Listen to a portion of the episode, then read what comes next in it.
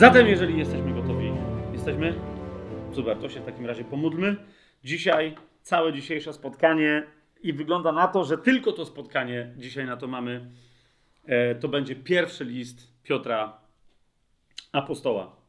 Ojcze, dziękujemy Ci, dziękujemy Ci, dziękujemy Ci. I za Piotra Apostoła, e, za ten opis jego osoby, e, który znajdujemy w Biblii, za tego człowieka, o którym Biblia nie mówi tyle, co o, o Twoim synu, ojcze, a naszym Panu, ale, ale mówi więcej niż o jakimkolwiek innym człowieku poza Jezusem. Więc dziękujemy Ci za tę postać, za to, żeśmy się mogli zagłębić e, w nauczanie, jakie płynie e, z życia Szymona Piotra, z tego, co Ty zechciałeś nam e, na jego temat opowiedzieć. A teraz, Panie, już z góry dziękujemy Ci za studium jego listów. Dzisiaj za ten jego tekst, który w Biblii znamy jako pierwszy list Piotra. Panie, niezależnie od tego, jak wiele informacji dzisiaj do nas dotrze, cały czas nieustająco prosimy Cię, abyśmy w wyniku tego studium nie mieli tylko, li tylko więcej informacji, ale żebyśmy mm, mm, Twojemu słowu dawali się przemieniać, tak żebyśmy e, jeszcze mm, obfitszy owoc dla Ciebie przynosili.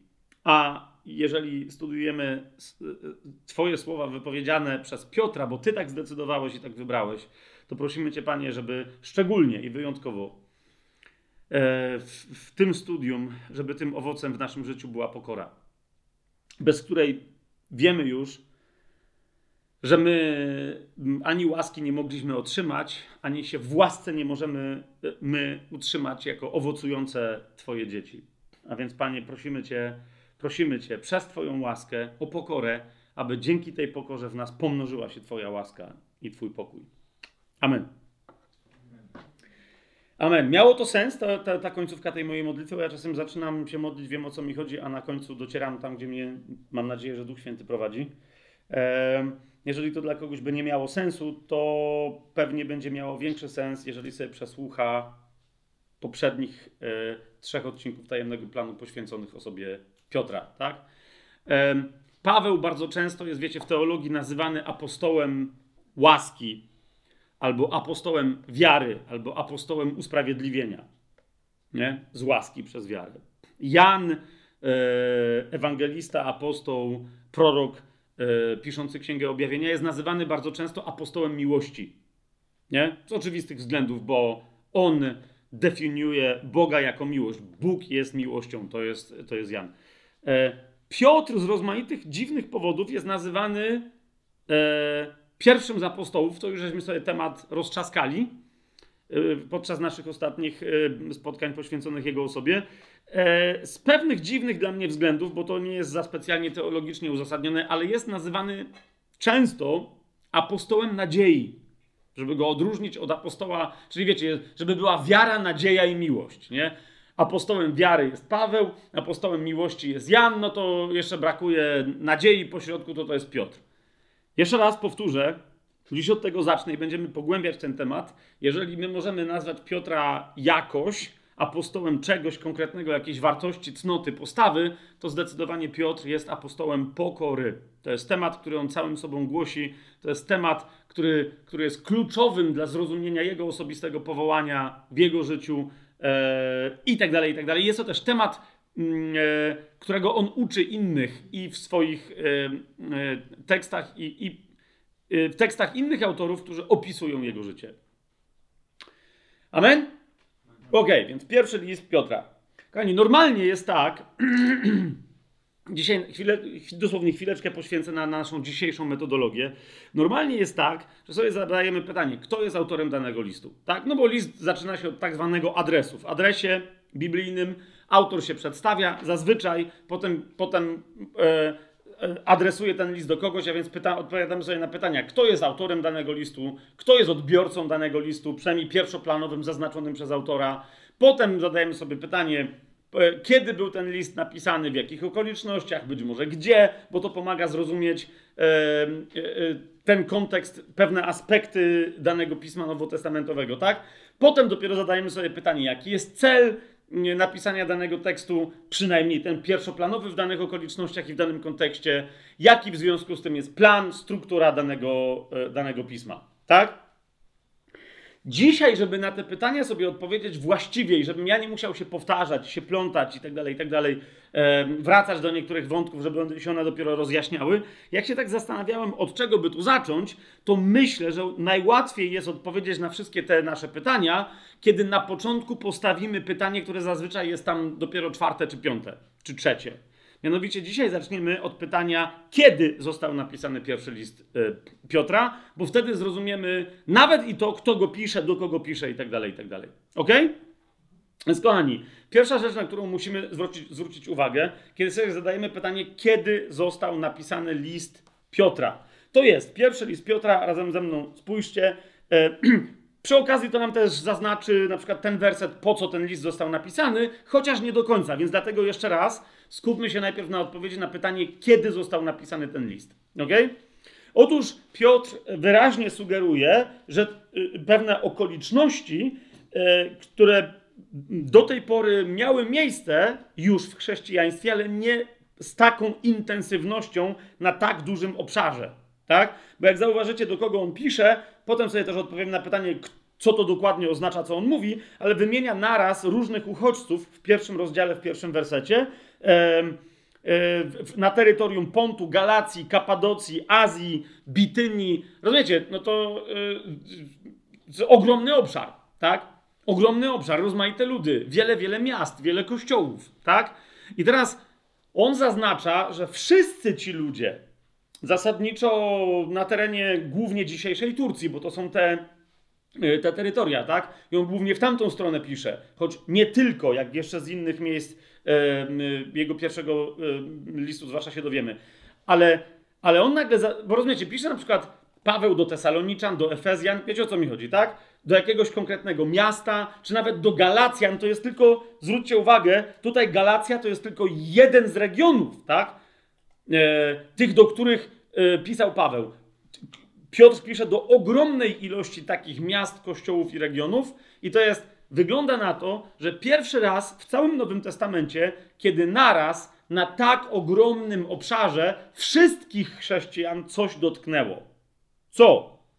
To jest pierwszy rozdział, e, szósty werset, w którym Piotr pisze, odwołując się, że to jest kontekst tego, dlaczego on coś pisze i po co coś pisze. Mianowicie mówi tak: Z tego się radujecie, chociaż, i to jest dla nas kluczowe e, stwierdzenie, teraz na krótko, jeśli trzeba, jesteście zasmuceni z powodu, z powodu rozmaitych prób. Widzicie to?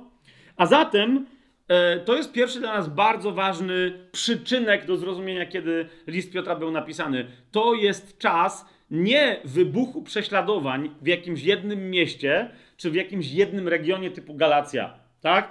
Ale to jest wybuch masowych prześladowań przeciwko chrześcijanom w ogóle.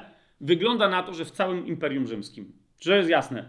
Yy, dlatego, że w momencie, kiedy te tereny, o których tutaj pisze Piotr, zostały dotknięte prześladowaniem równocześnie, to było prześladowanie które było pokłosiem pierwszego prześladowania Nerona. Pamiętacie? Spalenie Rzymu i potem atak na chrześcijan z tym mianem Christiano i e, chrześcijanie zostało e, związane wszystko co najgorsze i od tej pory chrześcijanie są, e, e rozlała się fala niekoniecznie jeszcze prześladowania, wiecie o co mi chodzi, jakby systemowego, państwowego, że tak powiem, bo to był tylko Rzym, E, ale następne prowincje, które już znały zjawisko i tak dalej, i tak dalej, zwłaszcza, że z dziejów apostolskich się dowiedzieliśmy, że Paweł cały świat podpalił, tak? Z jedno z oskarżeń, że to są ci, co cały świat wywrócili do góry nogami, tak? No więc cały świat wywrócony do góry nogami to był pierwszy moment, kiedy odpowiedział masowo naraz. Wszędzie, gdzie ktokolwiek coś wiedział o chrześcijaństwie, tam odpowiedział chrześcijaństwu prześladowaniem. Ma, yy, ma to sens, co mówię?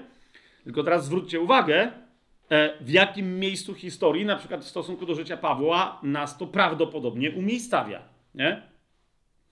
Dalej, dalej, jak sobie otworzymy czwarty rozdział e, pierwszego listu e, Piotra, dwunasty werset, on jeszcze raz to samo nam podkreśla, tak? Że mamy do czynienia z powszechnym w tych wszystkich terenach e, w tym niedawno rozpoczętym prześladowaniem. Tak? To jest czwarty rozdział, dwunasty werset. Umiłowani, nie dziwcie się temu ogniowi, który na was przychodzi. A więc rozumiecie, to nie, że przychodził kiedyś, tylko on teraz przychodzi i to od niedawna. Tu jest taki, takie sformułowanie greckie. Ca całość kontekstu jest też taka, że to się dzieje teraz i ja teraz reaguję na to, co się nam wszędzie dzieje. Umiłowani, nie dziwcie się temu ogniowi, który na was przychodzi, aby was doświadczyć, jakby was coś niezwykłego y, spotkało. Te, to słowo ogień tutaj nie do końca jest y, właściwe. Grecki wyraz tu oznacza palenie, tak? Albo palenie czegoś w ofierze, jakby testowanie czegoś przy pomocy ognia. Ma, ma to sens, co mówię? Y, dwa inne konteksty, czy trzy, może teraz nie pamiętam tego wyrazu, to jest, y, czy ten wyraz też y, później w Biblii, Jan się nim posługuje w odniesieniu do y, testu i zniszczenia Babilonu. Nie? E, czyli, czyli, że Babilon jest palony, tak? że na Babilon zeszło palenie. Nie? A tu najpierw ono schodzi jako test na chrześcijan. Babilon tego testu nie przeszedł, chrześcijanie mają go przejść. Piotr mówi spoko, nie? ale ewidentnie, nie wiem czy to y, czujecie z tego miejsca, to jest jakby, y, wiecie, masowość tego, y, że nie da się nigdzie uciec. Nie? Gdziekolwiek nie, po, nie uciekniesz, tam też natrafisz na prześladowanie chrześcijan. Masowość tego wywołuje zdziwienie u wielu, e, u wielu e, chrześcijan i na, to skoma, na ten skomasowany atak ogniowy przeciwko chrześcijaństwu, na to Piotr e, odpowiada. I teraz, kochani, my wiemy, że tego rodzaju prześladowanie zaczęło się e, rozchodzić po całym Imperium Rzymskim pod koniec życia Pawła. ok? A wygląda na to, że albo w takim prześladowaniu, albo tuż po nim Paweł po powrocie, pamiętacie historię, nie będę teraz tego powtarzać, ale mm, Paweł wtedy, kiedy siedział w więzieniu, pisał listy więzienne, wygląda na to, że on został uwolniony. I jeszcze być może udał się nawet w podróż do Hiszpanii i tak dalej, zgodnie z tym, jaki miał plan. Niemniej później wrócił do Rzymu i tam zginął. Tak? Czyli kiedy pisze drugi list e, do Tymoteusza, to e, i tam prosi Tymoteusza, żeby do niego przyszedł i tak dalej, to on już wie, że zginie, ale to jest jego drugi pobyt, pobyt drugie osadzenie w zupełnie innym klimacie. Nie? Bardzo surowe, on wie, że zginie. Tak? I teraz uważajcie, bo postawię teraz przenajśmielszą tezę. Ok?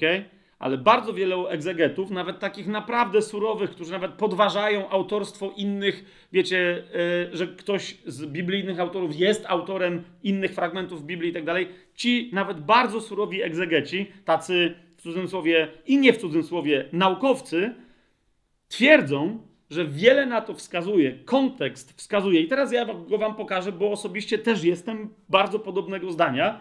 Uważam, że nie możemy tego wiedzieć na 100%, e, ale postawię tę najśmielszą tezę, która jak się jej bliżej przyjrzysz, to wydaje się być najsensowniejszą. Mianowicie, uwaga, mówię. Pierwszy list Piotra był napisany bardzo w nieodległym czasie do drugiego. I my musimy je łącznie rozważać. Dlaczego? Ponieważ zobaczcie w drugim liście Piotra, w trzecim rozdziale, e, Piotr wyraźnie mówi, że ten drugi list pisze tuż po napisaniu pierwszego. Tak? To jest trzeci, e, trzeci rozdział, e, pierwszy werset. Umiłowani, pisze do was już ten drugi list. Nie? I to już tutaj jest, bo niektórzy tłumaczą jako teraz i tak dalej, ale chodzi o to, że tak szybko, za chwileczkę, nie? ledwo co pewnie dostaliście tamten, a już pisze drugi. Rozumiecie o co chodzi? To jest dokładnie y, taka wypowiedź. Więc one się znajdują, te dwa listy, ok, zaraz obok siebie. Tak? Teraz dlaczego to jest istotne, kochani? Teraz postawię tezę, a, a będziemy się przyglądać tej tezie. Otóż z tego powodu, że te listy widać, że są zaraz obok siebie napisane i wielu innych tekstów, którym się zazwyczaj nie przyglądano jeszcze do XIX wieku, wygląda na to, że Piotr pisze już pierwszy list. I drugi to z całą pewnością, ale już pierwszy list po śmierci Pawła. Nie? Niezależnie od tego, nie wiem, czy czujecie, co się teraz stało. Nie? Niezależnie od tego, kiedy umarł Paweł, Rozumiecie, że się przestawia kompletnie, a zaraz wam pokażę, jak bardzo się może przestawić we właściwym, e, w stronę naprawdę najgłębszego właściwego rozumienia, jak się przestawia, jak ten kontekst przestawia rozumienie listów Piotra. Nie? Piotr napisał e, na pewno drugi list, w, mojej opinii, ale prawdopodobnie ta, już pierwszy napisał w wyniku tego prześladowania, które zaczęło się rozlewać po całym Imperium Rzymskim, ale w wyniku którego to prześladowania zginął Paweł. Ma to sens, co gadam? Tak? Więc zginął Paweł i e, stres, napięcie, niepewność, co teraz będzie i tak dalej, e, wynikają między innymi z tego, że zginął Paweł. I wtedy ludzie się, rozumiecie, odwracają do filarów kościoła. Także poganie, chociaż Piotr, zauważyliście, ich w pierwszej kolejności nie adresuje, że nie do nich jest kierowany list, tak? Ale o tym sobie zaraz będziemy mówić. Niemniej, jaki to jest czas, niezależnie od tego, kiedy zmarł Paweł, po śmierci Pawła. Hmm? Tu zauważcie, jaki to jest przyczynek do naszych rozważań, czy Piotr rzeczywiście ginął w Rzymie, według tej legendy, która nakazuje Piotrowi razem z Pawłem ginąć w Rzymie, tak? Tylko, że Paweł od ścięcia mieczem, bo był Rzymianinem, a e, Piotrowi ta legenda nakazywała umierać do góry nogami, no bo nie chciał ginąć tak jak jego pan. Pamiętacie tę legendę, nie? Jak się bliżej przyjrzeć tej legendzie, to można łatwo zauważyć, kto ją stworzył. Dlaczego? Ponieważ ktoś znalazł kiedyś w starożytności jeszcze postać jakiegoś bóstwa w Rzymie, tam została odkopana. Jakiś jeden chrześcijański teolog stwierdził, że ta, to bóstwo to by mógł być Szymon Mag, znany z dziejów apostolskich. Okay? Szymon Magus, kojarzycie? Postać, z którym się Piotr starł i mu powiedział, chłopie, nie będziesz kupować za pieniądze darów bożych i tam yy, tyle. I postać Szymona Maga, Szymona Czarnoksiężnika znika, ale potem tenże, teraz nie, już nie będę mówić kto i co, bo nie chcemy się w to wdawać, ale ukuł tezę, że najwyraźniej, najwyraźniej był czczony ten Szymon Mag, bo się przeniósł do Rzymu, więc musiał Szymon Piotr przyjść do Rzymu, żeby się jeszcze raz z nim zetrzeć i również tam w Rzymie jego czarnoksięskie sztuczki e, tam zniszczyć czy coś. Wiecie o co chodzi? Trochę się to kupy nie trzyma, ale potem na tej podstawie inne historie się tam pojawiły, że Szymon Piotr ginie w Rzymie i tak dalej. Myśmy sobie postawili tezę, że Biblia pokazuje, że niezależnie od tego, jak daleko, z, gdzie Szymon Piotr e, się zapuszcza w ramach swoich misji, e, podróży misyjnych, wzorzec w Biblii jest taki, że zawsze wraca do Jerozolimy. Nie? I jeżeli on pisze, że ta, która jest w Babilonie, pozdrawia i tak dalej, to równie dobrze może oznaczać, a nawet bardziej powinno oznaczać w kontekście e, starochrześcijańskim Jerozolimę niż Rzym. ok? Ale jeszcze raz, czemu Jerozolima miałaby być nazywana Babilonem, to będziemy o tym mówić w 15 sezonie. A więc, a więc e, to by znaczyło, że jak Paweł zginął, to po jakimś czasie reakcja chrześcijan na jego śmierć być może ale też na ogólnie prześladowania, w których on zginął, bo my wiemy, że on zginął w tych powszechnych prześladowaniach rzymskich, wywołuje reakcję Piotra, który pisze list. Nie? Skąd my wiemy, bo niektórzy mówią, dobrze, ale to skąd taka pewność? Otóż, kochani, Piotr dokładnie w swoim drugim liście pisze o Pawle jako o już nieobecnym. Gdzie? Niektórzy mówią, co w ogóle ty gadasz? Jak to? Otóż zobaczcie, w trzecim rozdziale, myśmy ostatnio to raz czy dwa razy cytowali, ale jeszcze raz się temu przyjrzyjmy. To jest sławny 15 i 16 werset trzeciego rozdziału drugiego listu Piotra.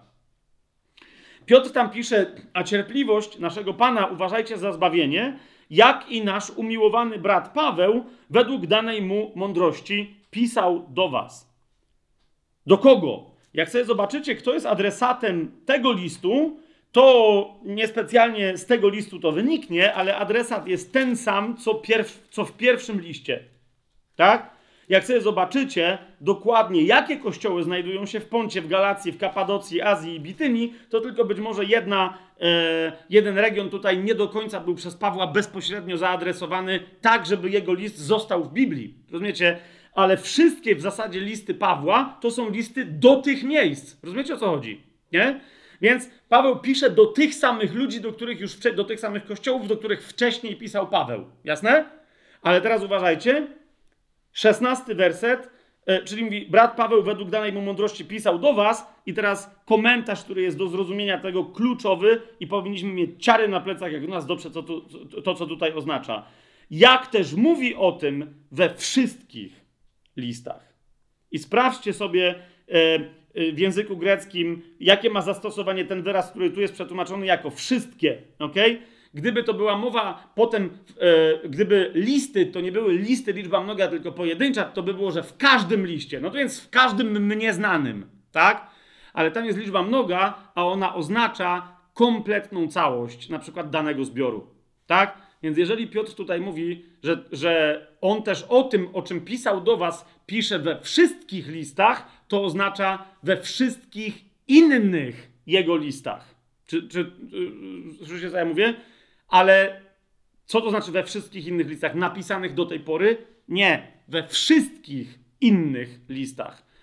Tu jest bardzo delikatnie. E, znaczy, Piotr w ogóle, rozumiecie, on wie, że wszyscy wiedzą.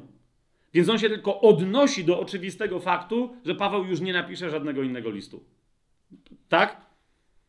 Więc w tym miejscu na pewno mamy Piotra, który pisze e, po śmierci Pawła. Szokujące, być może, ale otwiera nam to e, ta świadomość, od, rozumiecie, zamyka nam pewne ścieżki możliwych interpretacji tego, o czym pisze Piotr, jako po prostu, że na pewno o tym nie pisze, ale otwiera właściwe ścieżki rozumienia dzięki temu. Zaraz wam pokażę w jaki sposób, tak? Dalej, kochani, zwróćcie uwagę na jeszcze jedną rzecz. Nie otwórzmy sobie pierwszy list Piotra, bo niektórzy mówią, tak, ale to jest drugi list Piotra. Nawet jak on był pisany krótko po śmierci Pawła, to skąd my wiemy, że pierwszy list Piotra był pisany też po śmierci Pawła? Zwróćcie uwagę, kogo Piotr wymienia na końcu swojego pierwszego listu. Ok? Pierwszy list Piotra, zobaczcie, piąty rozdział, dwunasty werset. Tak? Po pierwsze, zwróćcie uwagę, kto pomaga pisać Piotrowi ten list. Tak? Dwunasty werset. Przez Sylwana, wiernego wam brata. Jeszcze raz popatrzcie, do kogo on pisze. Do kościołów, ok? Yy, zobaczcie drugi list do Koryntian, tak? Począwszy Drugi list do Koryntian. Tak, pierwszy rozdział, dziewiętnasty werset. My tu mówimy o tym Sylwanie, to jest ten Sylwan, czyli Sylas, tak? Którego Piotr nazywa tak, jak w pewnym momencie już jako apostoła nazywa Paweł. Rozumiecie, to jest bardzo istotne. On go mógł nazwać po, po hebrajsku czy na żydowski sposób Sylasem. Rozumiecie? On go nazywa Sylwanem, tak jak Paweł go nazywa w kontekstach, kiedy pisze do, do wiernych, którzy go znali jako apostoła. Ma to sens? Podaję przykłady. Drugi list ym, Pawła, pierwszy rozdział, dziewiętnasty werset. Ponieważ Syn Boży, Jezus Chrystus, który wśród was głoszony był przez nas, to znaczy przeze mnie, Sylwana i Tymoteusza. Widzicie? To jest ten Sylwan, tak? Najbliższy współpracownik y, ostatniej fazy y, E, ewangelizacyjnej apostoła Pawła. Nie pod koniec Paweł jest apostołem głównie współpracującym w dziele ewangelizacyjnym z Sylwanem i z Tymoteuszem. Tak? Jako z ekipą. Zobaczmy sobie pierwszy list do Tesaloniczan, no to żeby już się tam dalej nie, nie zaplątywać w inne tam kwestie, bo to, to jest oczywiste. Pierwszy list do Tesaloniczan, pierwszy rozdział, pierwszy werset. Paweł, Sylwan i Tymoteusz do kościoła Tesaloniczan, i tak dalej, i tak dalej. Widzicie to, tak? Drugi list do Tesaloniczan, pierwszy rozdział, pierwszy werset. Paweł, Sylwan i Tymoteusz do kościoła Tesaloniczan, a w drugim. Yy, yy, a, no w każdym razie, to są apostołowie, którzy razem z Pawłem, myśmy mówiąc wielokrotnie o, o apostołach, podawali przykład Sylwana i Tymoteusza. Zgadza się?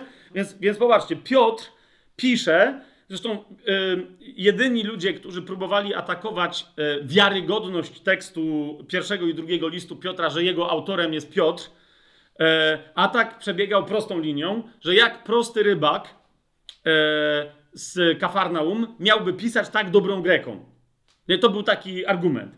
Ja już pomijam, kiedy Piotr był prostym rybakiem z Kafarnaum, a kiedy pisał ten list. Rozumiecie? To jest tak, jakby jakby wziąć kogoś, kto w wieku 27 lat e, pracował na budowie w Polsce, rozumiecie? Jakiegoś tam chłopa z Krakowa typu ja i potem uznać, że nadal w wieku 60 lat gość nie może mówić dobrą, e, dobrym angielskim. Wiecie o co mi chodzi? No bo przecież chłop pracował na budowie w Krakowie.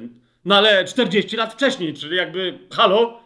Nie, to więc to jest pierwszy argument, że to był prosty Piotr, ale nawet jeżeli rzeczywiście Piotr może nie miał za bardzo okazji i czasu, żeby się nauczyć tak dobrej greki, bo ona tu ma takie zapędy, y, jak niektórzy twierdzą, wręcz takie klasyczne, nie? takie e, w języku swoim, takie wręcz nawiązujące do, e, do niektórych filozofów greckich, czy, czy nawet do Homera w zastosowaniu tam jednego czy drugiego wyrazu, to okazuje się, że ten list Piotr prawdopodobnie podyktował, a jego skrybą i tłumaczem na grecki był Sylwan.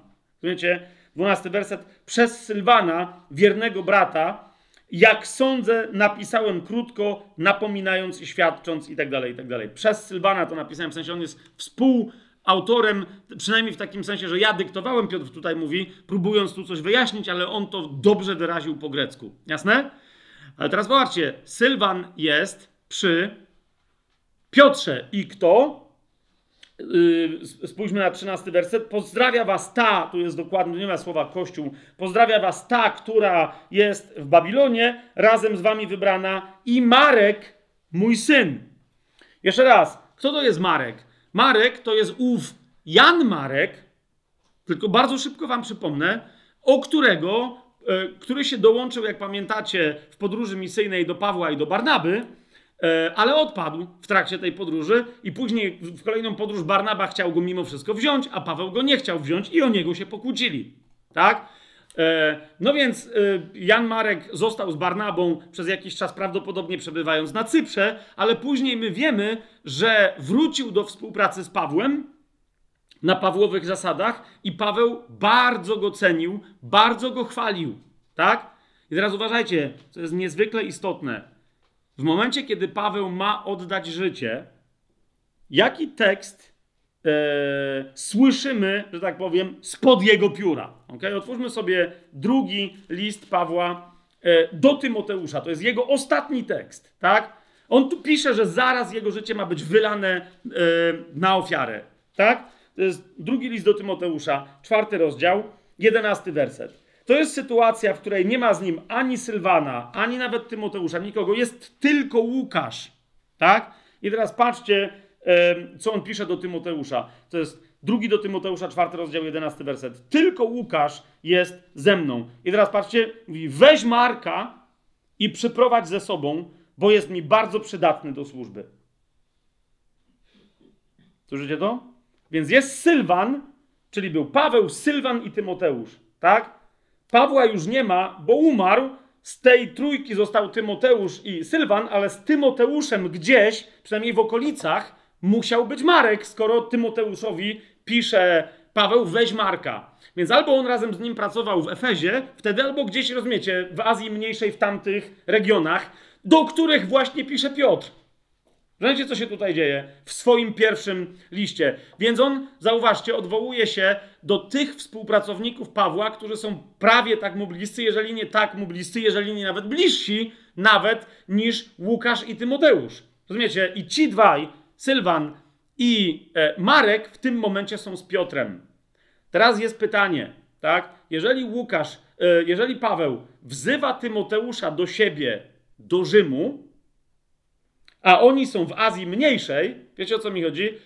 Po drodze, zanim się wybrali, rozpoczyna się prześladowanie, które w pierwszej kolejności zmiażdżyło Pawła. To jest pytanie, czy oni by się wybierali dalej w tamtą stronę. Rozumiecie?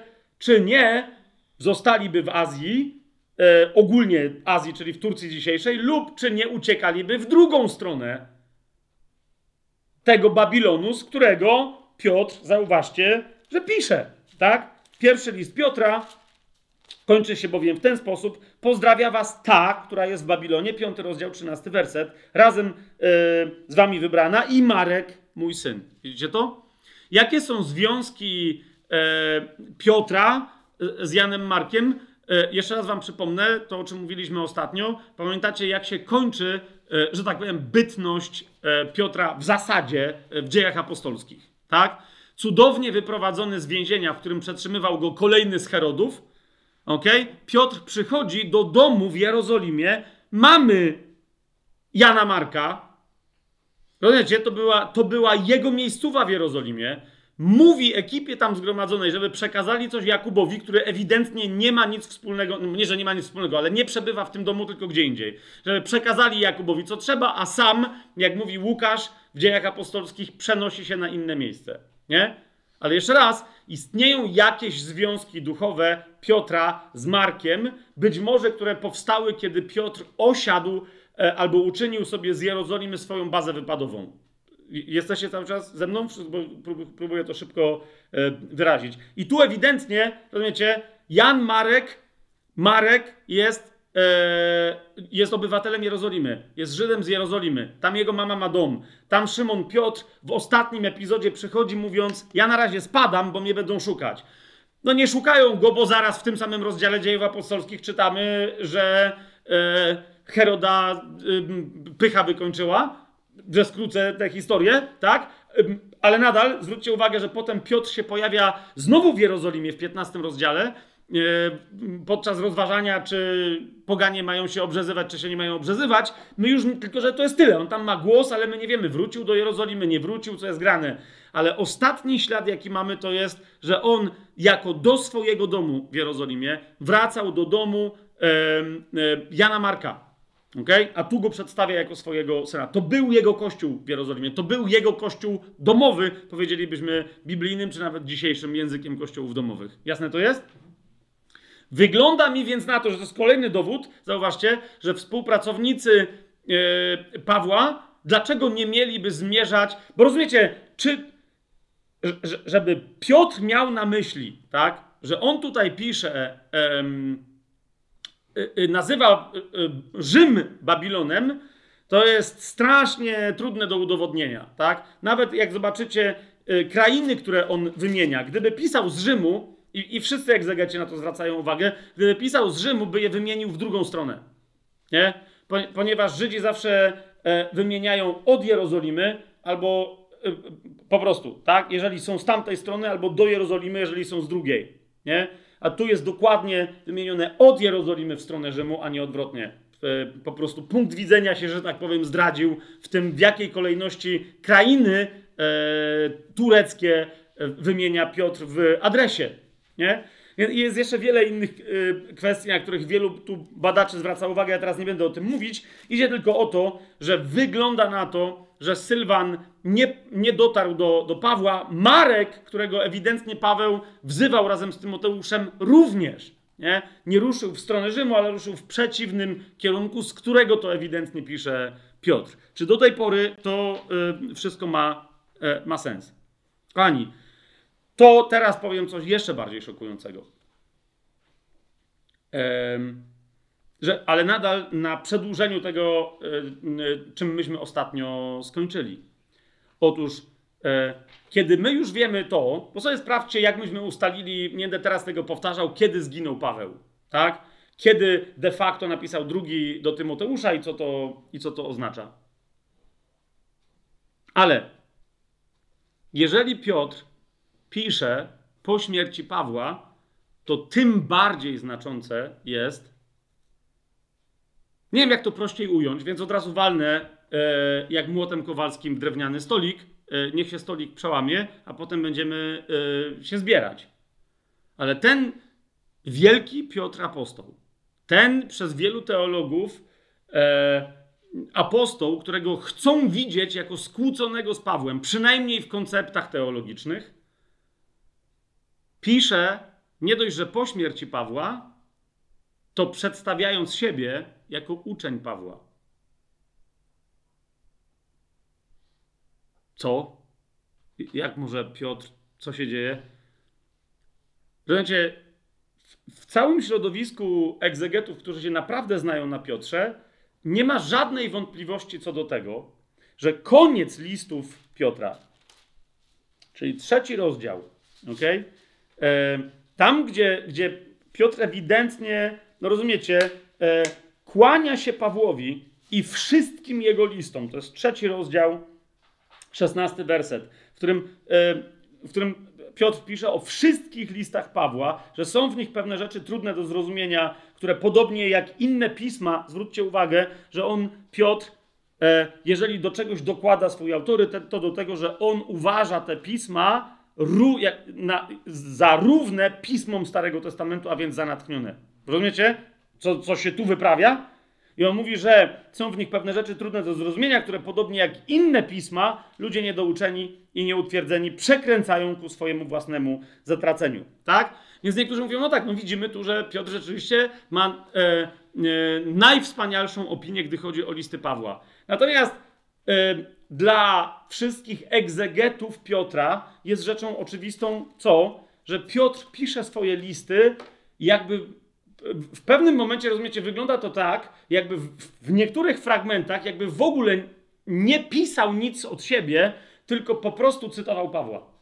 Nie? Albo pisze krótko, tak krótko, że gdyby nie listy Pawła, to moglibyśmy nie wiedzieć, o co w ogóle chodzi.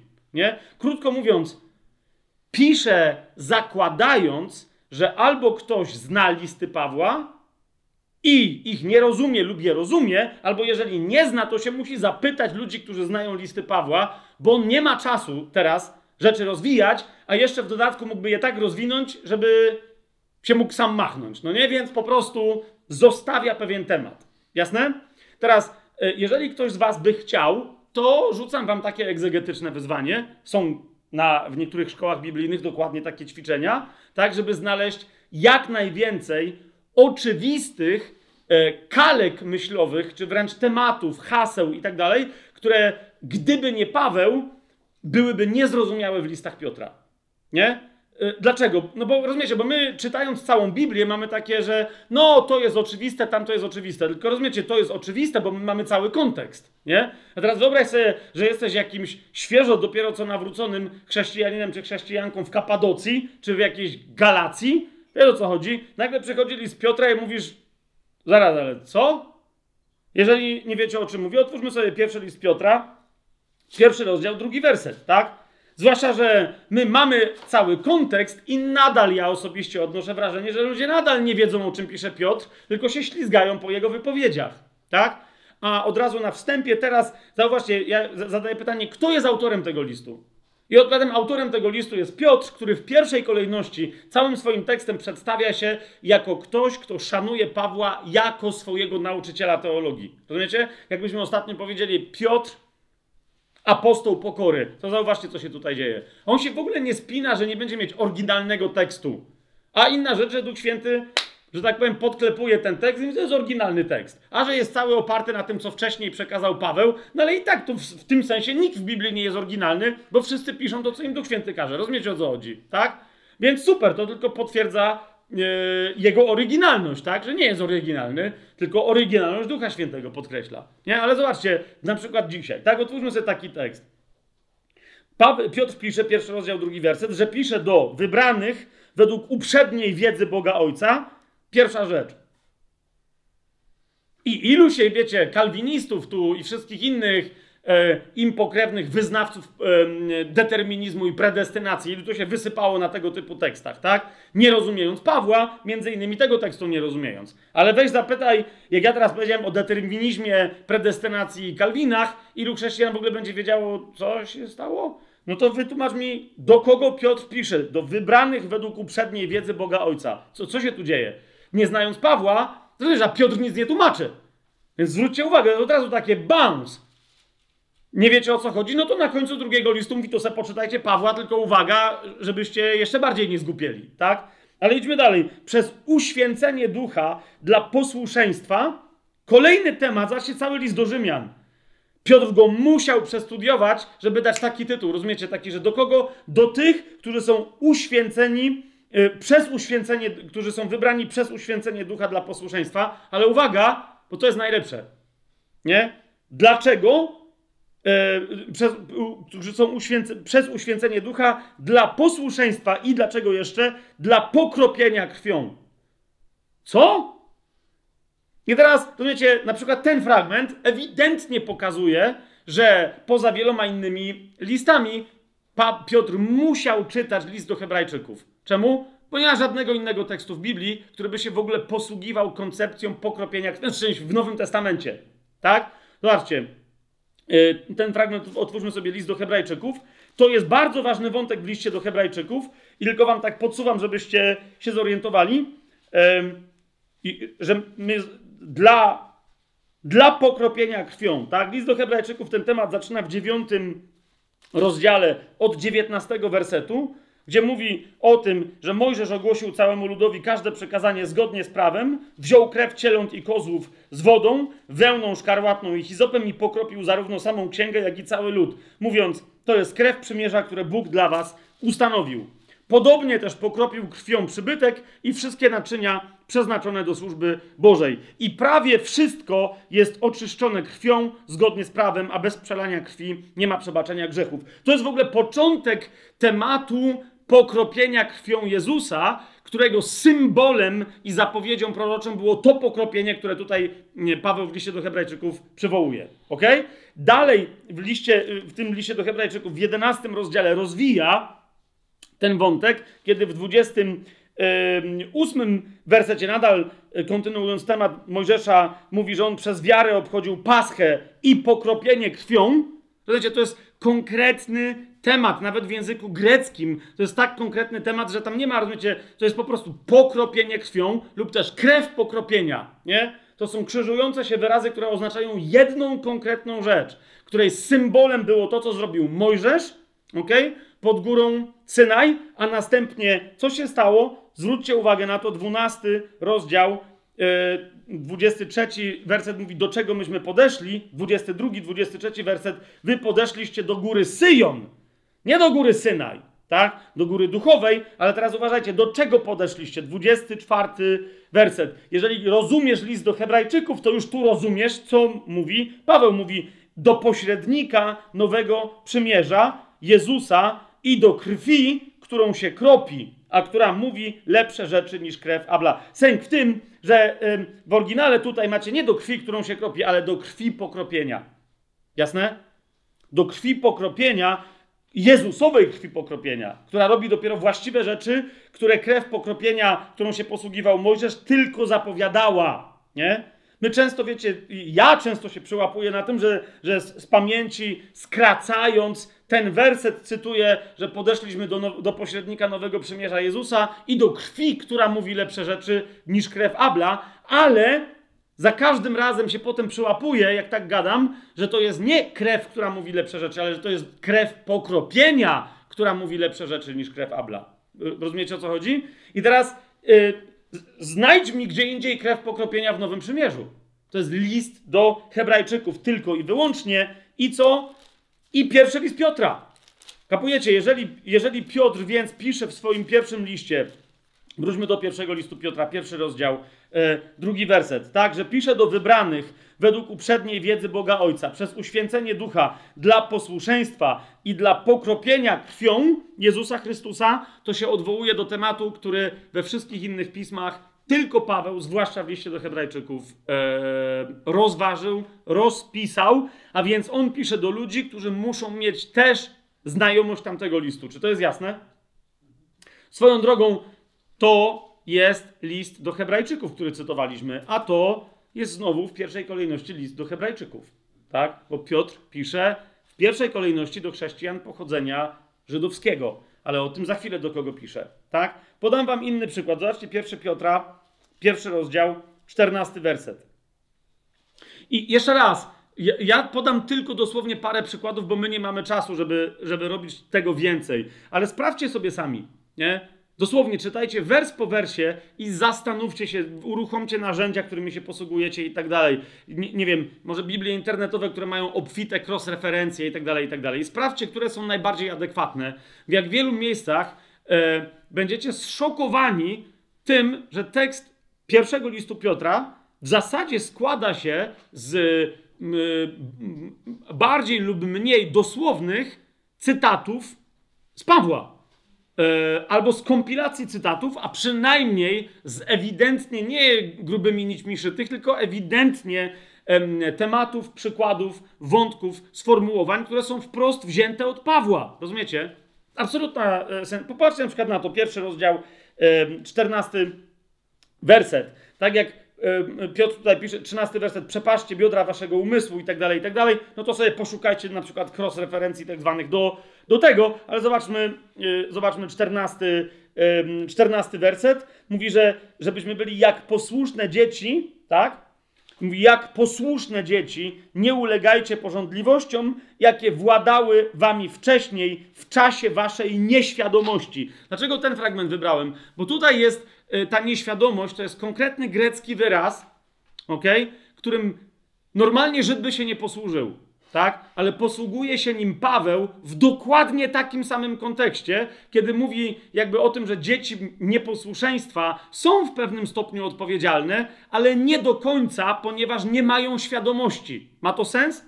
Okay?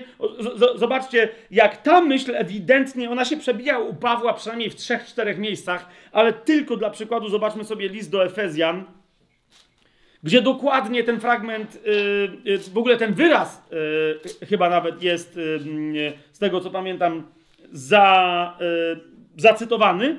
To jest list do Efezjan, czwarty rozdział, 17 i 18 werset. To więc mówię i zaświadczam w Panu, abyście już więcej nie postępowali tak, jak postępują inni poganie w próżności ich umysłu, mając przyćmiony rozum, obcy dla życia Bożego z powodu niewiedzy, która w nich jest, z powodu zatwardziałości ich serca. Widzicie tą niewiedzę? To to jest ten sam wyraz, co w pierwszym liście Piotra, w pierwszym rozdziale, w czternastym wersecie przetłumaczony jako w czasie waszej nieświadomości. Nie? Piotr tutaj pisze do wierzących, więc mówi, ale wy kiedyś mieliście taką historię. W liście do Efezjan do wierzących Paweł mówi o niewierzących, żeby rozumieli skąd w nich się biorą, jakby na ile oni są odpowiedzialni, a na ile ich, ich brak odpowiedzialności może być związana z ich nieświadomością tego, co się, co się dzieje. Tak? Zwłaszcza, że zwróćcie uwagę, że te, popatrzcie, pierwszy Piotra, pierwszy rozdział, czternasty werset, yy, Piotr mówi, jak posłuszne dzieci nie ulegajcie porządliwościom, widzicie to? A wątek w liście do Efezjan, jeszcze raz tam wróćmy, który Paweł rozwija w czwartym rozdziale, tak? Żebyśmy my nie postępowali tak jak poganie, de facto zaczyna się w drugim rozdziale, gdzie y, mówi o dzieciach tego świata, które są dziećmi nieposłuszeństwa. Zobaczcie drugi rozdział, drugi werset. Y, on tam mówi o synach nieposłuszeństwa i tak dalej, i tak dalej, którymi my też byliśmy. Widzicie to? Więc jak sobie prześledzicie całe długie pasusy Pawła, w których on w jednym liście na przestrzeni paru rozdziałów coś rozwija, to potem nagle zobaczycie u Piotra taki pierwszy rozdział, 13 i 14 werset, jak jego całe długie wątki myślowe u Piotra są przetrawione intelektualnie i duchowo. Yy, i, rozumiecie, i, i oddane na powrót chrześcijaństwu w skrótowej formie, tak? Ale jeszcze raz, która się domaga od nas, żebyśmy my wiedzieli, gdzie te teksty są bardziej rozwinięte. I to zawsze jest Paweł. Jasne to jest? Pozwólcie, że jeszcze się posłużymy innym przykładem. E, weźmy pierwszy Piotra, drugi rozdział, szósty werset. Nie? To, to jest. E, my znamy e, całą sytuację. Ja nawet do tego fragmentu się odwoływałem. Pan Jezus powiedział do Piotra: Ty jesteś Kefa, Petros, tak, Piotr, kamień, ale na tej skale Czyli na mnie zbuduje mój kościół i bramy piekielnego nie przemogą. Nie?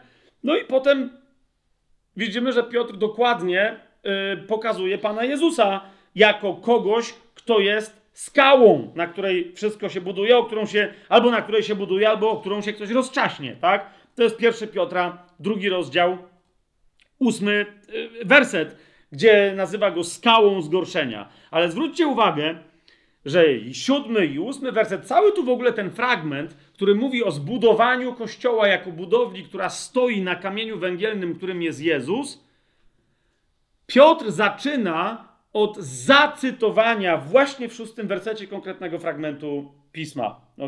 Dlatego mówi pismo, to jest drugi yy, rozdział, szósty werset, oto kładę na Syjonie kamień węgielny, wybrany, drogocenny, a kto w niego wierzy, nie będzie nie będzie zawstydzony. Mamy to? Tylko teraz, kochani, sęk w tym, że łatwo jest powiązać ten fragment, Jezus powiedział, ja jestem skała i tak dalej, i tak dalej. Tak? Tylko jak zobaczycie, jaką teologią tu się posługuje Piotr, który za chwilę mówi, że czytajcie listy Pawła, to nagle wtedy szybko powinno nam zaświecić, w głowie, że człowiekiem, który objawił teologię głęboką stojącą za tym, co to znaczy, że Jezus powiedział: Ja jestem skałą, był Paweł. ok?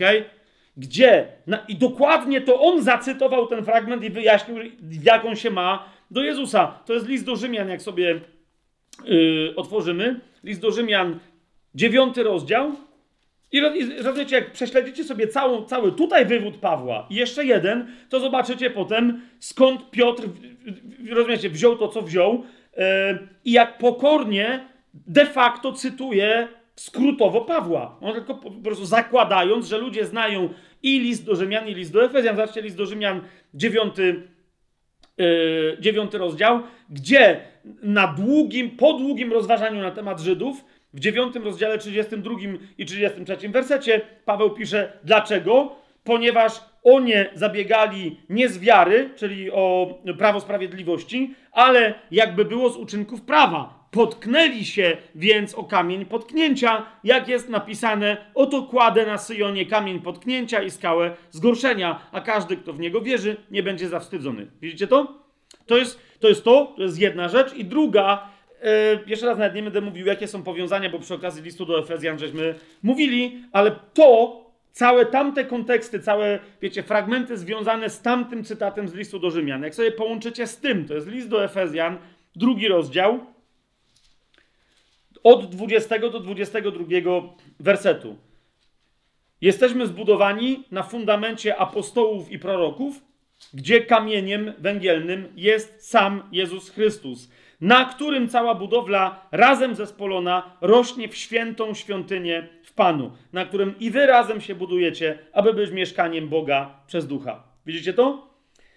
Ta teologia listu do Efezjan i teologia listu do Rzymian jest wyrażona skrótowo przez Piotra w jego pierwszym liście w drugim rozdziale. Ok?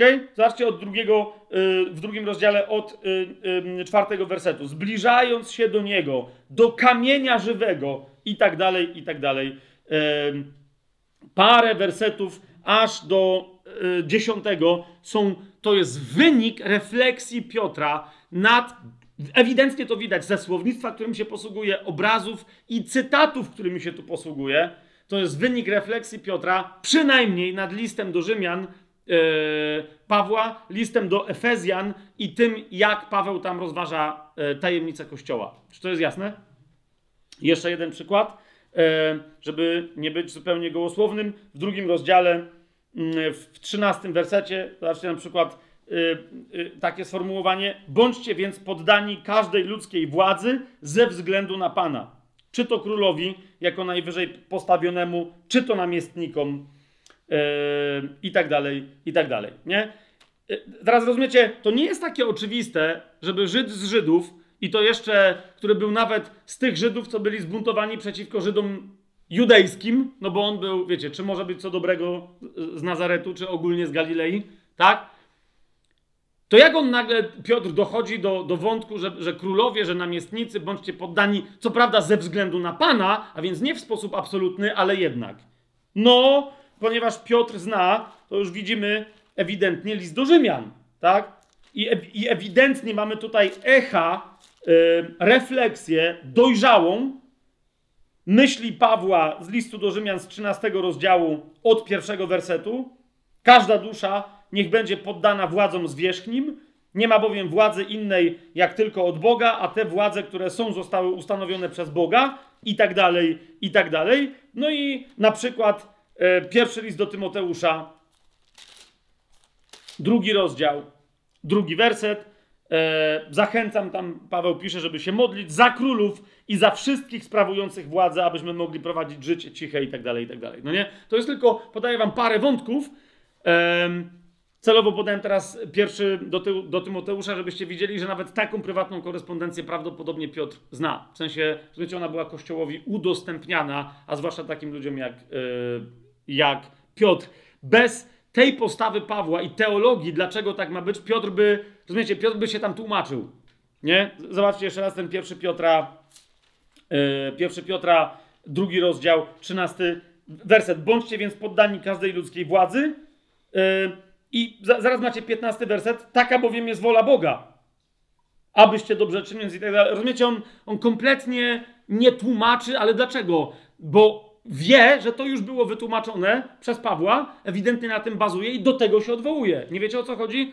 To ci, którzy wiedzą, powiedzą tym, którzy być może dopiero co się nawrócili, cytując Pawła. Piotr ewidentnie to tutaj robi. Ja nie muszę się rozwijać. Paweł to znacznie, mm, znacznie lepiej opisał. Podobnie jak zobaczcie sobie y, pierwszy Piotra, drugi rozdział, 18 werset. Słudzy z całą bojaźnią bądźcie poddani Panom, nie tylko dobrym i łagodnym, ale też tym przykrym.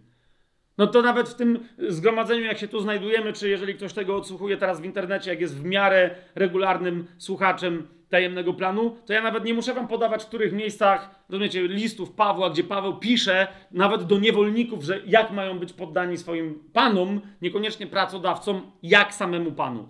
Nie? Rozumiecie, znowu, Piotr tego nawet nie tłumaczy, ponieważ Paweł to tłumaczył. On nie miał tak, że róbcie tak, bo ja wam każę. Nie, on to wytłumaczył, dlaczego to jest e, kwintesencja chrześcijańskiej postawy. Zauważcie, Piotr tylko mówi, no ja tylko przypominam to, to, to, to. Przypomnijcie sobie uzasadnienia, e, uzasadnienia Pawła.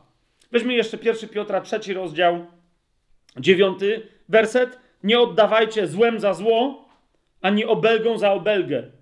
Przeciwnie, Błogosławcie, gdyż wiecie, że do tego zostaliście powołani, abyście odziedziczyli błogosławieństwo. I znowu, począwszy od rozważań Pawła, który. Yy, yy, no, ty, nie, będę, nie będę przez nie przechodził, ale tylko tak, żebyśmy na szybko y, sobie przed oczami rozświetlili. Zauważcie, że bez tego fragmentu, to jest list do Rzymian, 12 rozdział, 14 do 17 wersetu, to nie byłoby takie oczywiste, co Piotr pisze. Nie? Zobaczcie, 12. Rzymian 12 od 14 wersetu. Błogosławcie tych, którzy was prześladują. Błogosławcie, a nie przeklinajcie. I teraz jasne, że to jest Pan Jezus. Rozumiecie o co idzie? Tylko, że jak się przyjrzycie całej reszcie teologii, do której zaraz przejdziemy, pierwszego listu Piotrowego, to jest jasne, że jej by nie było w takiej skróconej, skondensowanej formie, bez szerokich rozważań teologicznych Pawła nad tym, co Pan Jezus powiedział, błogosławcie nieprzyjaciół, tak? I dobrze im, yy, i dobrze im yy, czyńcie. Dalej, yy, jeszcze raz wróćmy sobie do, do tego pierwszego Piotrowego. Popatrzcie na przykład, na, na to, to jest genialna sytuacja. Czwarty rozdział. Yy, pierwszego listu Piotra, dziesiąty, jedenasty werset. Jako dobrzy szafarze różnorakiej łaski Bożej usługujcie sobie nawzajem tym darem, jaki każdy z was otrzymał. Jeżeli ktoś przemawia, to niech to będą jak wyroki Boga samego. Jeżeli ktoś usługuje, to z mocy, której Bóg udziela, aby we wszystkim był uwielbiony Bóg przez Jezusa Chrystusa. Jemu chwała i tak. Rozumiecie? Teraz wyobraźcie sobie, że my nie mamy pierwszego do Koryntian 12 rozdziału z opisem rozmaitych charyzmatów usług, że my nie mamy listu do Rzymian 12 rozdziału. Nie? Zauważcie, w ogóle tu w, w, ta wypowiedź, to ona jest w ogóle w duchu. Wy, popatrzcie tu, jak dobrze szafarze różnorakie, usługujcie sobie nawzajem darem, darem, jaki każdy otrzymał. Zobaczcie list do Rzymian 12 rozdział. Od trzeciego wersetu. Mówię wam bowiem przez łaskę, która mi jest dana, każdemu, kto jest wśród was, aby nie myślał o sobie więcej niż należy, ale żeby myślał o sobie skromnie, stosownie do miary wiary, jakiej Bóg każdemu udzielił. Jak bowiem w jednym ciele mamy wiele członków, ale nie wszystkie członki wykonują tę samą czynność, tak my, chociaż liczni jesteśmy jednym ciałem w Chrystusie, ale z osobna jesteśmy członkami jedni drugich, mamy więc różne dary według łaski i rozumiecie, i tu się zaczyna parę wersetów wymieniania tych darów. Jeszcze dłuższe wersety znajdziemy w 12 rozdziale pierwszego listu do Koryntian. Rozumiecie? I teraz popatrzcie, jak byłoby no takie, zaraz, ale o co chodzi? Rozumiecie, takie Piotrze, weźże się, wypowiedz więcej, bo popatrzcie ten czwarty rozdział, dziesiąty, jedenasty werset. Jako dobrzy szafarze, no róbcie to, co macie robić, nie?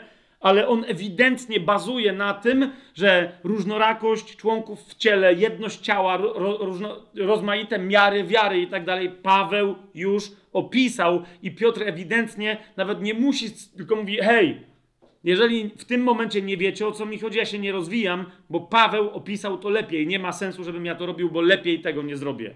Widzicie to? Może jeszcze tylko taki kontrowersyjny moment, yy, bo ostatnio z kimś tam rozmawiałem i mi powiedział, że, że no tutaj to jest oryginalny wkład Piotra, Mianowicie, że gdyby nie Piotr, to by nie było takie oczywiste. E, mianowicie chodzi o 1 Piotra, 5 rozdział, 5 werset. Nie bo to, żeśmy rozmawiali o tym, że wszyscy sobie nawzajem byli poddani. Tam zresztą była taka dyskusja, że no ale czy mamy więcej świadków słowa na to, że może tylko Piotr był aż taki pokorny, że kazał, żeby wszystkim, żeby byli wszystkim poddani, o co to chodzi. Zobaczcie piąty rozdział, piąty werset, a w nim zwłaszcza chodzi o ten fragment wszyscy wobec siebie nawzajem bądźcie poddani. Widzicie, to to jest drugie zdanie w piątym wersecie, nie? E, ja podawałem to jako przykład ostatnio pokory e, Piotra i jego sposobu głoszenia pokory, ale potem tam ktoś mi powiedział, że okej, okay, fajnie, ale to wiesz, to jest tylko Piotr, nie? Nie! Piotr tu mówi to w tak skrótowej formie. Dlaczego? Ponieważ ten temat jest rozwinięty u Pawła i u Pawła znajdziemy, jak ktoś potrzebuje więcej świadków, że tak ma być, to, to ich znajdzie u Pawła. Gdzie? Na przykład, zobaczcie, w liście do Efezjan, piątym rozdziale, nie? E, w 21 wersecie. 20 werset mówi, że mamy dziękować zawsze za wszystko Bogu i Ojcu w imię naszego Pana Jezusa Chrystusa, będąc poddani sobie nawzajem w bojaźni Boga. Widzicie to? I teraz porównajcie sobie z tamtym fragmentem, jak on zaraz mówi o tym, żeby, żeby, żeby ulec pod mocną ręką Boga. Po prostu, żeby trwać w bojaźni, a ona się wyraża czym? Żeby nie było tak, że nie jesteśmy nikomu poddani w Kościele. Jasne? To to jest Paweł i on za chwilę przedstawia aż do końca piątego rozdziału listu do Efezjan, jak się sprawy mają, bo to jest interesujące, że niektórzy lubią ten fragment cytować od 22 wersetu. Tak? Tylko wtedy, jak potrzebują swoją żonę pogonić, zwłaszcza niektórzy mężowie, żeby ich żona słuchała. Nie? I nie dostrzegają, że, że pewne konteksty, w których żona jest posłuszna mężowi, to są pewne konteksty i one nie zmieniają szerokiego kontekstu, w ramach którego czasem mąż ma być posłuszny żonie. Po prostu. E, podobnie jak ma być posłuszny innym ludziom w kościele, czy poddany, niekoniecznie posłuszny, tak? Pierwsze jest, bądźcie poddani sobie nawzajem w bojaźni Boga. A jakby tego my było mało, to otwórzmy sobie list, kochani, do Filipian. W drugim rozdziale całe znowu ogromne rozważanie Pawła odnoszące się do krzyża Chrystusa i tak dalej, do którego nawiasem mówiąc Piotr w pierwszym liście się wielokrotnie odwołuje, ale jeszcze raz, bazując dokładnie na tej teologii, dlatego on kończy de facto cytując Pawła, a nie jakąś swoją oryginalną myślą. To jest list do Filipian, zobaczcie drugi rozdział, trzeci werset. Nie czyńcie nic z kłótliwości ani z próżnej chwały, ale w pokorze uważajcie jedni drugich, wręcz, zwróćcie uwagę na to, za wyższych od siebie za wyższych od siebie, tak?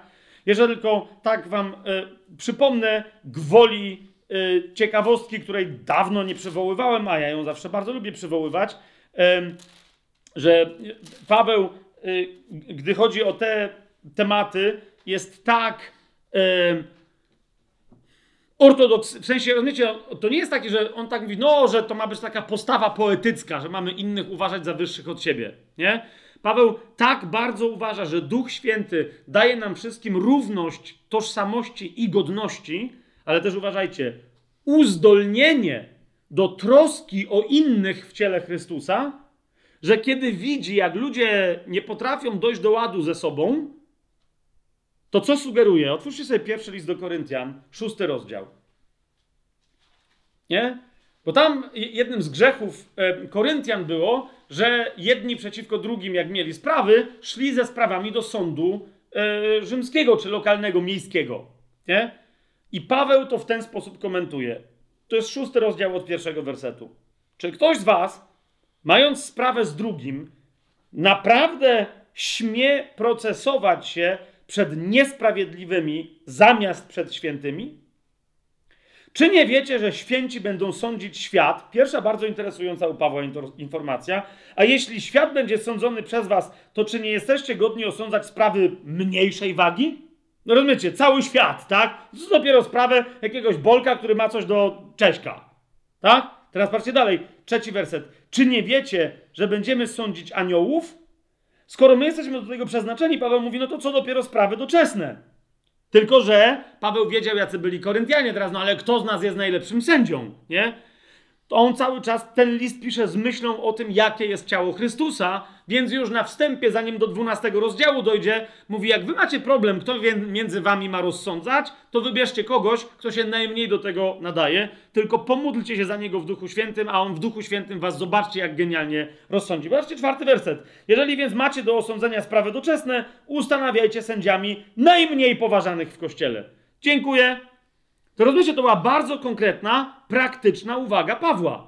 Że naprawdę miejcie innych za wyższych od siebie. Dlaczego? Nie dlatego, że są mądrzejsi, że są bogatsi, że mają naturalne uzdolnienia jakieś, tylko bo taka była postawa, takie było mentalne założenie w Chrystusie. Rozumiecie, on był Bogiem, ale uniżył się i aby stać się sługą innych, musiał myśleć o nich jako o wyższych od siebie. Przypomnijcie sobie yy, ostatnią wieczerzę, mycie nóg przepasanie się, rozumiecie, ręcznikiem. Piotr mówi, panie, nie będziesz mi mył nóg. Bo bo jemu to się w głowie nie mogło pomieścić, jak to jest, rozumiecie, mył nogi najmłodszy, a więc w hierarchii e, najmniejszy z wszystkich. A tu nagle pan i nauczyciel robi takie rzeczy, a on mówi, uczcie się ode mnie. I list do Filipian na to zwraca uwagę. I potem Piotr, który dokładnie był uczestnikiem, chciałem powiedzieć tej sceny, ale w zasadzie tej mini scysji Panem Jezusem w czasie. Bo pamiętacie, co tam się działo, nie? Nie będziesz mi nóg mył! No, jak ci nie będę mygnął, to nie będziesz miał ze mną udziału. Całego mnie umyj! Dobra, bez przesady, tylko nogi ci chciałem umyć. No pamiętacie tą, tą, tą, tą scenę, więc Szymon Piotr, zwróćcie uwagę, brał udział praktycznie w tej lekcji od Jezusa, a jednak, zwróćcie uwagę, mówi ten temat, on nadal nie mówi, ja wtedy sobie przemyślałem ten temat, nie? Ja się pokłóciłem z Jezusem i zrozumiałem. Nie, zauważcie, w ogóle się do tego doświadczenia swojego życiowego nie odwołuje, tylko cytuje Pawła w zasadzie, jego przemyślenia i, o, i tak e, lakonicznie, że jakby chciał jeszcze raz zasugerować, jeżeli chcecie pogłębić ten temat, to idźcie do Pawła, tym razem do listu do Filipian, do pierwszego do Koryntian i tak zrozumcie, czym jest ciało Chrystusa, co znaczy, że mamy nawzajem wobec siebie być sobie poddanymi. Częścią pokory jest bowiem, żeby czasem wziąć odpowiedzialność i uważajcie na to, co teraz powiem, przyjąć, że jak ty często jesteś innym poddana czy poddany, to czasem znacznie większej pokory wymaga przyjęcie sytuacji, w której to tobie ludzie na jakiś czas są poddani. Nie? To, to jest to, i to zauważcie w jakim kontekście Piotr o tym mówi. To jest piąty rozdział, kiedy zwraca się już bezpośrednio do starszych kościoła. Nie? Żeby o tym pamiętali, że nad nikim nie mają żadnej władzy, tak? że oni sami raczej powinni być innym poddani, niż korzystać z tego, że, że im ludzie się poddają, ale nawet jeżeli im się ludzie poddają, to również nie na stałe, bo gdyby tak było na stałe, to oni na stałe nie mogliby się nikomu poddać. Tak? A w momencie, kiedy oni się komuś poddają, to wtedy są w relacji poddania niż trzymania kogoś w poddaniu sobie. Jasne?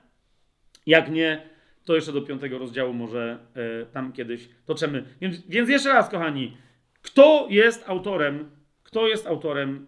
E, kto jest autorem pierwszego listu Piotra? Piotr w pierwszej kolejności jako uczeń Pawła, okay, który ewidentnie pisze, jeszcze to jest tym, dla mnie to jest jeszcze mocniejszy dowód na to, z tekstu wynikający, że y, jakby rozumiecie, Piotr może już swobodnie pokazać Pawła jako kogoś, do kogo się odwołuje, bo to już jest ktoś, kto umarł. Pamiętacie, sformułowanie Pawła z listu do Hebrajczyków, w którym, y, y, jak on w liście do Hebrajczyków w 13 rozdziale, sobie otworzymy list do Hebrajczyków, 13 rozdział, sam Paweł, zanim jeszcze umarł, napisał, to jest 13 rozdział, 7 werset, napisał: Pamiętajcie o swoich przywódcach, którzy głosili wam Słowo Boże i rozważając koniec ich życia, naśladujcie ich wiarę.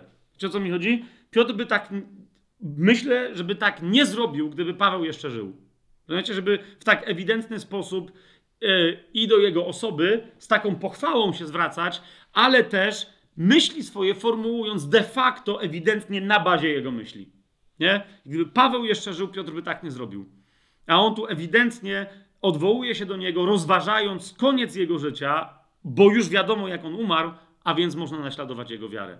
Jasne? I, i jego przemyślenia, refleksje okazały się słuszne. A więc Piotr pisze, po pierwsze, jako, to jest bardzo istotne, jak uczeń Pawła, no to rozumiecie, że w cudzym słowie to trochę mówię, tak? Uczeń w takim sensie, że ktoś, kto czyta Pawła, całego Pawła, rozważa Pawła i wyciąga wnioski. Nie tylko wie, co Paweł napisał, żeby zacytować trzy cytaty, które mu pasują do jego teologii, nie? Ale wgryzł się w to, żyje tym i mówi, to jest prawda.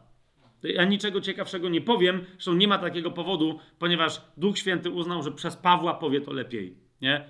Absolutnie dla mnie podstawa rozumienia i pierwszego i drugiego listu Piotra. Nie? Jak to rozumiemy, cokolwiek w liście Piotra pierwszym, drugim znajdziesz, co, co by cię zastanowiło, pamiętaj, szukaj u Pawła i znajdziesz roz, roz, rozwiązanie. Nie? Do czego się Piotr odwołuje e, i coś, co cię zastanowiło u Piotra, prawdopodobnie wynika z, z lakoniczności jego wypowiedzi, a jest rozwinięte u Pawła i nagle wtedy stwierdzisz, a, o to o to chodziło. No nie? Ewidentnie Piotr to zakłada, że będziemy znali Pawła. Teraz dalej, bardzo istotna rzecz. Piotr jednak, bo teraz rozumiecie, na czym polega ta pokora, pisze jako ktoś, kto się wiele nauczył od Pawła, ale wciąż przedstawia się jako apostoł Jezusa Chrystusa. Nie? Jako apostoł Jezusa Chrystusa. Pierwszy list Piotra, pierwszy rozdział, pierwszy werset. Piotr, apostoł Jezusa Chrystusa. Tak? W drugim y, liście Piotra, jak go sobie y, otworzymy, y, to będzie zresztą interesujące, ale to w drugim liście Piotra sobie rozważymy, jak troszkę zmienia przedstawienie swojej osoby, pisząc do tych samych ludzi w bardzo krótkim odstępie czasu, ale troszkę zmienia przedstawienie swojej osoby. W drugim liście Piotra wszakże nadal podkreśla, pierwszy rozdział, pierwszy werset, Szymon Piotr, sługa i apostoł Jezusa Chrystusa, jeszcze raz, jak zobaczycie, skąd wynikała ta zmiana, ona wynikała tylko i wyłącznie z jeszcze głębszego zidentyfikowania się z Pawłem. Absolutnie szokujące, nie? Dlaczego on to w ten sposób zmienił? Ale w drugim liście nie o to mi chodzi, tylko zwróćcie uwagę, on cały czas podkreśla um, przynależność do grupy i wagę tej grupy, która się nieco różni od pozostałych apostołów. To jest ta grupa, którą nazywamy dwunastoma, lub też którą później Jan nazwie apostołami baranka, tak? Chodzi o konkretnie grupę, którą stworzył e, Pan Jezus. Dwunastu, a którą w trzecim rozdziale nadal Piotr e, nazywa i mówi, że ja jestem częścią tej grupy. Nieważne czy godnym, czy niegodnym, czy jakim, tylko ja jestem częścią tej grupy. To jest trzeci rozdział drugiego listu Piotra, drugi werset, gdzie mówi, abyście pamiętali słowa wcześniej wypowiedziane przez świętych proroków oraz przykazanie od nas, którzy jesteśmy apostołami Pana i Zbawiciela. On, pamiętajcie, nie przeczy temu, że są inni apostołowie. Czy to jest jasne? No inaczej by, co by Paweł tutaj robił, rozumiecie, jako podstawa tu całego tego nauczania. Ale Piotr ewidentnie odróżnia grupę apostolską, który, apostołów, których Duch Święty wybiera, od tych apostołów, których wybrał Pan Jezus, zanim jeszcze Duch Święty był dany Kościołowi w Dzień Pięćdziesiątnicy. Jasne? I, ta, I to jest grupa, którą Paweł nazywa apostołami Pana i Zbawiciela, czy też sam siebie nazywa apostołem Jezusa Chrystusa. To są ludzie, których nazywa Biblia apostołami Baranka. Wiemy o kogo chodzi. Marek nazywa ich dwunastoma, Paweł też w wielu miejscach tymi dwunastoma i tak dalej, i tak dalej. I on mówi, ja jestem częścią tej grupy. I jeszcze jedno bardzo istotne przedstawienie się, bo teraz zwróćcie uwagę, że Piotr, kiedy, kiedy pisze, ja jestem jednym z apostołów, nie pisze, żeby sobie dodać autorytetu, władzy czy jakichś przywilejów. Czy to jest jasne?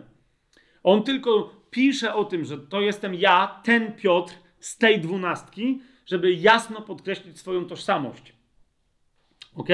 A że on sobie nie dodaje w ten sposób niczego, to zauważcie, mamy dodatkowy jeszcze jeden element, w którym się Piotr przedstawia. To jest pierwszy list Piotra, piąty rozdział, pierwszy werset. Otóż Piotr tam pisze: Starszych, którzy są wśród Was, proszę jako również starszy. Nie wiem, czy widzicie. Nie? Ktokolwiek to nie są starsi, rozważaliśmy to w innych e, e, momentach e, i czasoprzestrzeniach tajemnego planu. Jak wejdziecie na e, stronę tajemnyplan.pl, tam jest wyszukiwarka tematów. W wyszukiwarce tematów bardzo łatwo będzie prawdopodobnie, bardzo łatwo będzie znaleźć hasło starsi. Jak tam ktoś kliknie w hasło starsi, to zobaczy wszystkie miejsca, w których, e, które zostały otagowane tym hasłem, a więc miejsca, w których szerzej mówiliśmy na temat tego, jak w Biblii, w Nowym Testamencie są postrzegani starsi, kto to są starsi w Kościele. Tak? Więc teraz tego nie będę rozważać. Chcę tylko wam zwrócić uwagę na to, że popatrzcie, Piotr wyraźnie mówi, że jest jednym ze starszych w Kościele, a nie starszy, starsiejszym od starszych najstarszych. Tak? Dwa, wyraźnie podkreśla, że nie ma żadnych nadzwyczajnych przywilejów, ponieważ niczego im nie rozkazuje, niczego im nie nakazuje, tylko jako jeden z nich, a więc e, no, większą odpowiedzialność za większe grupy chrześcijan, bo to są starsi, nadal mówi, że ich prosi okay? o to, żeby coś zrobili w kościele, żeby mieli pewną postawę, a nie rozkazuje im, a nie, nie nakazuje, bo to jest jedyne, co może zrobić. I teraz uwaga, przedstawia tu siebie jako starszy i spójrzcie na to, jako świadek cierpień Chrystusa oraz uczestnik chwały, która ma się objawić. Ok? Więc on mówi: To, co mnie różni od was, e, to, co, to, co mnie. To, to, co mamy wspólnego, to, że ja jestem starszy, tak jak i wy jesteście starsi. To, co ja mam wspólnego z całą resztą Kościoła, to jest, że chwała, która ostatecznie nam się należy i która nam będzie dana, jest dla wszystkich taka sama. Czy to jest jasne? Mówi, to ja nie jestem w tym. Natomiast mówi, to czym się różnimy, to że ja jestem świadkiem Chrystusowych cierpień. Ale zauważcie, nawet w tym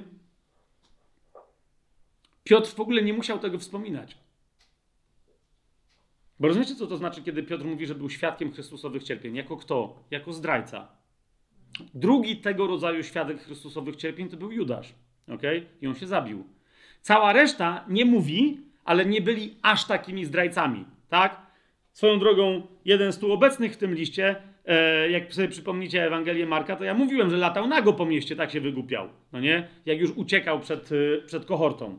E, cała reszta się rozpieszkła, ale nikt z nich nie jest opisany w Nowym Testamencie jako zdrajca, który by się trzy razy zaparł Jezusa. Rozumiecie?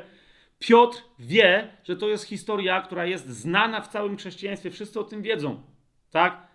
Wszyscy ewangeliści, wszyscy bez wyjątku mówią o tej jego zdradzie, opisują ją ze szczegółami. Tak? Że się nawet małej dziewczynki, która tam mówi, zaraz, przecież to jest chłop, to absolutnie, dziołcho, weźże się idzie od, ja w ogóle nie wiem o kim mówisz, chłopa nie znam. Rozumiecie? Małej dziewczynki się Szymon Piotr przestraszył, który dopiero co chciał walczyć z mieczem, uciął ucho i tak dalej, i tak dalej. Nie?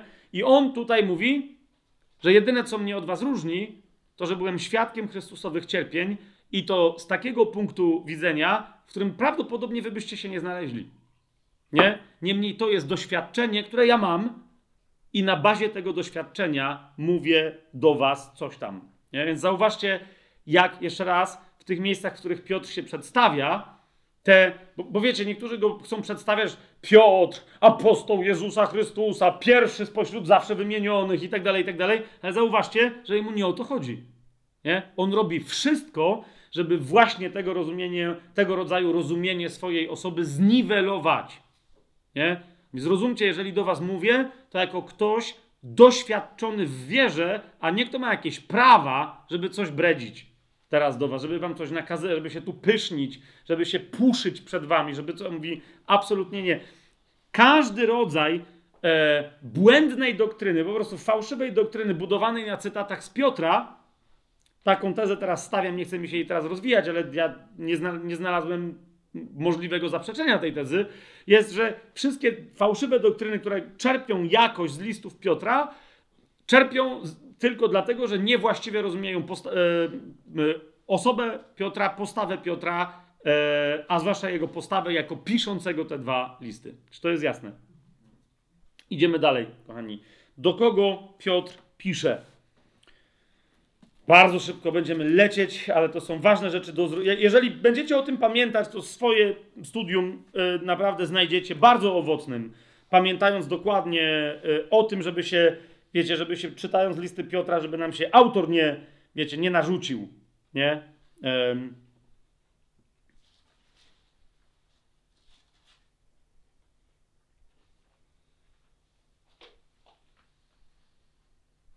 Moja żona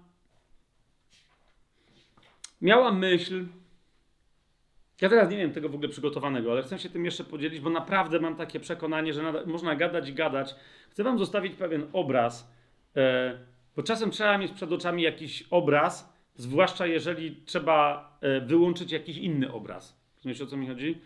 E, dlatego ja często powtarzam, że kiedy Jezus powiedział wykonało się, to wtedy słońce wyszło z powrotem z zachmur, czy co tam było, czym tam było przykryte i wtedy zajaśniała światłość. Biblia mówi wyraźnie, że Pan Jezus 6 godzin umierał na krzyżu, 3 godziny ciemność zapadła, aż do momentu, kiedy wyzionął ducha. Tudzież oddał ducha na świat. Zgadza się? Więc, e, no, a ludzie często mają, wiecie, Jezusa martwego na krzyżu na obrazach, nie? I jest ciemność. Deszcz pada w filmach, w różnych, to dokładnie wtedy się robi najciemniej, tak? Biblia pokazuje nam to zupełnie inaczej. Więc teraz też spróbujmy zrobić taki, taki mini mentalny w Duchu Świętym wszakże tricky eksperyment. Zmieńmy sobie postać, e, e, zmieńmy sobie postać e, Piotra. Mm. Do materiałów na temat życiorysu Piotra, tych poprzednich naszych spotkań, które będą miały, czy, czy, już, powiedzmy, jeżeli ktoś to ogląda teraz na YouTubie, to już są trzy odcinki na temat Piotra na tajemnym planie. Tu obecny brat Tymoteusz miał sugestię, żeby wręcz zamieścić e, gębulinkę, przystojniaczka, e, śniadego Szymona Piotra z serialu Chosen. Od razu mówię, ta, brat Tymoteusz się uczy od Piotra, jest pokorny, e, jak, jak, tak jak i Piotr Apostoł, sam we własnej osobie, więc się przyzna. E, a teraz jeszcze drugą osobę pokorną zawezwę, czyli moją żonę. Tak? Bo moja żona też uznała, że to byłby dobry punkt wyjścia, żeby namalować Piotra jako Piotra yy, z serialu The Chosen. Nie wiem, czy go kojarzycie, ale yy, ostatnio yy, ten serial został do Polski sprowadzony, w telewizji leciał, na różnych VOD portalach, w internecie i tak dalej. I on jest wszędzie reklamowany, to interesujące. Prawie wszędzie do tej pory. Nie, nie twarzą Jezusa z tego filmu, tylko twarzą właśnie Szymona Piotra. Nie? Który nawiasem mówiąc, według mnie mógłby zupełnie swobodnie też grać Jezusa. Tak? Dlaczego? Bo ma twarz. E, kobiety mówią, że taki przystojniak, taki. Okej, okay, ale umówmy się, no nie? Dla mnie osobiście, jak znam Piotra z Biblii, ten aktor jest najmniej przekonujący z nich wszystkich. Rozumiecie? Mateusz z Aspergerem i tak dalej. Genialnie, genialnie. Ale taki chłopeczek, bo oni tam z jakiegoś powodu go pokazują, że on tam na pięści się coś bije, ten, ten Szymon Piotr w tym, w tym serialu, bo widziałem pierwszy sezon z moją żoną, e, już kiedyś, kiedyś, kiedyś, dawno temu, ale że w związku z tym nie potrafi biegać, jakby, rozumiecie, ktoś, kto, kto ma dobrą pracę na nogach i się, i się bije, rozumiecie, to jest skakanka, to są biegi, tak? Ludzie, którzy walczą w klatce, czy to, to rozumiesz? Natomiast Piotr nigdzie w Biblii nie jest pokazany jako zabijaka, jako bokser, jako puncher. Wszędzie w Biblii jest pokazany jako człowiek podnoszący ciężary. Umówmy się, cały, rozumiecie? I nawet cud którym brał udział, że wyciągnął 153 ryby, każda po 3,5 kilo, był możliwy. Dlaczego? Bo on sobie pomyślał, że wyciągnie te sieci. Rozumiecie o co idzie? To jest ciężarowiec. Tak? Więc on całkiem możliwe, że się lał z chłopami innymi, absolutnie ja się z tym zgadzam, ale nie żadne, rozumiecie, yy, Mohamed Ali, żadne tam skakanie z tylko guta, rozumiecie, tylko chytał chłopa, ściskał, dusił, wywalał na ziemię. To było to. To był po prostu ciężarowiec. Jest to jasne? Teraz dlaczego o tym mówię?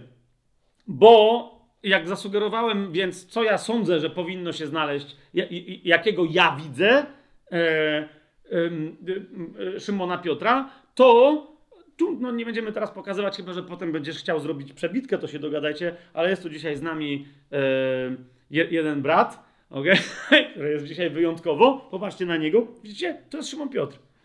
Łysy, z brodą, ale on ćwiczył futbol amerykański. Wiecie o co chodzi? Siłownia to są nieobce yy, tutaj yy, bratu Pawłowi. Yy, nie, nie powiem jakiemu, ale jak będziesz chciał, to potem mogą. Natomiast, natomiast, jaka się pojawiła pierwsza miniatura, bo nie wiem, jakie potem jeszcze następne się pojawią, bo to jest, jest jeszcze jakaś tam praca, pokazująca Szymona Piotra.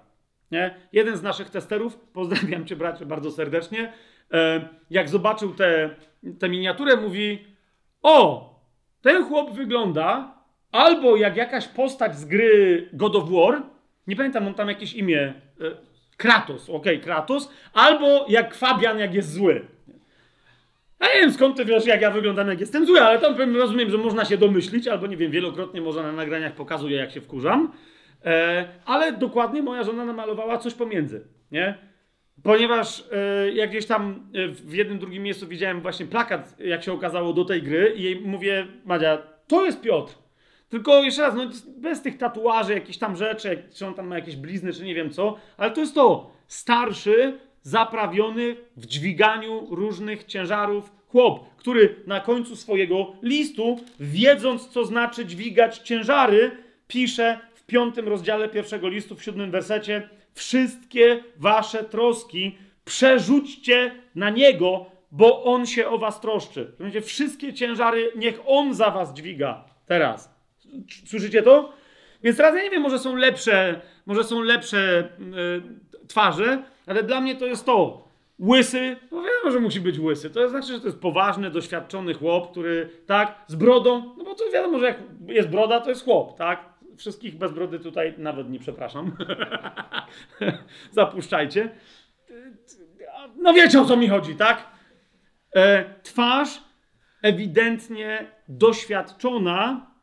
Ktoś tam zresztą, jak potem się zapytałem o co chodzi z tym Kronosem, to mi powiedział, że, że nawet ta postać w tej grze to jest w ogóle jakiś tam ktoś, kto ma syna, którego wychowuje, yy, że zmarła jego żona, więc tam jest jakaś w ogóle historia rodzinna. Ja nie wiedziałem w ogóle, że ja myślałem, że to jest wiecie, jakieś tam tłuczenie się, a że tam jest jakaś jakaś tam historia z tym, z tym związana i że on tam gra postać takiego jakby smutnego mężczyzny, który się zmaga, wiecie, z brakiem właśnie żony, trudnością w wychowaniu syna i tak dalej, i tak dalej. Okej, okay. to tym bardziej mi pasuje na, yy, na Piotra i dokładnie taką twarz. Wiecie już o co mi chodzi, że ten aktor z The Chosen jest za ładny, no przepraszam, no nie, on jest za ładny po prostu, on jest za ładny, no nie, to jest taki amant i to jeszcze drobny. No nie, tak, ja nie wiem, może on normalnie jest duży, ale mi w tym filmie wygląda na, na takiego drobnego raczej chłopeczka. No nie, czy taki, taki, no dobra, nieważne, no tak, taki, taki, no taki, no. Taki, taki!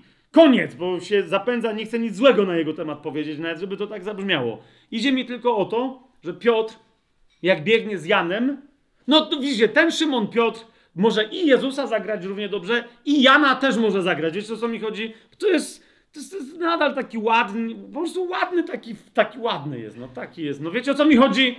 Ja nie wierzę w to, że taki chłop by nie dobiegł za tym aktorem, który grał Jana do grobu. No na litość boską, tak? Ale wiecie, taki właśnie jak ten, ten gość z tej gry, nie wiem, bo on może w tej grze też jakoś biega, ale gość, który jest, rozumiecie, wprawiony w podnoszeniu ciężarów, też dobiegnie gdzieś, no ale nie tak szybko jak taka jakaś dziewiętnastoletnia taka sarenka męska, prawda? Mamy to? Mamy to? Teraz dlaczego ja to tak odmalowuję? Bo e, jeżeli masz mieć jakąś twarz, zastanawiasz się, co tutaj Piotr miał na myśli, to miej taką twarz Piotra. Rozumiecie? Starszego, silnego mężczyzny, który dźwiga ciężary, on się nie boi ich dźwigać, ale nadal mówi, nie ma takiego ciężaru, yy, nie ma tak, takiego ciężarowca, żeby nie przyszedł jakiś ciężar, który by cię przygniótł. Kiedyś, kiedyś nie dasz rady. Tylko ten da radę, kto postanowi uznać, że jest słaby i uzna w Bogu najsilniejszego z najsilniejszych, jego uzna za swojego ciężarowca. Rozumiesz, o co mi idzie? Twarz, którą widzisz autora pierwszego i drugiego listu Piotra, czyli twarz Piotra apostoła musi być taką twarzą. Nie?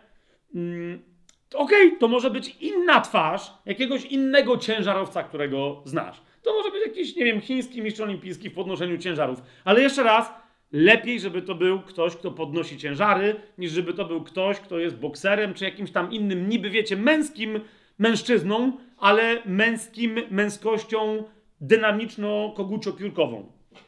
Tu musi być gość, który stoi twardo na nogach, który raczej się opiera i coś podnosi, niż, wiecie, łatwo gdzieś dobiega, doskakuje czy podskakuje. Jasność? To jest Piotr Apostoł. A jeszcze, jakbyście zobaczyli, bo nie wszyscy znają brata Pawła, ale jakbyście zobaczyli jego twarz, to kto wie, czy to nie jest jeszcze lepsza twarz niż Kratosa do tego, żeby demonstrować. E, zgodzicie się tutaj ze mną, czy, czy, czy nie? Dobra, a potem będziemy na niego nalegać, żeby pozwolił na y, półsekundową migawkę ze swoją twarzą odpowiednio zmarszczoną i groźną. Dalej, następny punkt. Teraz ja wiem, że pomyślicie sobie, no parę minut żeśmy tu stracili. Jeszcze raz, czasem jest istotniejsze, wiecie o co mi chodzi, takie przejście, no nie? Żeby naprawdę, bo wtedy ty usłyszysz głos właściwy głos, który do ciebie mówi. Duch Święty do nas mówi różnymi e, głosami. My tu potrzebujemy widzieć właściwą twarz, usłyszeć właściwy głos. Rozumiecie? Od, od, e, od Piotra, nie? To jest chłop, który naprawdę mógłby cię chwycić w pół i przełamać. To był gość, który się nie przestraszył Jezusa. Rozumiecie? E, brat jego do niego przyszedł, mówi: Znaleźliśmy Mesjasza. Przyszedł, rozumiecie? Jan powiedział: To jest baranek Boży. Jan Chrzciciel, Jan, późniejszy apostoł i Andrzej nie? idą za nim. Znaj Jakub tam się w pewnym znalazł później, ale Andrzej przyprowadza Szymona Piotra do Jezusa. Zauważcie, i nic. Jezus znajduje Szymona, Szymona Piotra, wchodzi do, jego, do niego do łodzi, głosi, rozumiecie, i nic. I on do niego mówi, panie, odejdź ode mnie, bo ja jestem grzesznikiem. To, rozumiecie, to jest twardziel, chłop jest uczciwy, ale się nie boi, po prostu mówi, no ja wiem, jak się sprawy mają, nie będę teraz udawać. Po prostu nie. Jan Chrzciciel mnie nie przekonał, to ty mnie przekonasz, daj spokój. I dopiero jak Jezus mu pokazuje, no to popatrz na to, Piotr wtedy mówi, o, to przepraszam najmocniej, to tak o tym nie pomyślałem. To zmieniam zdanie. Nie? Bardzo konkretny facet, który jakby cię chwycił, złamał w pół jedną ręką, rozumiesz, bez żadnego problemu. Tak?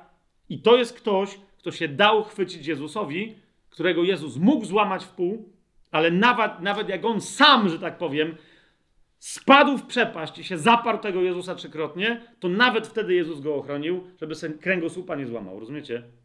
To jest ktoś taki, kto doskonale wie. Nie? Jest taka szanta e, stara, e, no, chyba się 12 ton nazywa, czy coś takiego. Więc tam jest taka, taka zwrotka, która mówi: zawsze znajdzie się ktoś, kto załatwi cię. Nieważne, jak, jak będziesz, jak będziesz, e, jak będziesz mocny. Nie? I to jest dokładnie, rozumiecie, to jest taki marynarz, to jest taki rybak, to jest taki gość, człowiek, rozumiecie, otwartych, przez który wie, że przyjdzie żywioł, przyjdzie burza na morzu i tak dalej, przyjdzie potężny sztorm i jest koniec. Ty, nie, ty jako człowiek nie przeciwstawisz się. Rozumiecie o co chodzi?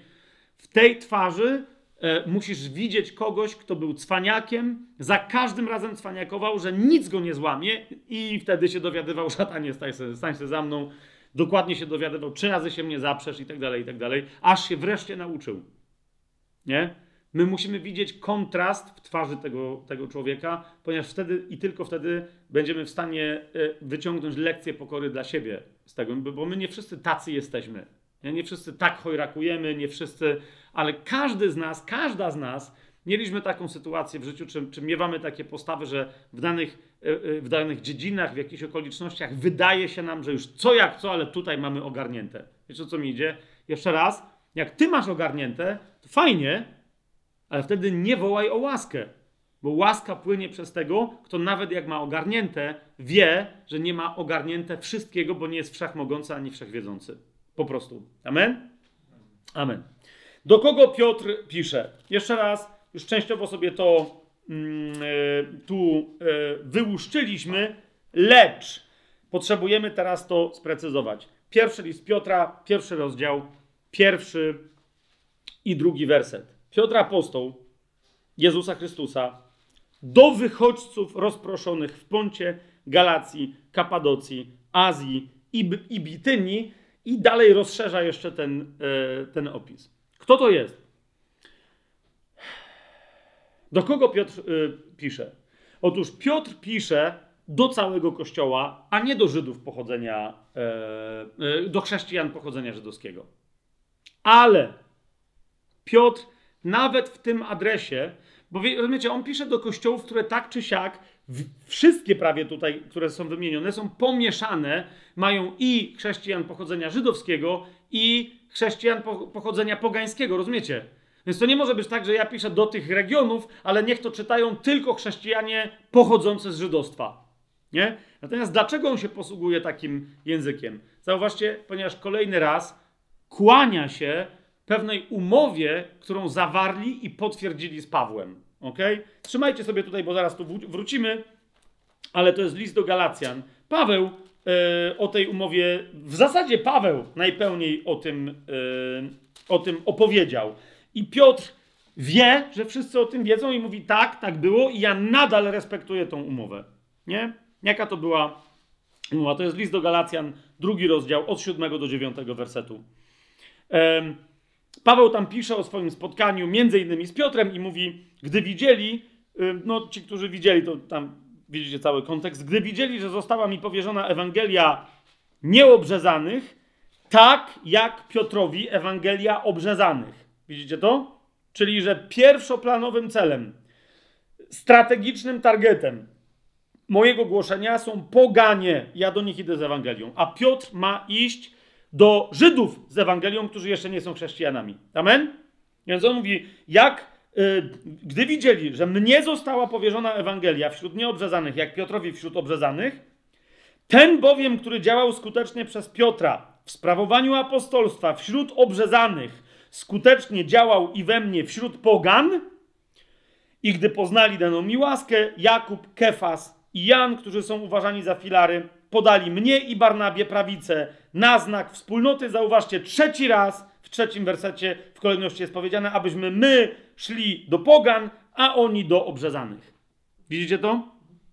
Więc Piotr pisze do kościołów, które już są, to już jest ileś lat później po tamtym spotkaniu, po tamtym podaniu sobie prawicy. Tak? Rozumiecie, to było kiedy jeszcze na tych terenach, do których teraz pisze Paweł, nie było nawet wielu tych chrześcijan z pochodzenia żydowskiego, bo oni w ogóle tam się dostali w wyniku rozmaitych prześladowań w Jerozolimie i w Judei. Czy to jest jasne? Tak? Po drugie, Żydzi z tamtych terenów też się nawracali z różnych powodów, ale poganie tam też w czasie, kiedy oni sobie podawali prawicę, byli nadal poganami, nie chrześcijanami. Jasne? Teraz, kiedy wszystko na to wskazuje, że już nie ma Pawła, Kościół jest jeden, mocno wymieszany. Zauważcie, co robi Piotr.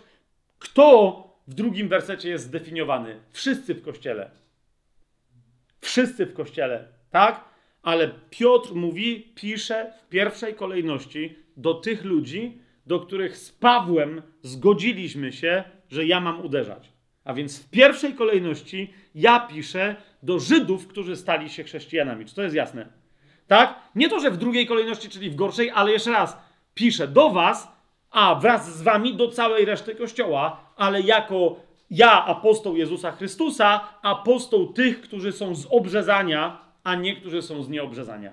Czy to jest jasne? Zobaczcie, kolejny raz. Do kogo piszę? Do y, y, chrześcijan pochodzenia y, żydowskiego, ale z uszanowaniem umowy Pawła, tak? czyli, czyli do całej reszty również, ale jako nie tych, którzy byli jego targetem ewangelizacyjnym w pierwszej kolejności. Czyli nie pisze jako do ludzi, którym on głosił Ewangelię, czy nie pisze do kościołów, które by on zakładał, bo zauważcie, to są kościoły Pawła, które on tu wymienia. Nie? Ale w których są także ludzie, których on jako Piotr nawracał. Tak? Bo jeżeli zwraca się do wychodźców, to są ci, którzy, którzy uciekali, którzy byli emigrantami e, z Jerozolimy i z terenów żydowskich. Tak? Natomiast e, kolejny raz logika tego, jak tutaj Paweł, Piotr to adresuje, to jest logika Pawła. Zwróćcie uwagę, który nawet Paweł, znowu, kiedy on Y, bo niektórzy mówią, że no to jest fajne. Paweł się dogadał z Piotrem, że on ma głosić obrzezanym, a potem Paweł i tak głosił komu chciał. Nie? Nie do końca. Paweł tylko wiedział, jaka jest logika, że do końca świata i dalej. Nie? Y, nowe stworzenie to będzie nowe stworzenie, które się zaczęło od Izraela. Czy to jest jasne? i poganie zostali wprowadzeni w prawo do nowego stworzenia przez wszczepienie w obietnice Izraela, które były obietnicami Abrahama. Czy to jest jasne? I dlatego Paweł mówi, że nawet kiedy on głosi e, poganom, to on głosi jakby, musi głosić jakby przez Żydów, nie? Czyli to nie jest jego pierwszy cel, ale przychodzi do jakiegoś miasta i wchodzi do synagogi. On i tak wie, co się stanie, że oni go wywalą, nie? Dlaczego? Ponieważ w Biblii logika głoszenia Ewangelii jest jedna Piotr ją tu wyraża, ale powtarzając tylko i wyłącznie e, regułę, którą de facto sformułował Paweł. Gdzie? Otwórzmy sobie na przykład list do Rzymian i zobaczcie razem ze mną list do Rzymian, pierwszy rozdział, szesnasty werset. Do, wiecie, do kościoła, któremu wiele rzeczy musi Paweł tłumaczyć, bo tam go jeszcze nie było, bo pamiętacie, że on pisze do Rzymian, u których go jeszcze nie było, pisze w ten sposób: Nie wstydzę się bowiem Ewangelii Chrystusa, ponieważ jest ona mocą Boga ku zbawieniu, zauważcie, dla każdego, kto uwierzy, ale najpierw Żyda, potem także Y. Widzicie to? Najpierw Żyda, potem także Y. Owszem, list do Galacjan, trzeci rozdział. Owszem, 28 werset. Nie ma Żyda ani Greka, nie ma niewolnika ani wolnego, nie ma mężczyzny nawet ani kobiety. Wszyscy bowiem jesteście jedno w Chrystusie Jezusie. Amen? Ale proces jest taki, że najpierw do Żyda, a potem do Greka. Jasne? Najpierw do Żyda, a potem do Greka. Y, Jezus, nawet jak rozmawia, pamiętacie, z Samarytanką, y, jak ona mówi, bo tu jest góra taka, tam jest taka, ci mówią, że to, tam ci, a Jezus jej mówi, zbawienie pochodzi od Żydów. Tyle. Cała wypowiedź Pana Jezusa. Bo taka jest dynamika w Słowie Bożym. Tak? I tylko, y, zresztą pamiętacie w liście do Rzymian, co tam Paweł mówi, że mówi, to jest dobrze dla was, że się Izrael zaparł.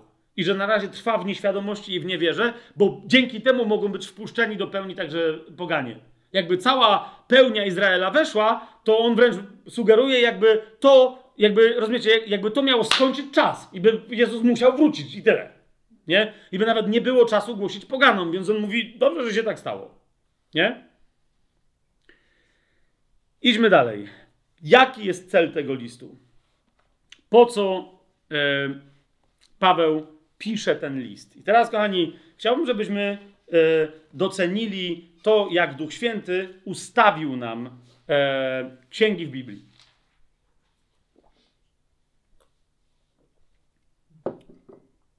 Otóż są dwa takie fragmenty w księdze, w tej księdze, w pierwszym liście Piotra, e, które, jak zwrócę teraz e, naszą wspólnie uwagę na te fragmenty, które uzasadniają, co jest pierwszo, e, pierwszoplanowym, pierwszorzędnym celem napisania tego listu, to zobaczycie, że tak jak Paweł, Piotr wielokrotnie powołuje się na Pawła, lakonicznie wręcz cytując jego szersze znacznie rozważania, licząc na to, że je u Pawła pogłębimy, tak uważajcie, nie można zrozumieć, zwłaszcza pierwszego listu Piotra, bez listu Jakuba.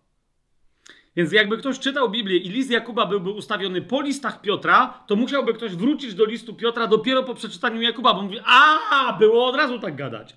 Więc Duch Święty od razu tak gada i najpierw dał nam list Jakuba. Dlaczego? Ponieważ e, e, usta- zarysowanie problemu, e, na który próbuje zareagować próbuje skutecznie e, bardzo Piotr, wyraża się słowem, którego się nauczyliśmy w liście Jakuba. A ten wyraz to jest peirasmos. Pamiętacie tamten, tamten wyraz? Który u Jakuba był przetłumaczony jako próba, ale myśmy się dowiedzieli, że jest to bardziej pokuszenie, które ma nas próbować. Skuszenie do czegoś, niekoniecznie próba, która, wiecie, coś, nam, coś nas tam bardzo dociska i tak dalej, i tak dalej. Otwórzmy sobie pierwszy list Piotra, pierwszy rozdział.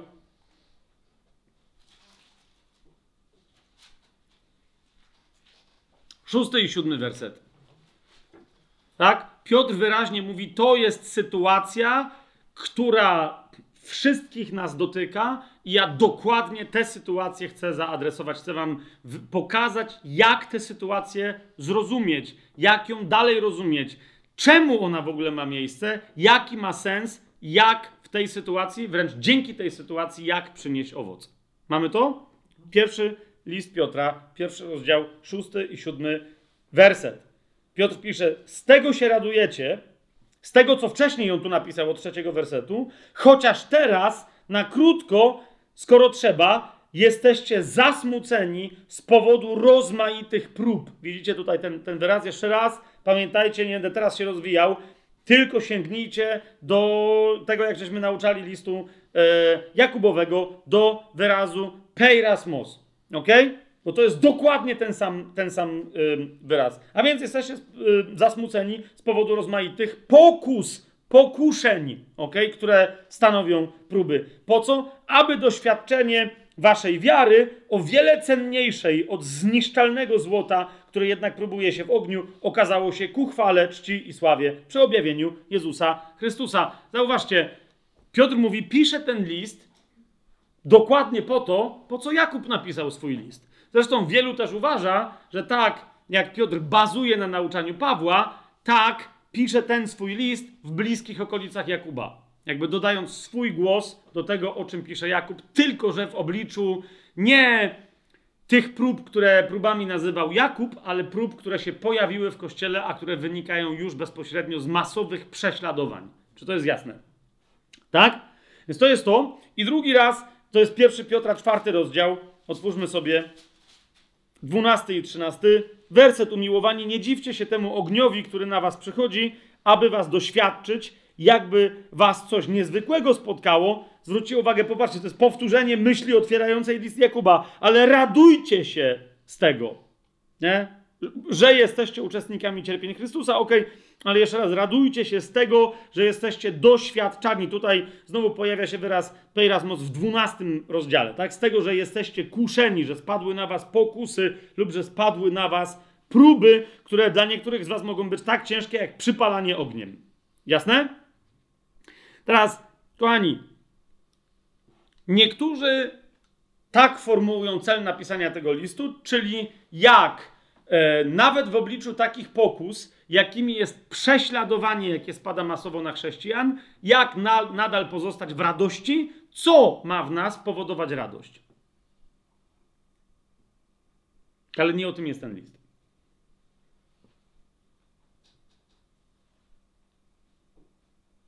Kompletnie nie o tym jest ten list. Lub też całkowicie o tym jest ten list, tylko być może, że niektórzy z Was już zadali sobie pytanie, Duch Święty się nie powtarza. Jeżeli napisał o tym list Jakub, to czemu by kazał pisać ten sam list Piotrowi? Zgadza się?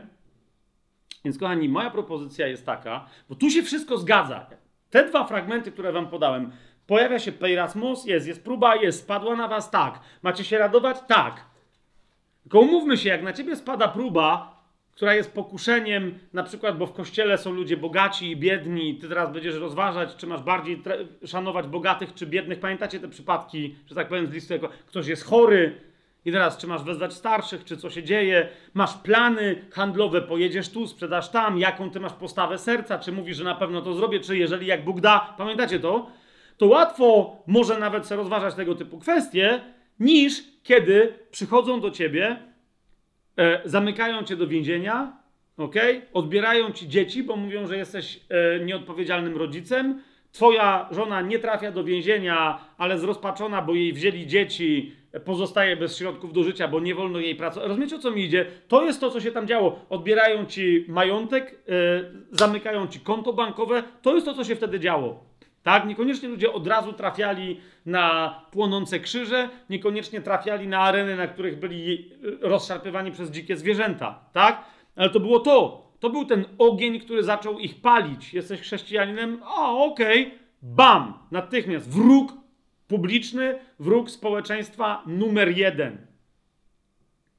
Otóż, Gani, moja propozycja w związku z tym jest taka, aby spojrzeć na ten list i zresztą myślę, że jak zobaczycie o co mi chodzi, to myśl, myślę, nie musicie, ale myślę, że się zgodzicie, e, że to jest właściwsza perspektywa. Czyli pamiętamy o tym, że Peiras Mos, że próba i że w próbie pisze konkretnej próbie prześladowań, która kusi chrześcijan, wiecie, żeby poszli na kompromis.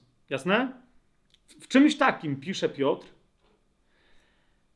ale pojawia się w tym liście inny wyraz tak gęsto, w tak zupełnie nieprawdopodobnej w porównaniu z całą resztą Nowego Testamentu ilości, że no, wielu egzegetom się narzuca, być może to jest właściwsza jeszcze perspektywa do zrozumienia tego listu. Tak? To jest wyraz. Dzisiaj Tymek tuż przed naszym spotkaniem przyszedł do mnie, bo, bo, bo lampa była u, u mnie. I ja mówię, że zaraz y, tam przyjdę, tylko jeszcze muszę coś policzyć, bo sam się nie mogłem doliczyć y, w Nowym Testamencie. Teraz, kochani, ten wyraz, o którym ja mówię, występuje, i zaraz wam powiem, co to za wyraz. Tylko żebyście najpierw zrozumieli szokujące fakty. ok? W całym Nowym Testamencie ten wyraz pojawia się 42 razy. Tak? Ja liczyłem sobie dokładnie i sobie to zapisałem, no bo to robiłem, co ty, to robiłem właśnie jak Tymek przyszedł. W Ewangelii Mateusza ten wyraz się pojawia 4 razy. W Ewangelii Marka 3 razy. W Ewangelii Łukasza, Łukasz w ogóle jest poważny, gdy chodzi o ten wyraz. W Ewangelii Łukasza 6 razy. Okay? W dziejach apostolskich pięć razy. Nie? Macie dwie ogromne księgi Łukasza i tam się pojawia 11 razy łącznie, ale w dwóch ogromnych księgach, w Ewangelii i w Dziejach Apostolskich. Jasne? W drugim do Koryntian raz, w Galacjanach raz, w liście do Filipian raz, w pierwszym do Tesaloniczan, w drugim do Tesaloniczan, tu raz i tu raz. Raz w drugim liście do Tymoteusza, w liście do Hebrajczyków cztery razy, w Księdze Objawienia raz. Wiecie ile razy pojawia się w tak króciutkim liście jak pierwszy list Piotra ten wyraz? 11 razy. Dokładnie tyle samo, co naraz w dwóch ogromnych księgach Łukasza, czyli w Ewangelii Łukasza i w dziejach apostolskich. Ok? Co to jest za. O jaki tu wyraz mi chodzi? Bo on jeszcze ma inny, uzupełniający, ale sam ten jeden wyraz to jest czasownik, który został przetłumaczony, jest tłumaczony w większości tłumaczeń, w całej w pojedynczym tłumaczeniu, wszędzie, gdzie występuje, w tych miejscach, które wam podałem, jest zazwyczaj tłumaczony przez czasownik polski cierpieć. I teraz widzicie, musimy sobie dobrze wyjaśnić, co się tutaj dzieje, ponieważ można w ten sposób albo dobrze zrozumieć pierwszy list Piotra, albo kompletnie znowu zapuścić się w rejony, w które się zapuszczać nie powinniśmy. Ktoś właśnie nawet zwrócił mi uwagę już przy liście Jakuba, mówiąc, że Fabian, y, y, nie, bardziej o cierpieniu niż list Jakuba, który w zasadzie co tam mówi o cierpieniu? No ja wyjaśniałem, co mówi. Znacznie bardziej mówi list Piotra. Moje pytanie brzmiało, dlaczego? I ten mówi, no bo w liście Piotra tenże wyraz, o którym teraz rozmawiamy, czasownik cierpieć, hebrajski, pojawia się 11 razy. Odpowiedziałem nie. Parokrotnie pojawia się w liście pierwszym Piotra, parokrotnie pojawia się rzeczownik cierpienie, parokrotnie, ale nie pojawia się czasownik cierpieć. Jak to? Otóż, kochani, czasownik, i teraz, i teraz następna rzecz. Dlaczego ja takie, wiecie, taką tajemnicę, o, co to jest? No nie tak, tak to robię. Bo teraz jeszcze jedną rzecz musimy zrozumieć. Ten czasownik, że tak powiem, w pewnym momencie zaatakował wierzących chrześcijan z żydostwa i z nieżydostwa. Ok? Bowiem ten czasownik w języku greckim brzmi dokładnie, rozumiecie, jak ktoś nawet nie, nie wiedział, ale jest chrześcijaninem i tak dalej, i tak dalej, ten czasownik brzmi, do, rozumiecie, dokładnie tak jak dla nas teraz zabrzmi, jak nie wiecie, co to jest za, za, za czasownik, nie? Ten czasownik to jest czasownik grecki pascho. Słyszycie? Gosia ma takie okej. Okay. Teraz sęk w tym, że ten czasownik jest klasyczny w języku greckim. Rozumiecie? On nie pochodzi od wyrazu pascha. Tak? On nie pochodzi od wyrazu, nie ma niczego wspólnego, chociaż niektórzy mówią, o, kto wie, Arystoteles mógł być Żydem. Ja miałem takie twierdzenie, jak studiowałem filozofię. Inni mówią, może Homer był Żydem, bo Homer się posługiwał tym wyrazem. Tak? Pascho. Z jakiegoś tajemniczego powodu ten wyraz jest przetłumaczony w większości miejsc Biblii jako cierpieć, że ktoś cierpi, tak? Kiedy tymczasem, my po polsku zwłaszcza, mamy inny wyraz, perfekcyjnie odpowiadający temu wyrazowi. Ok? I on, owszem, może mieć związek z cierpieniem, ale o tyle, o ile. Mianowicie, kochani, e, jeszcze raz, proszę, sprawdźcie mnie. Bo najlepsze jest to, że na przykład będziecie mieli tłumaczy e, e, Tezaurus Tejera, e, e, słowniki Stronga, angielski, polski jakiś tam i w definicji tego wyrazu co znajdziecie? Że wyraz Pascho oznacza mieć czegoś doświadczenie, doświadczać czegoś lub w stronie biernej być przez coś doświadczonym. Nie wiem, czy rozumiecie. Tak? Czyli jak się o kimś mówi, że życie kogoś doświadczyło, to jest założenie, że prawdopodobnie sporo wycierpiał. Zgodzicie się ze mną? Ale to nie znaczy, że kurde tylko cierpiał. Czy, czy wiecie o co mi idzie, tak? Jeżeli ktoś ma na swoim koncie wiele życiowych doświadczeń, jak powiedzielibyśmy, także on, czyli jak po polsku się gada, że ktoś z niejednego pieca chleb jadł, to rozumiecie, no to nie był, nie był to tylko piec cierpienia, czy chleb cierpienia. Czy rozumiecie, co ja gadam, tak? Więc pamiętajcie, ten wyraz w języku greckim, żebyśmy wy, dobrze zrozumieli, o co chodzi autorowi, który się, zwłaszcza w Biblii, który się posługuje tym wyrazem, wyraz pascho oznacza być w różnych trybach, bo w stronie biernej, jak mówię, oznacza być doświadczanym przez coś. Ale zawsze patrz przez co. Czy to jest jasne? I teraz druga rzecz. Kiedy pisze do ciebie Piotr, który sam mówi, że był świadkiem cierpień Chrystusa, który jest Żydem, który pisze w pierwszej kolejności do Żydów, którzy wiedzą, co to jest Pesach i że baranek paschalny jest paschalny, tak? To ten wyraz pascho, no czujecie, że się, że się posługuje nim, nawet jeżeli oryginalnie ten wyraz nie miał związku z hebrajskim. Rozumiecie, o co mi idzie? To chrześcijanie, jak się zaczęli nim posługiwać, ten wyraz nabrał nowego znaczenia. Zgodzicie się ze mną? Zgodzicie się ze... Zobaczcie, co się teraz dzieje. No, no jeżeli my byśmy teraz e, stworzyli po polsku wyraz, który ma... E, chodzi nam o to, że kiedy ktoś ma doświadczenia, które są pomocne do życia chrześcijańskiego, nie? I zazwyczaj to są złe doświadczenia, ale mogą być dobre i nazwalibyśmy to paschowaniem.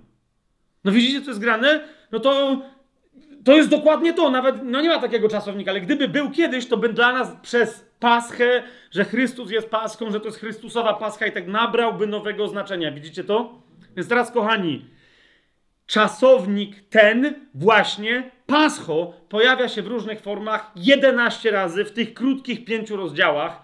Rozumiecie? Tam nieledwie ile to jest? To jest w ogóle 100, yy, no będzie trochę ponad 100 wersetów. Łącznie Rozumiecie, całego listu. 11 razy mamy wyraz pascho. On jest uzupełniony jeszcze jednym wyrazem, ale o nim za chwilę. I teraz, kochani, e, chcę się przyjrzeć tym miejscom. Dlaczego? Żebyśmy przeczytali ten tylko jeden właściwy czasownik, ten czasownik przetłumaczyli właściwie w miejscach, gdzie jest tłumaczony jako cierpienie. Ok? Wtedy myślę, że zobaczymy, po co jest napisany ten list. Ok? W tej perspektywie. Otóż, kochani, i teraz tak. Następna bardzo interesująca rzecz. To nie jest tak, no bo rozumiecie, jest pięć rozdziałów. Wyraz pojawia się 11 razy. No to pasowałoby, żeby się pojawił mniej więcej po, ze dwa razy na rozdział. Ale w pierwszym rozdziale się w ogóle nie pojawia. Chociaż tam jest mowa o doświadczaniu smutku, o próbach i tak dalej, ten wyraz się w ogóle nie pojawia.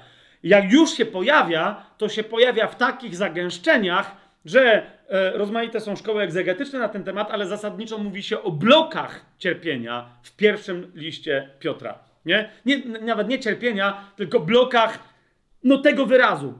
Pascho, e, w, mm, e, które znajdują się zaraz obok siebie. Ok? I teraz, kochani, według mnie, bo rzecz jasna, jak się zebrał Piotr z Sylwanem, to nawet jakby Piotr tego nie wymyślił, to Sylwan musiał napisać to wszystko, co chciał Piotr powiedzieć, w formie chiazmu. tak? Szczytem wszakże tego chiazmu, no to jest, to jest specyficzny tutaj chiazm, podwójny. Jak zobaczycie, jak funkcjonuje ten wyraz pascho w tym liście, to być może zobaczycie specyfikę tego chiazmu. Na razie nie będę o tym, o tym mówił. Ale spójrzmy na pierwsze, ile tam jest raz, dwa, trzy, cztery wystąpienia tego wyrazu w pierwszym bloku, ponieważ według mnie tenże właśnie blok, zwłaszcza zobaczcie jak zobaczycie zagęszczenie, ten pierwszy blok jakby mówi o tym, co jest właściwym celem tego listu. W perspektywie tego bloku należy rozumieć cały list yy, i wszystko inne się wyjaśni tylko i wyłącznie, jak zrozumiesz ten fragment. Ok? To jest, kochani, pierwszy list Piotra. To jest pierwszy blok Paschy. Pascho. To jest pierwszy list Piotra, drugi rozdział, wersety od 19 do 23. Ok? Teraz cały ten list jest po to napisany, abyśmy to zrozumieli. Ok? Kiedy spadają prześladowania wszędzie, na całym świecie, na cały Kościół, żebyśmy my rozumieli, że po pierwsze mieli właściwą perspektywę, tak? Tego, że innych to samo to do, dotyczy, bo nie może nie dotyczyć, ale ta właściwa perspektywa to jest, że ja indywidualnie cierpię i zrozumiem to tylko i wyłącznie przez klucz, który tutaj nam y, zdradza, objawia, ujawnia Piotr. Kochani, w 19, 20, 21 i 23 wersecie pojawia się, powtarza się wyraz pascho. Jasne? Czytam od 19 do 23 wersetu. To bowiem podoba się. Teraz y, jeszcze, jeszcze tak. Chwila. Ja na razie koncentruję się na, na czasowniku pascho. Tak? być może w paru miejscach należałoby, nie być może, tylko na pewno trzeba byłoby rzecz przetłumaczyć trochę inaczej. Tu na przykład widzicie, po pierwsze, jest już podejrzane, co się podoba Bogu, czy to mu się podoba, czy to się nie podoba, a po drugie, czy to, się, czy to w ogóle o Boga tutaj chodzi, bo Bogu tu jest dodane, że tak powiem, no nie? Widzicie to? Więc y, jeszcze raz, tak? Co mu się podoba, co nie, co, a co on aprobuje, a dlaczego do czegoś dopuszcza. Więc ja na razie się tym tłumaczeniem nie będę zajmować, tylko koncentrujemy się na zastosowaniu czasownika pascho. Ok? To bowiem podoba się Bogu, jeżeli ktoś znosi smutki ze względu na sumienie wobec Boga, będąc doświadczanym niewinnie.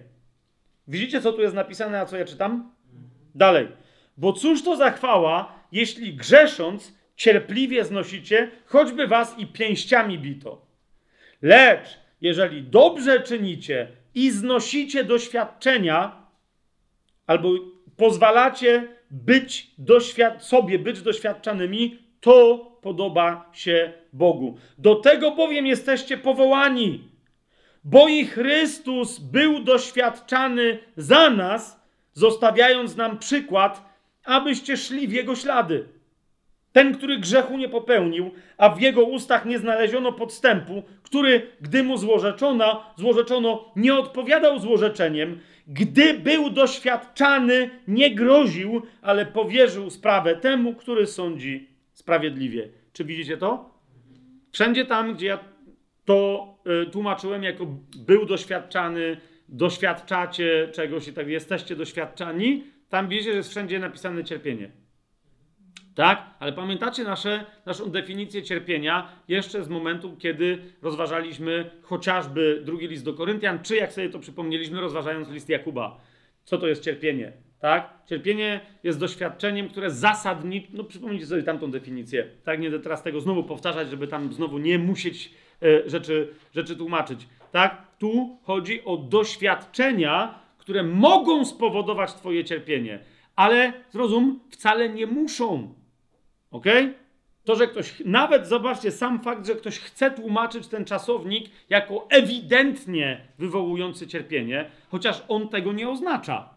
Tak? Jezus był doświadczany na krzyżu. Jeżeli my gdzieś widzimy, teraz czy on tam nie cierpiał, nie bolało go, nie, Owszem, tylko pamiętajcie o definicji, jaką wtedy mieliśmy. Tak? Kiedy wojownik walczy i zwycięża w słusznej sprawie, albo nie zwycięża, przegrywa i ginie, ale z honorem, on nie cierpi, ból go nie boli. Rozumiecie ten, ten fundament, ponieważ widzi sens tego, co się teraz dzieje, swojego wysiłku, zmagania i tego, co ktoś inny przyjąłby za cierpienie. Inny może w, w absolutnym dostatku, w wolności od bólu cierpieć, ponieważ całe jego życie nie ma sensu, on nie wie po co żyje. Tak? Więc różne rzeczy mogą wywołać cierpienie. Cierpienie jest związane albo e, lub jego brak, jest związane albo z poczuciem sensu, albo z brakiem poczucia sensu e, w życiu i, i, w tym w aktualnej sytuacji, w ramach której coś się dzieje. Tak? Zatem e, cały czas Piotr posługuje się tutaj słowem pascho, być doświadczanym albo doświadczać czegoś, mieć jakieś doświadczenia. Ok? I teraz, kochani, przyjrzyjcie się e, 21 wersetowi, ponieważ to jest klucz do zrozumienia całego, e, całego, e, całego tego listu. Ja w, chyba ostatnio czy przedostatnio mówiłem o tym, że Piotr jest specjalistą znacznie większym niż Paweł. I jeżeli my czegoś u Piotra szukamy, czego nie znajdziemy tak rozwiniętego u Pawła, to znajdziemy e, nauczanie na temat powołania osobistego. Tak powiedziałem? To zwróćcie uwagę, co tu się dzieje. Piotr, e, Paweł się nigdzie tak nie zapędza. Nie? Paweł o powołaniu mówi bardzo ogólnie, a Piotr, mimo że pisze krótko, tego typu fragmentami dotyka sedna. Nie? On, on bardzo często mówi, taka jest wola Boża. Taka jest wola Boża. Okay? Do tego jesteście powołani. Do czego? Do tego, żeby cierpieć? Nie, on tu nic nie mówi o cierpieniach, ale abyśmy mieli wszystkie możliwe cierpienia. Przepraszam. Abyśmy mieli wszystkie możliwe doświadczenia, ok? które nas upodobnią do Chrystusa. Hmm? Popatrzcie, Do tego, bo, drugi rozdział, 21 werset. Do tego bowiem jesteście powołani, bo i Chrystus był doświadczany za nas, zostawiając nam przykład, abyśmy szli, abyście szli w Jego ślady. Widzicie to? Aż do krzyża Chrystus jest dla nas przykładem e, drogi, którą my również mamy podążać. Jeżeli my mówimy, że Jezus jest drogą, prawdą i życiem, to znaczy, że Jego życie jest dla nas drogą do naśladowania.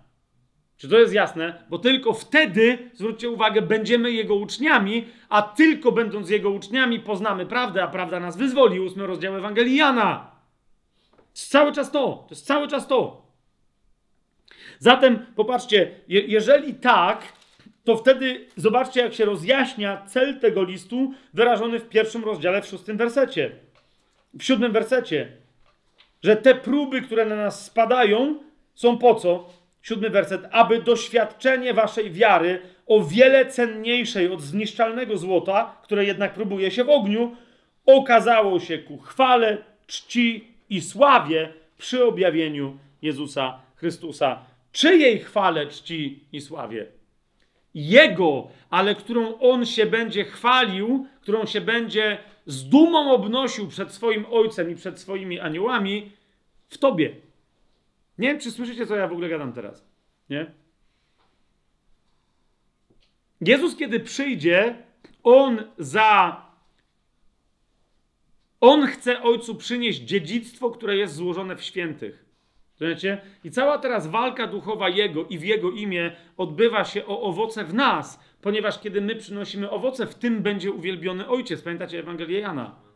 Nie? A więc im więcej my, jak, jak my możemy przynosić owoce inaczej niż ten, który sam z siebie powiedział, że jest owocującym winnym krzewem, a my jesteśmy tylko y, latoroślami tego krzewu. Jak my możemy inaczej przynosić owoce? Inaczej, jak tylko na jego sposób. Nie, nie da się. Nie da się. Ale poproś dzisiaj ludzi na Zachodzie, poproś dzisiaj ludzi we Francji, w Wielkiej Brytanii, w Stanach Zjednoczonych, w Australii, poproś dzisiaj ludzi w Krakowie, w Polsce, żeby się w związku z tym pomodlili o przyjście prześladowań. I rozumiecie, y, jak natychmiast ludziom się przypomina 784 wersety, żeby mi powiedzieć, że to jest w ogóle głupia koncepcja, którą teraz rzucam. Na pewno? No tak, bo przecież Paweł pisze i Piotr pisze, mamy się modlić za zwierzchności, za królów i tak dalej, żebyśmy wiedli życie ciche. Nie? Ale zwróćcie uwagę, mamy tak się modlić, aby zrobić wszystko, by sobie życie spokojne zapewnić, nie, nie zapewnić, aby wiedzieć, że zrobiliśmy wszystko, co w naszej mocy, by takie życie zapewnić ale my nie dostajemy gwarancji, że jak się będziemy o to modlić, to że to się stanie. Czy, czy to jest jasne, co ja teraz mówię? Więc, więc tu i ówdzie powiedziałbym, przydałoby się nie modlenie o to, żeby przyszły próby, tak? Ale przydałaby się świadomość, że może warto byłoby przemyśleć, czy nie warto byłoby się pomodlić o próby. Dlaczego? Chociażby dlatego, żeby ludzie się zrobili weselsi. Rozumiecie? Czy ja w życiu nie słyszałem z Iranu, z Chin, z Korei Południowej od tych wszystkich braci i sióstr, z którymi mamy coraz więcej kontaktu, żeby tam oni przeżywali depresję. Wiesz, co mi chodzi? Żeby na, na spotkaniach, na nabożeństwach rozważali kwestie, rozumiecie, modlili się o uzdrowienie wewnętrzne, o, jakieś tam historie. Rozumiecie? To są, to są kościoły żywiołowe, pełne radości. Rozumiecie? nie ma koncepcji doradztwa psychologicznego, chrześcijańskiego. Teraz trzeba pójść. No ja poszedłem do psychiatry tam jakiegoś, ale na szczęście okazało się, że z Biblii nie wierzą. Myślę, że te wszystkie rozważania na zachodzie, tam w ogóle nie ma takich rozważań. Ludzie są zdrowi psychicznie. I teraz, no, no ale to co, to ja nie mam chodzić do doradcy, tylko mam co, prosić o prześladowanie w moim życiu? A Biblia mówi, poczytujcie sobie za najwyższą radość. Jeżeli jesteś smutna albo smutny, to a Biblia mówi, że to ci przyniesie radość i co? I ludzie wtedy popadają w jeszcze większą depresję. Dlaczego? Bo najczęściej ich depresja bierze się z tego, że nie chcą się przyznać, że nie doświadczają sensu w swoim życiu. Tak? A brak sensu z czego się bierze? Dokładnie z tego, że chrześcijanin skórnie przez Ducha Świętego jest informowany o tym, że sens człowiek odkrywa na drodze służby, bo sens jest związany z miłością, a miłość wyraża się tylko i wyłącznie w służbie, a służba to jest troszczenie się o nie swój interes, ale o naprawdę interes kogoś innego niż ja. Rozumiecie o co mi chodzi? I teraz, jeżeli ktoś tego nie chce i ludzie mówią, nie, nie, ja oczywiście, że tego chcę. Jeżeli tego chcesz, to czemu tego nie robisz? Bo ja nie wiem, co mam robić. Zacznij robić cokolwiek, co nie będzie służyć Twojemu interesowi i szybko znajdziesz swoje powołanie. Wtedy też szybko znajdziesz prześladowanie, bo dokładnie wtedy diabeł się włączy, bo to jest dokładnie to, z czym diabeł walczy. Rozumiesz? Diabeł wywołuje depresję. Nie, depresję wywołują w sobie chrześcijanie, którzy nie chcą się przyznać, że nie chce im się służyć. Po prostu. Diabeł wszczyna prześladowanie przeciwko tym, którzy mówią: walić to, walić depresję, walić głupotę w życiu i zaczynają służyć. Jak zaczynają służyć, to zaczynają więcej dawać niż brać, a wtedy stosuje się zasada, którą Pan Jezus powiedział, którą z dziejów apostolskich znamy: znacznie więcej szczęścia jest w dawaniu, aniżeli w braniu. Tak? Więc masz nagle zadowolonych ludzi. I wtedy przychodzi diabeł, który myśli sobie, no przecież jak tak dalej pójdzie, cały świat się nawróci, jak zobaczą takich szczęśliwych ludzi. Więc co należy zrobić? Należy ich zaatakować prześladowaniem, czymś, co światu będzie wyglądać jak cierpienie, aby świat bał się pójść w tą stronę. Rozumiecie o co chodzi? Aby świat bał się pójść w tą stronę. Ktoś mówi, nie, bo to nadal będzie przekonujące. Wiecie, jak często e, ja mam rozmowy z ludźmi, którzy na przykład mówią, jeżeli jest Bóg i Bóg jest dobry, to czemu pozwala na przykład na to, żeby rodziły się dzieci niepełnosprawne, albo żeby ludzie jacyś niepełnosprawni byli i tak dalej, i tak dalej. Nie? To nie, nie znacie takich, takich rozmów? Czemu? E, I teraz wiecie, ja, ja raz czy drugi e, poznałem takich ludzi. Dawno temu. I regularnie poznaję niepełnosprawnych, inwalidów i tak dalej, którzy są zwłaszcza wierzących. Nie? I teraz wiecie, co się dzieje? Potem, jak ktoś mi mówi, czemu Bóg pozwala, żeby. Ja wtedy pytam nie o Boga, te osoby, tylko ile on. A ile ty znasz takich osób niepełnosprawnych? Konkretnie. Jakby w cierpieniu ilu ludzi ty teraz uczestniczysz? Do jakich ty chodzisz? Hospicjów, domów dziecka, zwłaszcza dla dzieci upośledzonych umysłowo na przykład, czy fizycznie, wiecie o co mi chodzi? Ile takich miejsc odwiedzasz? I ta nagle, a, ja, nie, nie, nie, ale rozumiesz, skąd ty wiesz, że ci ludzie cierpią? Rozumiecie, moje kiedyś szokujące odkrycie co do mnie samego, to było, że ja myślę o ludziach, którzy, teraz ja nie twierdzę, że to nie jest cierpienie, żeby to było jasne, tak? Ale że ja sobie myślę o ludziach, inwalidach, upośledzonych tak, w taki czy inny sposób, kalekach, że ja sobie o nich myślę, że jakie to jest cierpienie. Dlaczego? Ponieważ ja próbuję, próbując wejść w ich buty, wiecie o co mi chodzi? Zaczynam już doświadczać cierpienia. Jak sobie myślę o kimś, czytałem o Beethovenie, kiedyś rozważałem, całe studium robiłem z Beethovena i, i rozumiecie, nie będąc żadnym jakimś wybitnym, żadnym kompozytorem, pomyślałem sobie, co by było, jakbym miał ogłuch. Rozumiecie? I, I nagle wszedłem w cierpienie Beethovena, na, na, myśląc, o mój Boże, jak, co, jaki wielki gość, jak on... A dopiero później studiując Beethovena okazało się, że owszem, gość na początku chciał popełnić samobójstwo nawet, a potem okazało się, że tą swoją głuchotę uznał za jedną z największych łask, jeżeli nie największą łaskę w swoim życiu. Nie? To był, e, że się tak wyrażę, jazzman, który wyprzedził epokę jazzu o 200 lat. Nie? Mozart, stary, czy starszy Mozart, z którym się spotkali, stwierdził, że on w ogóle nie rozumie, co ten chłop wyprawia, bo go poprosił Beethovena o jakiś jego utwór, a Beethoven młody mu odpowiedział, nie mam żadnego, ale daj mi ty jakiś. I mówi, no to jak, przychodzisz i co ty chcesz, co ja mam oceniać? Mówi, no daj mi jakiś utwór. Więc Beethoven mu powiedział, ja napisałem kiedyś taki utwór, bam bam, zagrał mu i on siadł i z opisu tego, co się tam wydarzyło, co wiemy, że Beethoven zaczął improwizować. Rozumiecie? I przeraził Mozarta, który stwierdził, no chłop przecież nie miał żadnych nut, on nic nie napisał, zagrał to samo co ja, ale jak kompletnie nowy utwór. I mówi, to jest coś zupełnie jeszcze nie stąd. Rozumiecie? Mozart był przerażony. Tyle tylko, że Beethoven był performerem scenicznym. Takim, wiecie, e, gwiazdą roka tamtych czasów. Dziewczyny za nim biegały. Dosłownie, no i tłumy przychodziły. On po prostu występował pianino. Dosłownie, ludzie przychodzili na Beethovena. Jak on zaczął głuchnąć, to chciał się zabić dlatego, że to właśnie kończyło jego karierę jako solisty. Wiecie o co mi chodzi? Który wychodził przed ludzi, który miał cały świat u swoich stóp, bo był genialnym pianistą, klawikordzistą, tam grał na czym chciał. A dopiero potem odkrył, że jego powołaniem nigdy nie było siedzieć na środku i być podziwianym przez tłumy, ale tworzyć muzykę i tak długo, jakby, rozumiecie, korzystał z uwielbienia tłumu, nie chciałoby mu się. Za duża byłaby, powiedziałby dzisiaj jeden z drugim e, neurobiolog i e, psychoneurobiolog, powiedziałby, za duża była dawka dopaminy e, codzienna, żeby jeszcze mu się chciało cierpieć nad utworami. Rozumiecie? Jak był głuchy, Całe jego doświadczenie sceniczne przełożyło się na co? Na wymyślanie, jak to będzie brzmiało.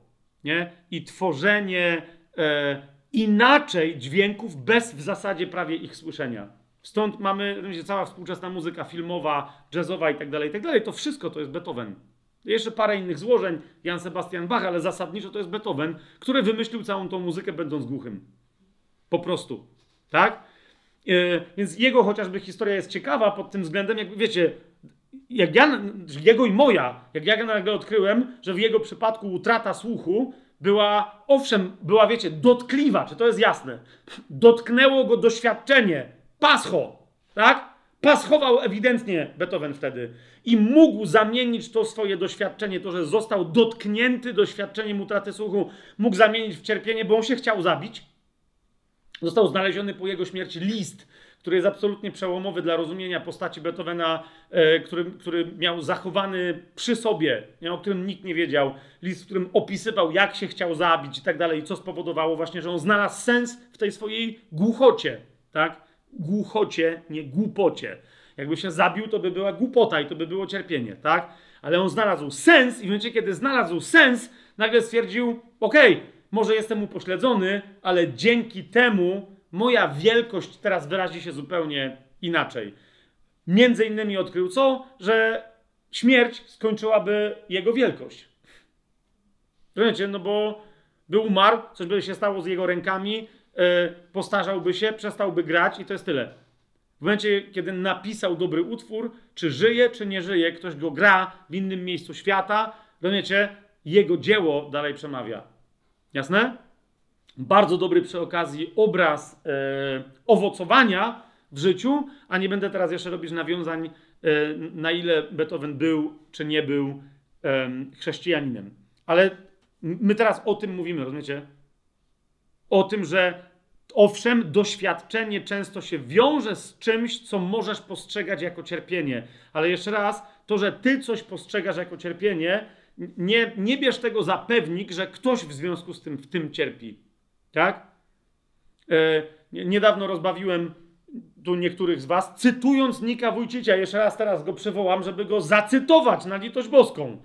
Tak? Bo niektórzy mi powiedzieli, że to jest bardzo politycznie niepoprawne. No ale to nie ja powiedziałem, tylko on. Wiecie, kojarzycie Nika Wójcicia. To jest ten nasz brat w Chrystusie przy okazji mówca motywacyjny, trener, coach, Wiecie o co chodzi? Który nie ma rąk, nie ma nóg, tam ma jedną stopę tam wyrastającą tam prosto z biodra, tego typu historia. Ja go kiedyś słyszałem na jednym szkoleniu, takim mniejszym szkoleniu, bo on, wiecie, śmiało przeskakuje od tematów psychologicznych, motywacyjnych do nagle świadectwa swojego życia w Chrystusie. Nie wiem, słyszeliście kiedyś cokolwiek Nika? I on w pewnym momencie e, mówi, że miał taki kryzys, mm, do chrześcijan to mówił, mówi, że miał taki kryzys, że jakby żył, już był chrześcijaninem nowonarodzonym, ale na modlitwie zapytał Jezusa, mówi, Panie Jezu, i nie zauważył, że w ramach tej swojej modlitwy znowu zaczyna się użalać nad sobą. No nie, że potrzebuje, wiecie, przytuleńka takiego, takiego, Panie. I Panie Jezu mówi, ja wszystko ja się godzę na całe moje życie i tak dalej. Mówi, ale powiedz mi, no bo ja się urodziłem taki. I teraz powiedz mi, no jaki jest sens, że, żebym ja nie był uzdrowiony, żeby mi nie odrosły te ręce, czy nie odrosły te nogi. Jaki jest pożytek z tego, że, że się nie ma rąk i nóg? I on, wiecie, zadał takie pytanie, jako retoryczne pytanie, jakby no nie ma żadnego sensu, tak? No ale się zdziwił, bo mówi, że no z Bogiem tak nie jest. Jak ty zadajesz pytanie, to otrzymujesz odpowiedź i ona może być dziwna. Więc on mówi, Panie Jezu, no jaki jest sens, żeby ktoś nie miał rąk czy nóg? Tak jak ja nie mam rąk i nóg. I mówi, że natychmiast odpowiedź, usłyszał odpowiedź od Jezusa, przynajmniej cię nie ukrzyżują. I teraz, wiecie, on z początku, wtedy ja pamiętam, cała sala zamarła, że śmiać się czy nie, czy co się dzieje. No, no on się zaczął śmiać, że o, okej, okay, okej, okay. to jest tak jak wiecie, murzyn żartuje o murzynach, to się można razem z nim śmiać, no nie? Nawet jak jesteś biały. Więc to samo tu, inwalida żartuje, to dobrze. Ale on potem się pośmiał, pośmiał, ale potem mówi, że trochę był obrażony na Pana Jezusa. No bo jakby, co się tak żartuje z, z, z jego inwalidztwa, no nie? A Jezus mówi, no się pytałeś, to ci odpowiedziałem, co nieprawda? I on z czasem dopiero zaczął rozumieć, że dobrze, to była żartobliwa odpowiedź, żeby on nabrał trochę, żeby się przestał nad sobą użalać.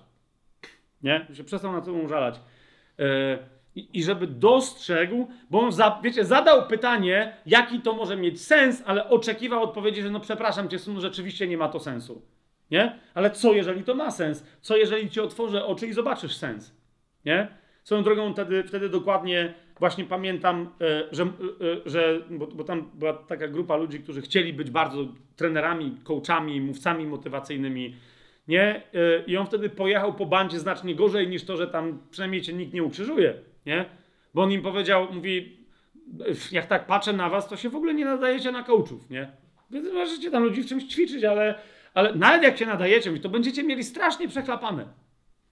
Nie? Ja wiedziałem od razu o co mu chodzi, okej. Okay. Ja mówię, co tak na mnie patrzycie? Mówi, no bo rozumiecie, no, no teraz mówi, na przykład taki, tu, on nie pokazywał ręką, rzecz jasna, tylko e, nie. Mówi, no na przykład tutaj taki piękny mężczyzna, mówi, taki dobrze zbudowany i tak dalej, i tak dalej. Nie? I teraz ty wychodzisz, z czym ty teraz ludzi chcesz przekonywać? Że co? Się taki urodziłeś. Ty po prostu, ty masz fuksa. I teraz ty rozumiesz, ty masz fuksa i teraz tu masz ludziom, że mogą przez ćwiczenia osiągnąć jakieś tam rzeczy. Nie? I on wtedy, rozumiesz, wyjął jakieś takie przechylił się, wyjął jakąś łyżkę, jakąś piłeczkę, taką ping-pongową tam zaczął grać, tym podrzucać i mówi, rozumiesz? A ja tymczasem im mówię, jeżeli ja, bez rąk i bez nóg, umiem sobie tak grać piłeczką, co więcej, umiem sobie umyć zęby, rozumiesz? Ja nawet tak to był pierwszy raz, jak o tym nie, i on potem pokazywał, jak myje zęby, nie? Jak wymyślił sam to, że, wiecie, gdzie masz szczoteczkę, jak, kurde, tam ma, tak, wiesz, takie, tu wkłada, tu ze zębami, tam nie, jeszcze nie było tej takiej działającej, nie? I on mówi, no dobrze, ja, mówię, jak ja, bez rąk i bez nóg, umiem myć zęby, nauczyłem się pływać, kraulem. Mówię, pływam za normalnie. Mam basen, mam dwie wille i przy każdej mam basen. Mówi, teraz, bo to, teraz ja nie wiem jaka jest sytuacja, ale wtedy się uczył, swoją drogą do tej pory się nie dowiedziałem jak, ale uczył się pilotażu samolotu. Rozumiesz? I potem sobie, on już sobie kupił ten samolot, tylko się uczył pilotować, żeby dostać licencję. W Stanach Zjednoczonych. Ja mówi, jeżeli ja wychodzę i mówię, ludzie, nie? Ja nie mam rąk, ja nie mam nóg i umie to wszystko robić, to co, wy, wy nie umiecie? Ja mówię, i ten ludzie wstają mówią, oczywiście, że umiemy, bo my mamy ręce. No, to do roboty. Mówi, jestem mówcą motywacyjnym. I biorę za to Mila, mówię, a ty wstaniesz i co? Mówisz, masz ręce, masz nogi, jesteś umięśniony, jesteś piękny. A każdy no ten, taki się urodziłeś. A ja się taki nie urodziłem, to... I ja, ja mówi, także słuchajcie, dopóki wam coś nie, się nie urwie, to nie możecie być dobrymi mówcami motywacyjnymi. Nikogo, nikt wam nie uwierzy, no co wy, co wy wyćwiczycie, kogo w czym. I wtedy ludzie tak już wiecie, tam niektórzy tak się troszkę śmiali, no ale to zawsze jest nerwowe, nie? Masz kalekę, jeszcze coś mówi o Jezusie i dopiero przez Jezusa i to bez rąk, bez nóg. Wiecie o co chodzi, nie? Tam nie wszyscy byli wierzący. To od razu było, okej, okay, to może się wycofajmy. Ostatnio ktoś mi podesłał mm, swoją drogą ciekawe, jakiś bardzo sławny, bardzo, bardzo sławny, ja ich nie znam, ale ponoć bardzo sławny youtuber amerykański w, jakich, w jakimś tam swoim, nie, nie wiem co to jest, jakiś podcast, jakiś taki czat, ale nie Joe Rogan, żeby nie było, taki jakiś młody tam chłopak. Zaprosił jakiegoś tam, rozumiesz, że to był wierzący człowiek i go tam przepytywał o chrześcijaństwo, że jak to w ogóle można być chrześcijaninem i tego mu tłumaczył, ty też możesz być, no po prostu zwróć się do Jezusa e, i rozumiesz, i on ci odpowie i tak dalej, możesz, no... I ten mówi, serio? To możemy tutaj... I, ty, i, ten chrześcijanin tak, tak, tak się tak zastanowił się i mówi, mówi, ale zaczekaj, bo to zależy, ja ci mówię, że ty możesz, Jezus do ciebie przyjdzie, zmieni twoje życie i tak dalej, ale jak ty chcesz mu się poddać, żeby on zmienił twoje życie. Natomiast wiesz, jak ty go będziesz wołać, żeby se sprawdzić, czy on przyjdzie, to on również przyjdzie, tylko niekoniecznie ci się to będzie podobało. Możesz na przykład, wiesz, walnąć łbem o coś i, i rozumiesz, wpaść w, w śpiączkę i do końca życia tak zostać. Rozumiesz, i on to powiedział i mówi, no ale jak chcesz się z nim spotkać, jak nie, nie, yo, yo, yo, yo, peace, peace, brother, peace, rozumiecie, od razu łapka, po... nie, nie, ja na razie, ja spokojnie, nie, bardzo spokojnie. Myślałem sobie, okej, okay, interesujący sposób głoszenia Ewangelii, widzicie to? Nie? Chłop niechcący uwierzył, nie, nie wiecie, nie od nie, spokojnie, nie, naprawdę pomodlimy się, nie, nie, ja się nie chcę spotykać, okej, okay, być może, że Jezus prawdopodobnie przyjdzie, tylko na razie nie chcę, żeby przyszedł pokojowo, więc lepiej, żeby nie przychodził groźny. Ale jeszcze raz, pomyślcie, nie? jak często my, my sprawiamy przez swoją interpretację, że coś, co jest tylko i wyłącznie jakiegoś rodzaju doświadczeniem, staje się dla nas cierpieniem. Ok? Jeszcze raz, Piotr pisze o byciu doświadczanym przez różne doświadczenia. Jasne? A nie o cierpieniu sensu stricto. E, stricte. Mamy to? Teraz, drugi blok. Spójrzmy na drugi blok e, występowania tego wyrazu. To jest trzeci rozdział. I pojawia się e, ten wyraz w wersecie, spójrzcie razem ze mną, 14, 17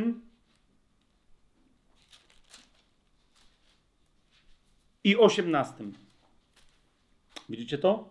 14, 17 i 18, ale cały ten blok kończy się, według mnie, ja, jeszcze raz mówię, ja się zgadzam z wieloma pod tym względem mądrzejszymi ode mnie, bo tam jest jedna myśl, która się ciągnie i czwarty raz w tym bloku e, pojawia się ten wyraz w wersecie, to jest czwarty rozdział, pierwszy werset.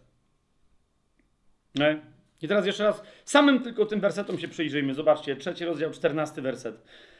Jeśli nawet cierpicie dla sprawiedliwości, toście błogosławieni, tylko nie bójcie się ich gruźb, ani się nie lękajcie.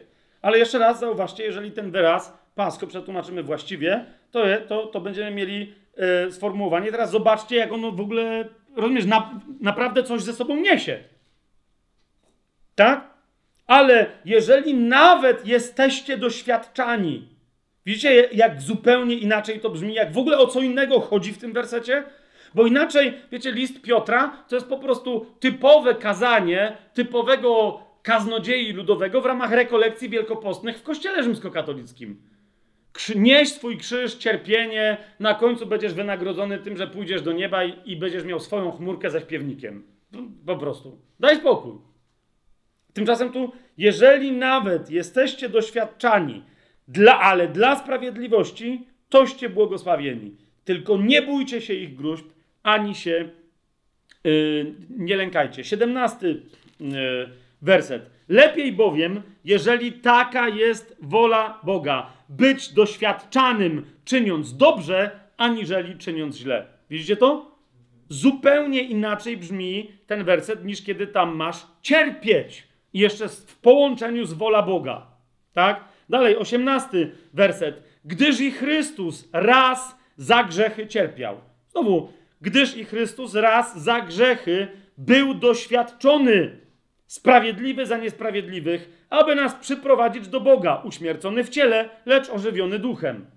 I dalej, e, czwarty rozdział, pierwszy werset, swoją drogą, zobaczcie, jak to jest bardzo interesujący werset. Skoro więc Chrystus cierpiał za nas w ciele, wy również uzbrójcie się tą samą myślą, że ten, kto cierpiał w ciele, zaprzestał grzechu. Tak? I teraz ym, tu jest napisane, że skoro on był doświadczany w swoim ciele, yy, jak to czytaliśmy w trzecim rozdziale 18 wersecie, to i my się mamy uzbroić tą samą myślą, że doświadczenie, ale zwróćcie uwagę, niekoniecznie cierpienie, tylko doświadczenie, tak, jest czymś, co nas uwalnia od tendencji cielesnych ku grzechowi.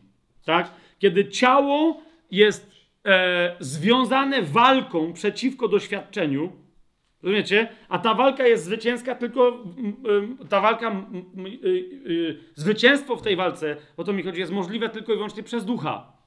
Tak? Je, jeżeli ciało żyje, to ono będzie cierpieć. Ale duch, jak sobie przypomni, że ciało przez chrzest wodny w imię Jezusa jest uśmiercone, to powoduje, że ciało przestaje odczuwać i kończy się cierpienie, ale koniec końców masz jeszcze głębsze doświadczenie duchowe. Tak? Natomiast zauważ, ta dynamika, ta dynamika powoduje, że my możemy trwać w wolności od grzechu. Słyszycie, co ja teraz mówię? Bo nawet mnie raz czy drugi ktoś zrozumiał, jak cytowałem ten fragment, że to cierpienie jest dobre, bo cierpienie powoduje, że ktoś, kto cierpi, nie ma już siły na grzech.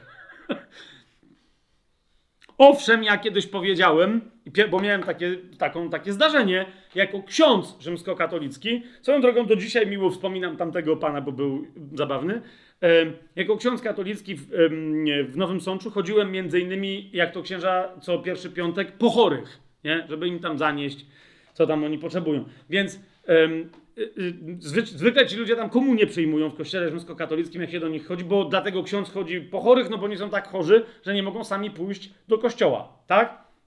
I teraz do jednego tam pana przychodziłem, no i regularnie jak przechodziłem, to tam się za specjalnie nie zastanawiałem, tylko mu dawałem komunię, no bo to po to chodziłem, tak?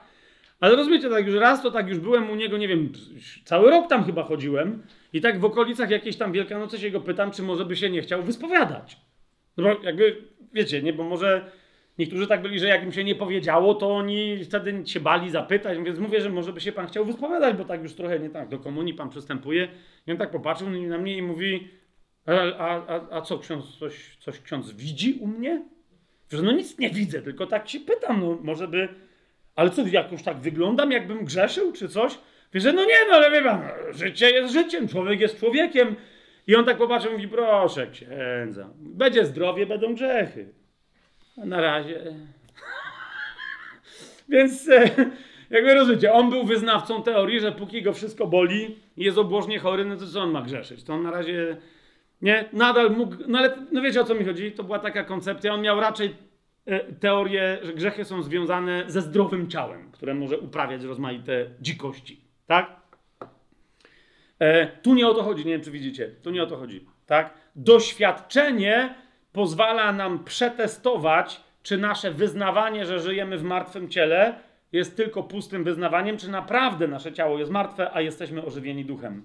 Jeżeli jesteśmy ożywieni duchem, to jakakolwiek próba nie przyjdzie, nie skusi nas do tego, żeby zgrzeszyć. Czy to jest jasne? A grzechem może być, wiecie, niekoniecznie, nie wiem, e, uchlanie się do nieprzytomności, tak, nawiasem mówiąc, ten pan chyba dokładnie to miał na myśli, no nie, że będzie zdrowie, będą grzeszki, a na razie wątroba słabiutko. Um, czy jakieś inne, tylko to, wiecie, no, grzechem może być na przykład zaparcie się wiary. Wiecie, tu jest, zobaczcie, jaki tu jest kontekst, tu jest Piotr. To jest Piotr, tak? On nie zdradzał żony, on nie okradał ludzi, on się nie zachlewał na śmierć, nie był, rozumiecie, od niczego, od tego typu rzeczy uzależniony. To był gość, który zdradził Jezusa, który się zaparł Jezusa, to był jego grzech, nie? A zatem, skoro więc Chrystus był za nas doświadczany w swoim ciele, wy również uzbrójcie się tą samą myślą, że ktokolwiek w ciele ma doświadczenie, ten zaprzestał grzechu. W sensie, kto z tego doświadczenia tak skorzystał, że to jest doświadczenie. Jasne to jest? Ma jakąś lekcję, a nie, że popełnił błąd w ciele. I teraz, kochani, ostatni blok, trzeci blok, e, to e, są w zasadzie dwa wersety, ale to jest jeden on, blok, to jest czwarty rozdział mm, od 15 do 19 wersetu i on jeszcze raz, zauważcie, powtarza jeszcze raz tę samą myśl, która się nam zaczęła już w drugim rozdziale. W 15 wersecie czytamy, nikt z was niech nie cierpi jednak jako morderca albo złodziej, albo złoczyńca, albo jako człowiek, który się wtrąca do cudzych spraw. Swoją drogą, nie wiem czy widzicie, elegancki zestaw grzechów sprowadzających śmierć na grzesznika. Nie?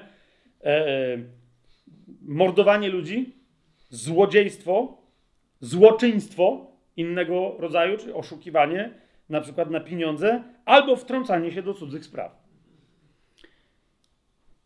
Znów, nie chciałbym teraz znowu wyjść na jakiegoś, wiecie, jak niektórzy mi ostatnio mówią, że jestem e, antysystemowcem i kimś tam i okej, okej, okej ale jednak, ale jednak w ciągu ostatnich pięciu lat nie zdarzył mi się ani jeden miesiąc, żeby ktoś mi nie podesłał kazania z różnych zborów, różnych pastorów i nie nie wiem kto to był. W większości nie słuchałem tych kazań, ale pytałem, po co mi to ktoś podsyła. I ktoś mi tłumaczył, co tam ten ksiądz czy pastor gada, i za każdym razem, niestety, całe kazanie było wtrącaniem się w nie swoje sprawy. To było interesujące, bo yy, się potem dyskusje rozmaite z tego wynikały. Mówię, że zaczekaj, ale to no, chłop tu się wtrąca, co, co go to obchodzi? Nie?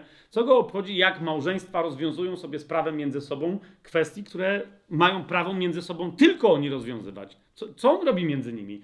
Co on robi, nauczając tutaj, jak ludzie mają wychowywać swoje dzieci, jeżeli je wychowują w zgodzie ze Słowem Bożym, niekoniecznie w zgodzie z jego interpretacją tego słowa. Rozumiecie, o co mi chodzi? To jest wtrącanie się w nie swoje sprawy. Gdzie jest cały zbór, żeby go napomniał człowieku, no po prostu, rozumiesz, publicznie grzeszysz grzechem wymienionym przez Piotra. Niektórzy nawet nie wiedzieli, że jest taki grzech wymieniony przez yy, Piotra. Ale to zupełnie na marginesie. Jeszcze raz, niech nikt z was nie wchodzi w doświadczenie jako morderca albo złodziej i tak dalej, i tak dalej. I dziewiętnastty werset. Tak więc ci, którzy cierpią zgodnie z wolą Boga. Nie wiem, czy widzicie to zdanie, jak ono zgrzyta. Yy, ale teraz nie chodzi mi o to, że z jakąś taką czy inną teologią, ale z nowym przymierzem samym w sobie. Z sensem tego, co Jezus zrobił E, co Jezus zrobił na krzyżu. Zobaczcie, na przykład z sensem tego, co Piotr wcześniej w drugim rozdziale, w 24, w 25 wersecie e, napisał. On nasze grzechy na swoim ciele poniósł na drzewo, abyśmy obumarłszy grzechom żyli dla sprawiedliwości. Przez Jego rany zostaliście uzdrowieni. Byliście bowiem jak zbłąkane owce, lecz teraz nawróciliście się do pasterza i biskupa waszych dusz. Kogoś, kto jest pasterzem waszych dusz i jest teraz tym, który nawiedza wasze dusze. Nie, nie będę teraz tego rozwijał, o Nowym Przymierzu mówiliśmy wielokrotnie. Teraz więc rozumiecie, że tłumaczenie ci, którzy cierpią zgodnie z wolą Boga, to zdanie nie ma sensu. Na pewno Piotr tak nie napisał. Przynajmniej nie tak, żebyśmy my to rozumieli, tak jak po polsku to należy teraz rozumieć. Tak? Natomiast ci, którzy są doświadczani tak, jak to jest zgodne z wolą Boga, niech powierzają swoje dusze Jemu jako wiernemu Stwórcy, dobrze czyniąc. Wszystko będzie dobrze. Widzicie, że to w ogóle się inaczej ma do, e, w momencie, kiedy, kiedy wyraz pascho, pa, jeszcze zwróćcie uwagę, jak, jak to po grecku brzmi. Tak więc ci z was, którzy paschują zgodnie z wolą Boga. Za każdym razem to bycie doświadczanym to jest paschowanie. To wiecie, no zupełnie, o, aż się chce paschować, że tak powiem. Weźcie sobie sami potem przetłumaczcie te fragmenty, które teraz podałem, wstawiając, zróbcie, zróbmy sobie taki sztuczny czasownik paschować po, po polsku i zobaczcie, co tam się wyprawia. No to przecież aż się chce paschować, nie? I teraz, kochani, podsumowanie całego tego tematu to jest pierwszy list Piotra, piąty rozdział, dziesiąty werset. A Bóg wszelkiej łaski, ten, który nas powołał do swojej wiecznej chwały w Chrystusie Jezusie, po krótkotrwałych cierpieniach waszych, niech uczyni was doskonałymi, utwierdzi, umocni i ugruntuje. Jeszcze raz przeczytajmy ten fragment. A Bóg wszelkiej łaski, ten, który nas powołał do swojej wiecznej chwały Chrystusie Jezusie, po krótkotrwałym paschowaniu,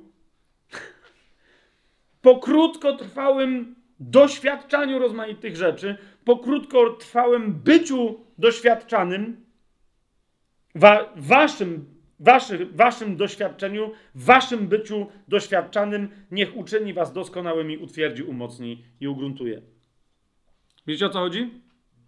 To jest podsumowanie, e, to jest podsumowanie tego tematu. Teraz, kochani, teraz, kochani, jeszcze, żeby podkreślić jedną rzecz. I, i, i teraz sobie powiemy jednym zdaniem, jaki jest cel tego listu i jak go należy rozumieć. Tak? Ale, kochani, w tym liście pojawia się parokrotnie czasownik cierpienie. I to nie, nie czasownik, tylko rzeczownik. I to nie jest pascho. Ok? Tylko teraz co chcę podkreślić? Od razu, zanim w ogóle wejdziemy w ten temat, zwróćcie uwagę, że ten konkretny rzeczownik, pathema, jest przywiązany tylko i wyłącznie do osoby Chrystusa. Ok? Tylko i wyłącznie do osoby Chrystusa i nawet jak w pewnym momencie wydaje się, że nie jest przywiązany do osoby Chrystusa, to jest przywiązany do tych, którzy go naśladują w jego cierpieniach. Ok? A więc rozumiecie, Dla, dlaczego o tym mówię? Ponieważ to jest coś, co ja nazywam sosem do makaronu e, paschowania w pierwszym liście Piotrowym. Nie? Dlaczego makaron? Bo, no bo on się ciągnie przez cały list. To jest właściwy pokarm tego. Rozumiecie o co mi chodzi? Nasze paschowanie. Czym ono ma być? Jak mamy przeżywać doświadczenia, nawet jeżeli one mogłyby potencjalnie wywołać mega ekstremalne cierpienia, tak? Dlaczego to nie musi wywoływać cierpienia? Ponieważ cierpienia przeszedł Chrystus, abyśmy my nie musieli cierpieć. Abyśmy mieli klucz do wolności od cierpienia, nie do wolności od bycia doświadczanym, ale to jest co innego. Czy to jest jasne? Spójrzcie na to.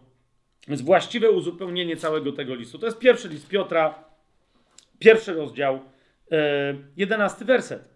O prorokach tam jest powiedziane. Badali oni, na jaką i jakiego rodzaju porę wskazywał duch Chrystusa, który był w nich, przepowiadając cierpienia, które miały przyjść na Chrystusa i mającą potem nastąpić chwałę. Tu mamy tłumaczenia cierpienia, które miały przyjść na Chrystusa, ale de facto w języku greckim są przepowiadając cierpienia Chrystusa, czyli cierpienia Mesjasza. Widzicie o co chodzi? Kogo są cierpienia? Mesjasza. I tutaj mamy ten rzeczownik patema. Zgadza się? Czwarty rozdział, Trzynasty werset, spójrzcie na to. Ale radujcie się z tego, że jesteście uczestnikami cierpień Chrystusa, abyście i podczas objawienia Jego chwały cieszyli się i weselili. Rozumiecie, być uczestnikiem Jego cierpień niekoniecznie oznacza doświadczać tego samego cierpienia. Czy, czy, czy rozumiecie o co chodzi? Cały ten list to wyjaśnia. Nie po to on cierpiał, żebyście wy musieli jeszcze raz to samo przechodzić, co on. Tak? To jest tylko dla was okazja, aby się upodobnić w doświadczeniu do jego cierpień. Ale on nie po to cierpiał, żebyście wy jeszcze raz musieli cierpieć. Piąty rozdział, pierwszy werset. Znowu zwróćcie uwagę, cierpienia należą tylko do Chrystusa. Starszych, którzy są wśród was, proszę, jako również starszy i świadek czego? Cierpień Chrystusa. Ok? Zauważcie, Piotr nigdy nie powiedział o sobie, że on jest świadkiem cierpień Kościoła. Rozumiecie o co chodzi? Nigdy, nigdy w życiu. Ktoś powie, o okej, okay, zaraz, zaraz. A mm, e, co się dzieje w dziewiątym wersecie? Bo tam jeszcze pojawia się ten sam wyraz patema. Przeciwstawiajcie się mu, komu? Diabłu, mocni w wierze, wiedząc, że te same cierpienia są udziałem waszych braci na świecie. To dalej jest tak, tu jest rzeczywiście mowa o cierpieniach całego Kościoła. Ale teraz zwróćcie uwagę, teraz zwróćcie uwagę, Piotr perspektywę w tym zdaniu indywidualną albo zawężoną, tylko my cierpimy. Prawie tak jak Chrystus, albo wręcz dosłownie tak jak Chrystus. Co Piotr tutaj robi? Mówi, cierpienia Chrystusa może e, w pełni w cierpienia Chrystusa, tak, że, że to są cierpienia jak Jego, w te cierpienia może wejść tylko cały Kościół. I to jest dokładnie to, co on tu mówi. Wasze cierpienia są tylko cząstką tego, co się dzieje z całym Kościołem. Zobaczcie, nawet Paweł, który mówi o poznaniu cierpień Chrystusa i on mówi o tym, że On się upodabnia, żeby w swoim ciele, pamiętacie to, on nigdy nie mówi, że On jest w stanie sam cieleśnie jakkolwiek coś uzupełnić w cierpieniach Chrystusa, tak? Ale że całe ciało Chrystusa, oblubienica Chrystusa musi iść tą samą drogą. Jeszcze raz, ona nadal nie udźwignie tych samych cierpień co Chrystus. Czy to jest jasne? Tak? Ale musi przejść tę samą drogę i musi być całe ciało Chrystusa y, ku pełnemu zmartwychwstaniu, które u, u Piotra jest pełnią nadziei i pełnią zbawienia, musi przejść przez spokojne pozwolenie, by być ukrzyżowaną. Oblubienica, by być ukrzyżowaną. Ma sens to zdanie, co powiedziałem, bo Dobrze, bo nie chcę tego powtarzać. Zatem te cierpienia Chrystusa i cierpienia wszystkich braci na świecie, a więc całego ciała Chrystusa, to jest uzupełnienie e, i kontekst e, tego, co oznacza wyraz pascho. Słowem, jakbym miał jednym zdaniem powiedzieć, e, jak już wyjaśniłem czasownik pascho, e, po co Piotr napisał, jaki jest cel napisania tego listu, to jest przypomnieć Kościołowi, a jeżeli jakiś Kościół się nie nauczył, to go nauczyć, co znaczy paschować. czym jest Paska Chrystusa i jak ona nas umacnia do naszego wchodzenia e, w doświadczenia, tak, że kiedy na nas spadają, my się możemy radować. Czy to ma sens, co teraz powiedziałem? Nie rozmaite pokusy, jak u Jakuba, ale wprost rzeczy, które świat i diabeł zamyślili jako prześladowanie. Piotr mówi: nadal dla nas to są tylko doświadczenia, które mogą być dla nas kuszące, mogą nas kusić do rozmaitego typu tam rzeczy, ale my się nie damy, a kiedy się nie dajemy, nasza wiara jest wypróbowana, a radość w nas rośnie. Zapisałem sobie ten cel jeszcze nieco inaczej, więc wam teraz to przeczytam. Celem napisania listu pierwszego Piotra jest odpowiedź na pytanie, jak we właściwej perspektywie patrzeć na nasze aktualne doświadczenia, tak by je przechodzić z radością i tylko i wyłącznie z radością. Ma to sens? Teraz popatrzcie jeszcze raz pierwszy list yy, Piotra. Otwórzcie sobie szybciutko razem ze mną. Pierwszy list Piotra, pierwszy rozdział, szósty werset. Z tego się radujecie. Z czego? Tam mamy pokazaną pewną perspektywę. To są rzeczy, z których zawsze się będziemy radować i nadal się z nich radujemy. Mimo, że teraz na krótko, jeżeli taka jest potrzeba, jesteście zasmucani z powodu rozmaitych pokus lub też prób. Widzicie to? Samo to zdanie już pokazuje, tak rozumiejcie to, co się teraz dzieje. Jeżeli się skupicie na tym, że ktoś chce wam zadać ból i cierpienie, i wy uznacie, no tak, te rzeczy równa się ból i cierpienie, to zaczniecie doświadczać bólu i cierpienia. Zacznijcie patrzeć na co innego i Piotr tłumaczy na co, a wtedy mówi, mając tę perspektywę, zobaczycie, że to są tylko pewne doświadczenia, które co zrobią? Siódmy werset. Wyczyszczą waszą wiarę aż do stanu szczerozłotego złota. Widzicie to? Piąty rozdział, to jest początek tego listu, koniec tego listu, piąty rozdział, dziesiąty werset. A Bóg wszelkiej łaski, ten, który nas powołał do swojej wiecznej chwały w Chrystusie Jezusie, po krótkotrwałym paschowaniu, po krótkotrwałych doświadczeniach waszych, niech uczyni was doskonałymi, utwierdzi, umocni i ugruntuje. Widzicie o co chodzi? On mówi, to są doświadczenia, w dodatku jakie? Miejcie właściwą perspektywę. Krótkotrwałe. Widzicie to? To jest jeden czasownik. Jesteś bycie doświadczanym. A zauważcie, ile czasowników się pojawia, które są z tym związane. Zobaczcie, jest jedna rzecz, która jest dość trudna, jest wyzywająca, jest zmaganiem, a owoce są e, opisane dalej. On was przez to uczyni doskonałymi, on was przez to utwierdzi, on was przez to umocni, on was przez to ugruntuje. Nie będę teraz wchodzić w to, jak znacznie bardziej się od siebie różnią w języku greckim te czasowniki niż w języku polskim, bo to są cztery zupełnie różne przestrzenie, ale bogactwo jest ogromne wobec krótkotrwałego bycia doświadczanym. To jest jasne? Czwarty rozdział, e, dwunasty i trzynasty werset. Umiłowani, nie dziwcie się temu ogniowi. To jest dokładnie to. Nawet się nie dziwcie, tylko zrozumcie i wiedzcie. Ktokolwiek chce wejść do królestwa, przez wiele przeciwności i prześladowań musi wejść. To wiedząc, nie dziwcie się temu, co się teraz dzieje. Ok? Nie dziwcie się temu ogniowi, 13 werset, ale radujcie się z tego, że jesteście uczestnikami cierpień Chrystusa. Amen? Yy, I tyle.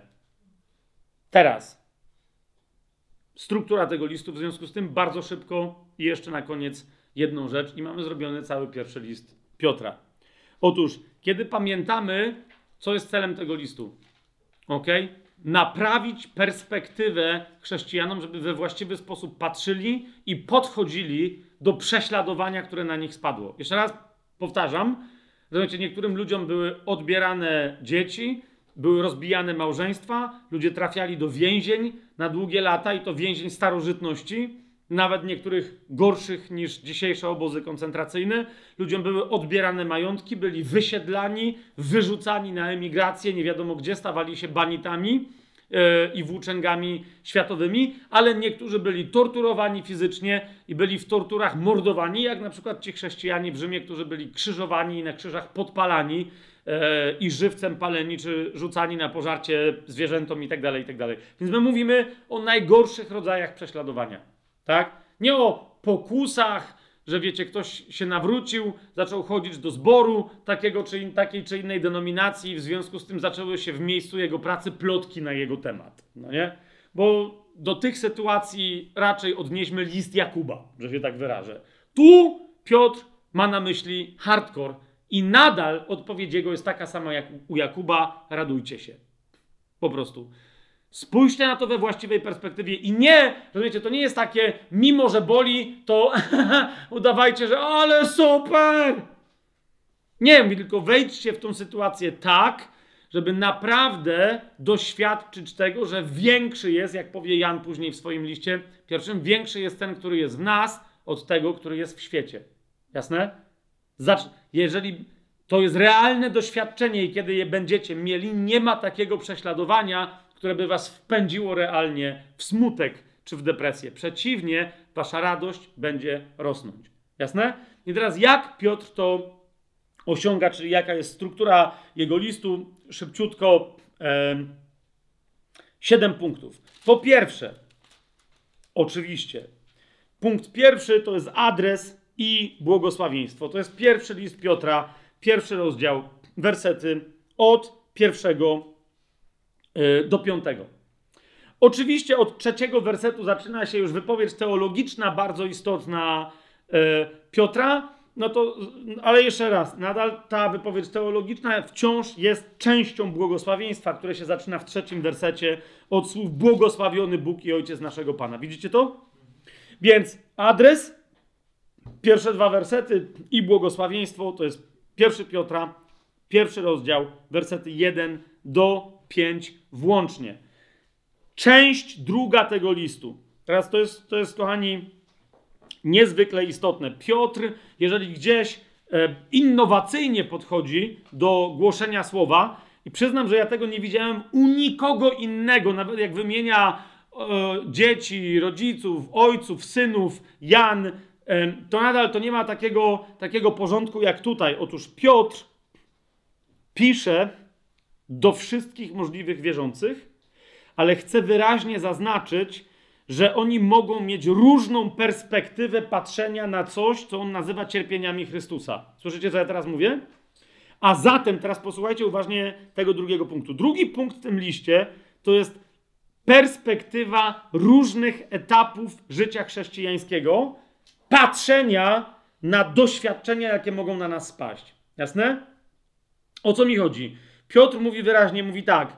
Ja to, co teraz piszę, nie piszę tego tylko do dojrzałych chrześcijan, ale pokazuję, mówi, nieważne na jakim etapie się znajdujesz, czy jesteś dopiero co nowonarodzoną osobą, czy dopiero co jesteś ochrzczoną osobą, czy jesteś dopiero co po chrzcie, ale dopiero zaczynasz się zapoznawać ze Słowem Bożym, czy może już jesteś poważnie usługującą od lat osobą w ciele Chrystusa.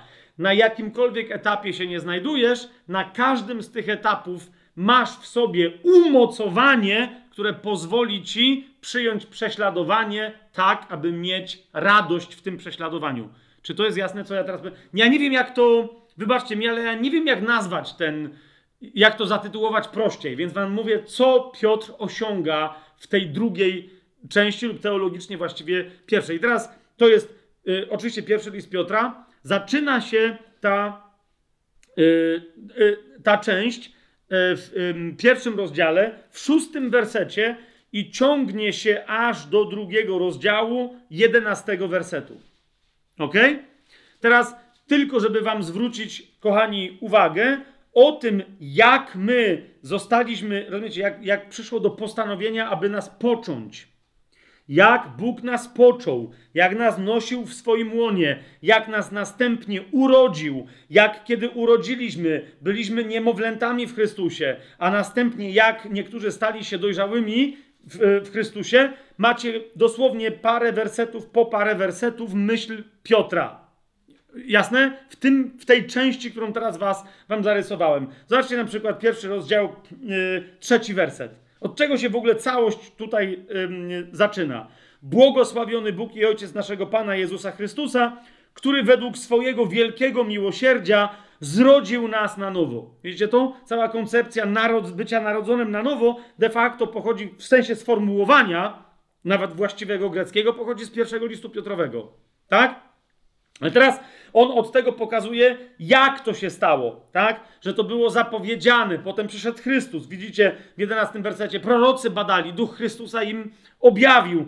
Potem, y, że y, zostaliśmy drogocenną krwią y, Chrystusa wykupieni. Zobaczcie potem, 23 werset, tak?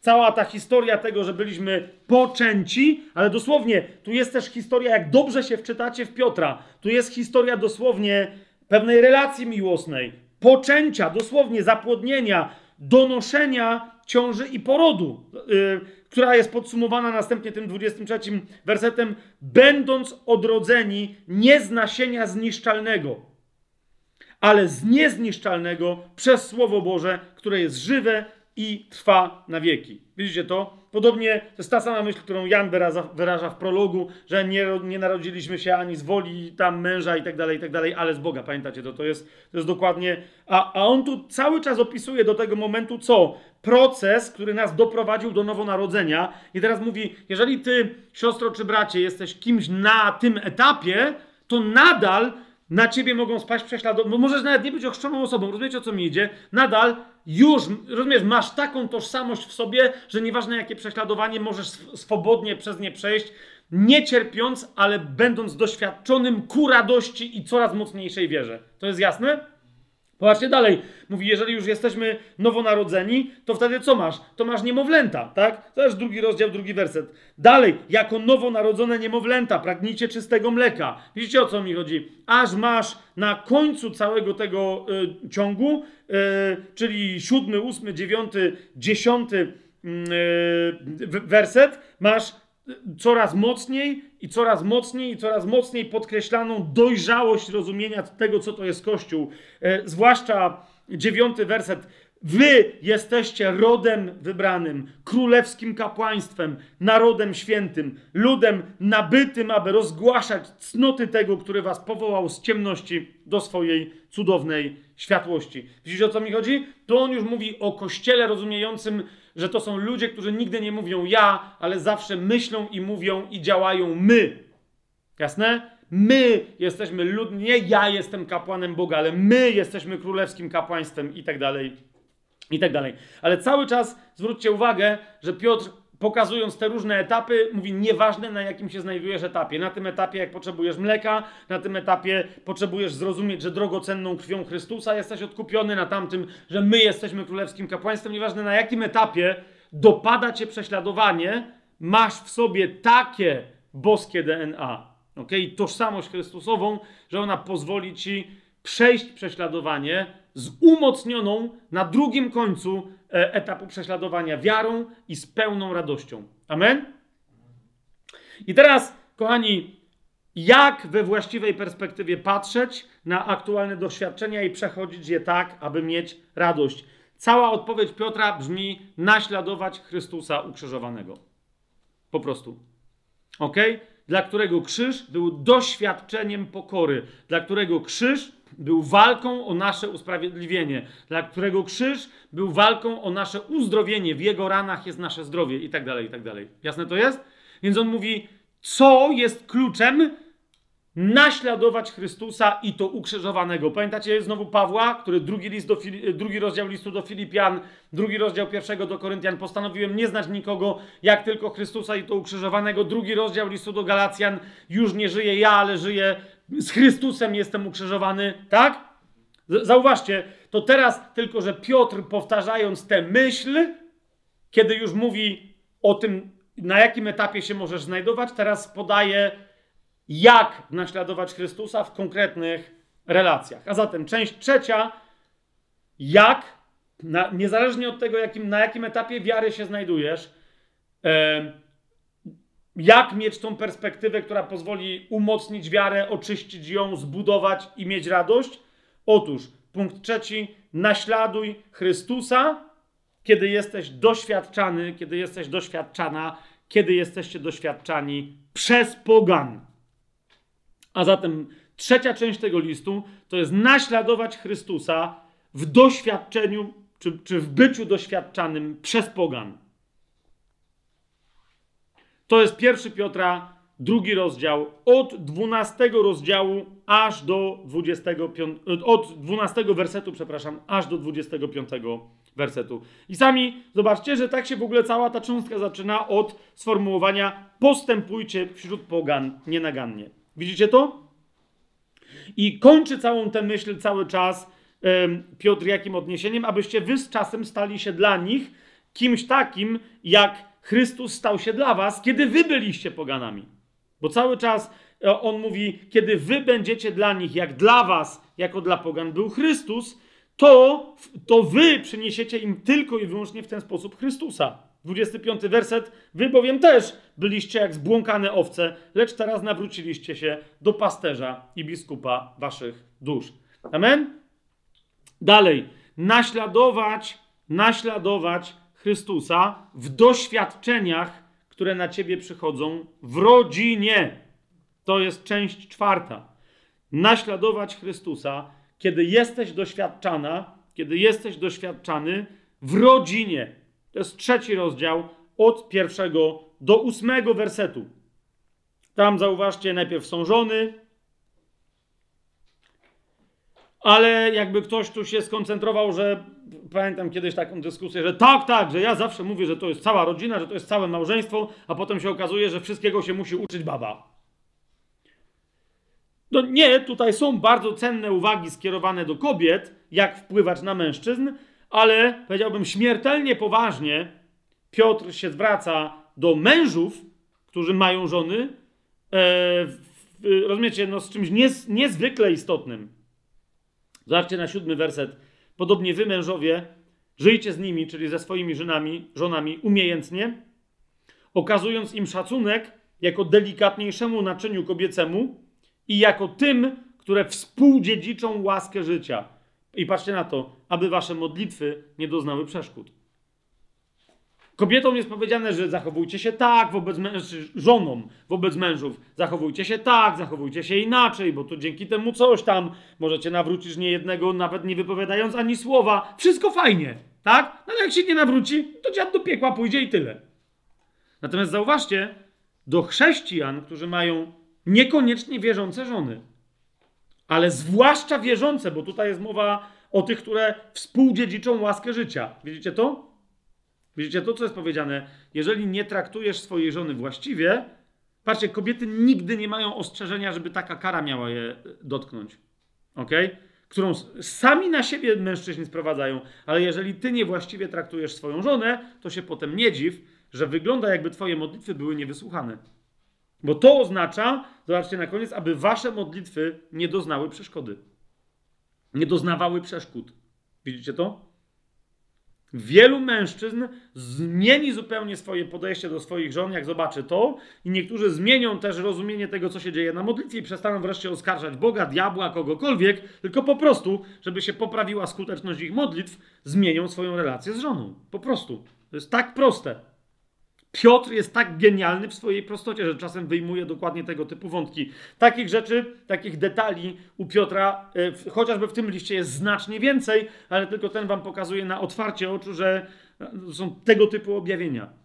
Modlisz się o coś w swoim życiu, mówisz zarazem, przecież modlę się i to jest zgodne z wolą Bożą. Ja wiem, że Bóg tego chce dla mojego życia, to czemu w takim razie to się w moim życiu nie manifestuje? Ponieważ ty stanowisz przeszkodę, w relacji, to, to w jaki sposób odnosisz się do swojej żony. Zmień to. Jak? Dokładnie tak, jak to masz napisane w siódmym wersecie. Koniec i kropka. Dalej, część piąta tego listu to jest naśladować Chrystusa i to Chrystusa ukrzyżowanego. W czym? W walce z grzechem swoim osobistym, z pokusami do grzechu yy, osobistego. To jest rzecz jasna. Pierwszy list Piotra, trzeci rozdział, od dziewiątego wersetu się ciągnie to nauczanie, aż do czwartego y, rozdziału, do siódmego wersetu. Tak? I, I naprawdę mamy tutaj takie ładne granice, piękne, nawet w sensie greki, którą tutaj się Piotr posłużył, czy też Sylwan. Czyli trzeci rozdział, dziewiąty werset. Zaczyna się to nauczanie o wolności od grzechu, od nie oddawajcie złem za zło, ani obelgą za obelgę, a kończy się cała ta myśl, to jest czwarty rozdział, siódmy werset, sformułowaniem zbliża się więc koniec wszystkiego, więc bądźcie trzeźwi i czujni w modlitwie lub czuwający w modlitwie. Amen? To jest część czwarta o, piąta, przepraszam, o wolności od grzechu i o też jakby tym, o, o narzędziach, o sposobach, strategiach walki z grzechem. No tu między innymi, znaczy czwarty rozdział, pierwszy werset, mamy to o tych próbach, kto cierpiał w ciele, zaprzestał grzechu. Widzicie, o co mi chodzi. Tak, to jest cały, cały długi pasus. Teraz część szósta to jest nas, naśladowanie Chrystusa ukrzyżowanego w ciele Chrystusa lub też w kościele. To jest pierwszy list Piotra od czwartego y, rozdziału, ósmego wersetu. Ja wiem, że nie znajdziecie w różnych miejscach inne tam podziały, ale jeszcze raz, mnie specjalnie nigdy się nie wydawało, żeby się e, podział na rozdziały w liście pierwszym Piotra trzymał się kupy w porównaniu z myślą logiczną. Więc jeszcze raz, to, że to się nie zazębia na rozdziałach, no to co ja na to mogę poradzić? A zatem naśladowanie Chrystusa w kościele, w rozmaitego rodzaju relacjach, odniesieniach wzajemnych w kościele. To jest pierwszy rozdział, to jest czwarty rozdział, pierwszy list Piotra, czwarty rozdział. Od wersetu ósmego ciągnie się ta myśl aż do piątego rozdziału, aż do jedenastego wersetu. Są to różne aspekty, ale, ale e, pojawia się, jak się tu pojawia liczba mnoga, i tematy mnogie bycia w kościele, tak one się ciągną w zasadzie do końca tego listu. Dlaczego? Bo to jest koniec listu Piotra. Piąty rozdział, od 12 do 14 wersetu, to jest siódma część, ale yy, dla porządku nazwijmy ją sobie pozdrowienia końcowe. Zgodzicie się ze mną? Pozdrowienia końcowe. Nawet w tych pozdrowieniach końcowych zobaczycie, jak w tonie, w sposobie, pozna- w, w, e, wiecie, w sformułowaniach konkretnych Piotr naśladuje Pawła. To jest absolutnie jego pokora, jest dla mnie wstrząs naprawdę szokująca. No nie jak to powiedzieć, jak rozumiecie, bez ogródek chłop po prostu tak pisze, żeby nie było wątpliwości, że naśladuje, e, że naśladuje Pawła. Amen? I teraz na zupełnie sam koniec i samo zakończenie musimy poruszyć jeden temat, kiedy, jeżeli nie tu. Otóż mamy taki jeden sławny wyraz. Ja cały czas powtarzam, że kiedyś na tajemnym planie nagramy top 10, 10 najpopularniejszych w chrześcijaństwie słów, których nie ma w Biblii. Nie? Tylko ponieważ ja nie wiem, jak, wiecie, jak hierarchicznie uporządkować te wyrazy, to dlatego jeszcze tego materiału nie ma na, na tajemnym planie, bo, bo ja zanim się zaczną kłótnie w komentarzach, to ja najpierw mam sam ze sobą kłótnie, no nie w moich komentarzach do moich komentarzy. Tak mi się wydaje, że numerem jeden na tej liście powinien być Kościół. Słowo Kościół, którego nie ma w Biblii. Teraz ja wiem, o to chodzi, że trzeba to wyjaśnić. Jak to jest tyle miejsc, że jest słowo Kościół? Nie, jest wyraz eklezja, Sęk tylko w tym, że nasze dzisiejsze posługiwanie się tym wyrazem to nie jest to, co ten wyraz oznacza w Biblii sensu stricto. Rozumiecie, o co mi chodzi? E, ja już nie wspomnę oczywiście o wyrazach typu starszy lub starsi, typu biskup, typu diakon. To jest ewidentnie, rozumiecie, top dycha najbardziej, wiecie, wyrazów, które wydają się, że są biblijne, których nie ma w Biblii. Po prostu których nie ma absolutnie w Biblii. Pastor i ksiądz, no ale ksiądz to jest jasne, że tam nie ma takiego wyrazu. Natomiast pastor, dla niektórych to jest szokujące, że takiego wyrazu nie ma w Biblii, ale nie ma. Ale nie ma. Tak? Po prostu nie ma. To jest wymyślony wyraz. I niektórzy próbują wciskać te koncepcje, że pastor, że tak należy tłumaczyć jedną ze służb z czwartego rozdziału listu do Efezjan. Nie, tam się pojawia wyraz pasterz, dokładnie w takim rozumieniu, jak wszędzie indziej w Biblii, na przykład w takim, jak przyszli pasterze, którzy paszli jakieś owce i barany i odwiedzili Pana Jezusa, jak się urodził na świecie. Tak? Ale teraz, kochani, jednym z takich wyrazów, który w moim rozumieniu walczy dosyć skutecznie z wyrazem Kościół o pierwsze miejsce, dlatego jeszcze nie mamy tej, wiecie, topowej dychy, naj, najczęściej wykorzystywanych w chrześcijaństwie wyrazów, których nie ma w Biblii. Tym wyrazem, który walczy o, o, o numer jeden ze słowem Kościół, jest słowo chrześcijanin i od niego pochodzące słowo chrześcijaństwo. Takiego wyrazu bowiem nie ma w Biblii. Raz ja wiem, co mi powiecie, jak to nie ma? Przecież gdzie to było to miasto, co pierwszy raz uczniowie byli nazwani chrześcijanami? Jak to nie ma? Owszem, wyraz chrześcijanin lub chrześcijanie, czyli w liczbie pojedynczej lub w liczbie mnogiej, są tylko trzy instancje w Nowym Testamencie, kiedy się pojawia ten wyraz. Mamy jasność? Trzy instancje. Teraz będzie, no ale to wystarczy, tak? Jest dwóch lub trzech świadków, jest wyraz chrześcijanin w Biblii. No nie ma. No nie ma. Dlaczego? Ponieważ on się pojawia w Biblii w kompletnie innym sensie, niż my się nim dzisiaj posługujemy. Ok? I jeżeli kiedyś to przy okazji pierwszego listu Piotra należy ten temat raz, a dobrze, krótko, mam nadzieję, ale dobrze na zawsze sobie wyjaśnić. Ok? Zrobimy to teraz? Zwłaszcza, że są tylko trzy instancje, no to halo, ludzie, stay with me. Zatem, pie nie pierwszy list Piotra. Pierwszy raz, kiedy się pojawia list, y, list słowo chrześcijanin, to, jest, to są dzieje apostolskie, jedenasty rozdział. I od tego zaczniemy. Zresztą, kochani, E, jestem na etapie teraz takiej, nie wiem jak to nazwać, swobody jakiejś, wolności duchowej, że nie wiem, czy nie zacznę powoli postulować, abyśmy jako chrześcijanie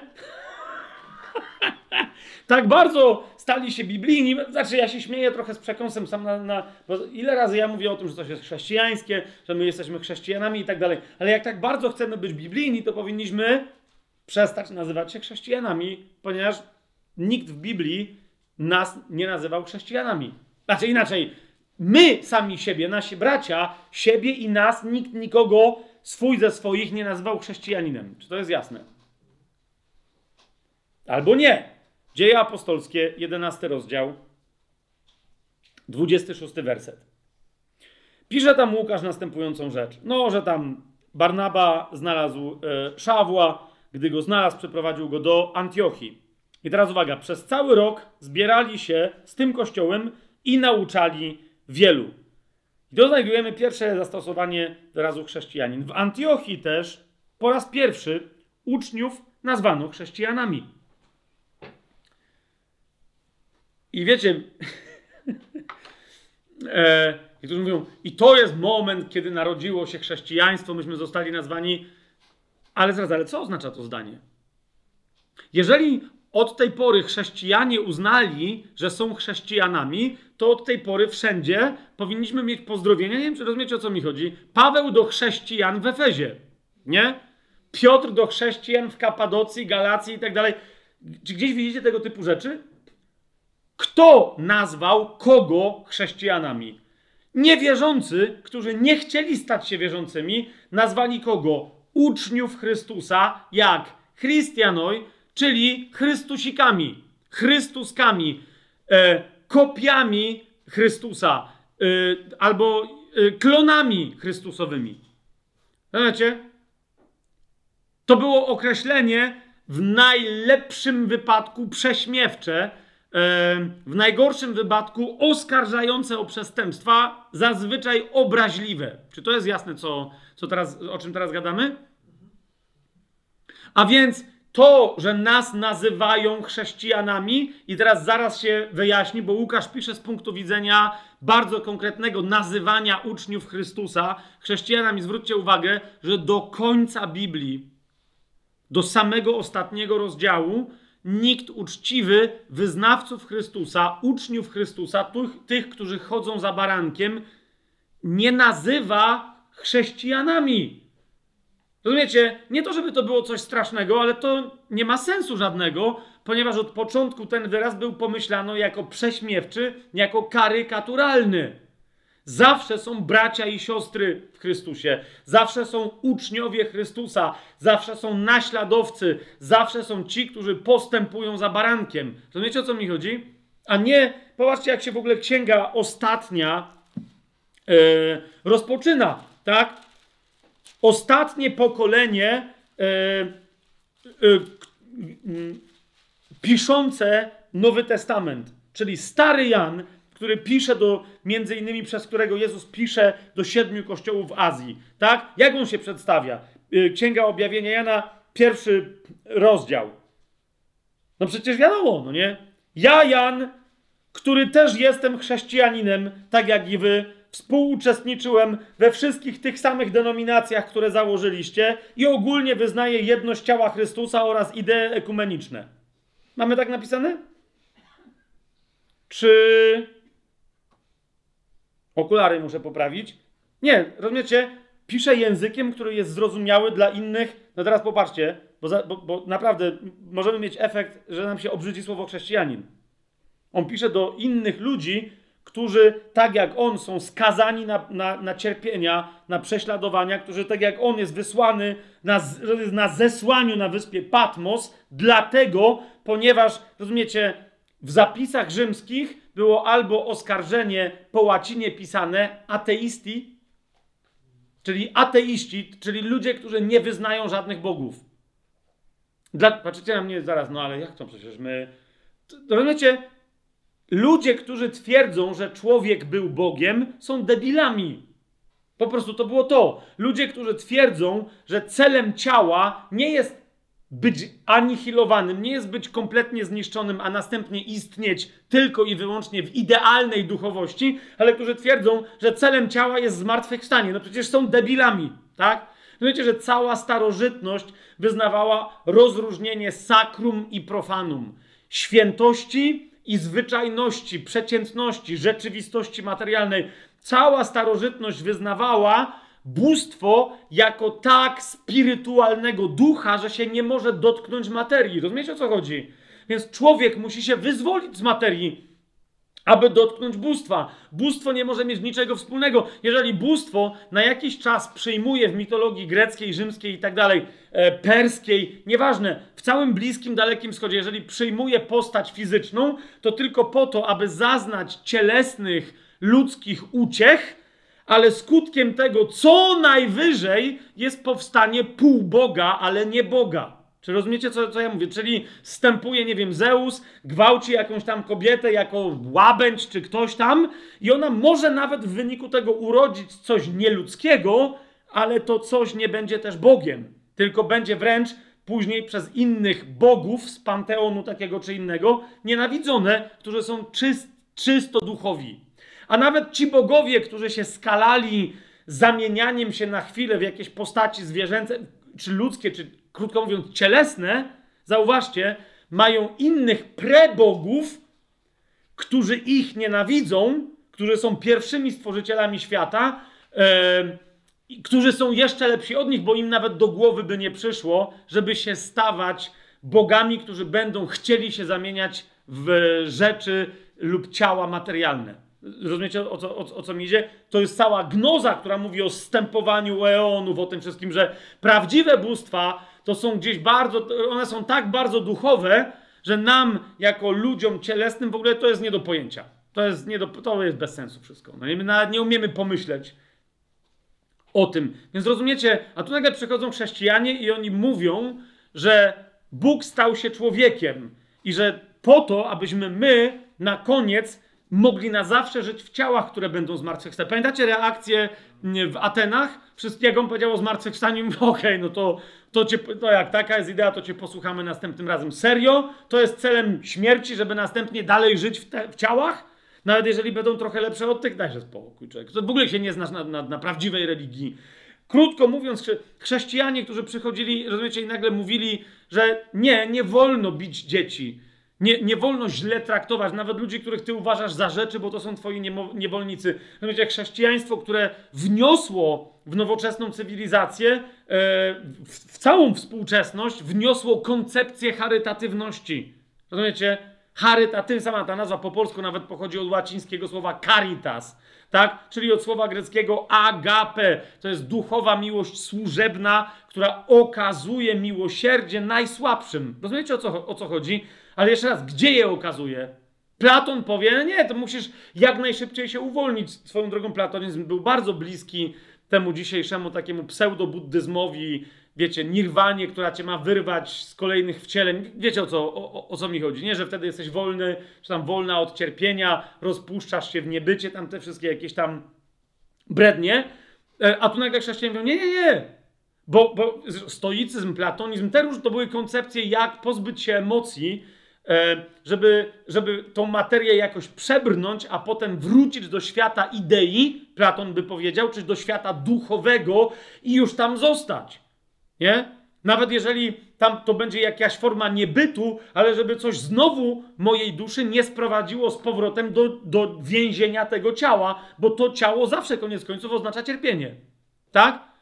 Więc na przykład lepiej dla niektórych dzieci jest, zwróćcie uwagę na dzisiejszą ideologię związaną z aborcją. Ona towarzyszyła na przykład idei, ideologii aborcyjnej de facto e, Spartan, wielu innych miast greckich czy, czy niektórych Rzymian. Tak? Jeżeli dziecko ma cierpieć, to lepiej je zabić. Dlaczego? No bo wtedy jego dusza wróci do świata duchowego i może coś po drodze się nauczy i tyle. A czemu ono ma tu cierpieć? Wiesz o co mi chodzi? A nagle przychodzą chrześcijanie i mówią: Nie!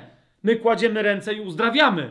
Nie, ktoś ma zasoby, to dzielimy się tymi zasobami z kimś, zasobami z kimś, kto nie ma, bo będziemy mieć zasobów więcej, a niech nikt nie cierpi niedostatku i tak dalej. Wiesz o co mi idzie? To nie było, rozumiecie, idea lepiej zabić dziecko, lepiej się zabić. Zauważcie Sokratesa, najmądrzejszy z mądrych, nauczyciel Platona, Arystotelesa, rozumiecie, który nagle stwierdził, najlepszym rozwiązaniem się jest zabić, bo jego swoją drogą też oskarżali bo, o ateizm, ponieważ uważał, że nie ma wielu bogów.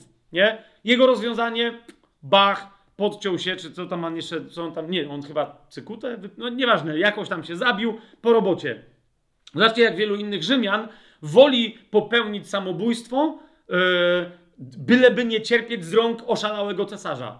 Nie? Więc dla nich miłosierdziem, jakie okazuje im cesarz, jest rano przyjdą po ciebie yy, yy, moi legioniści.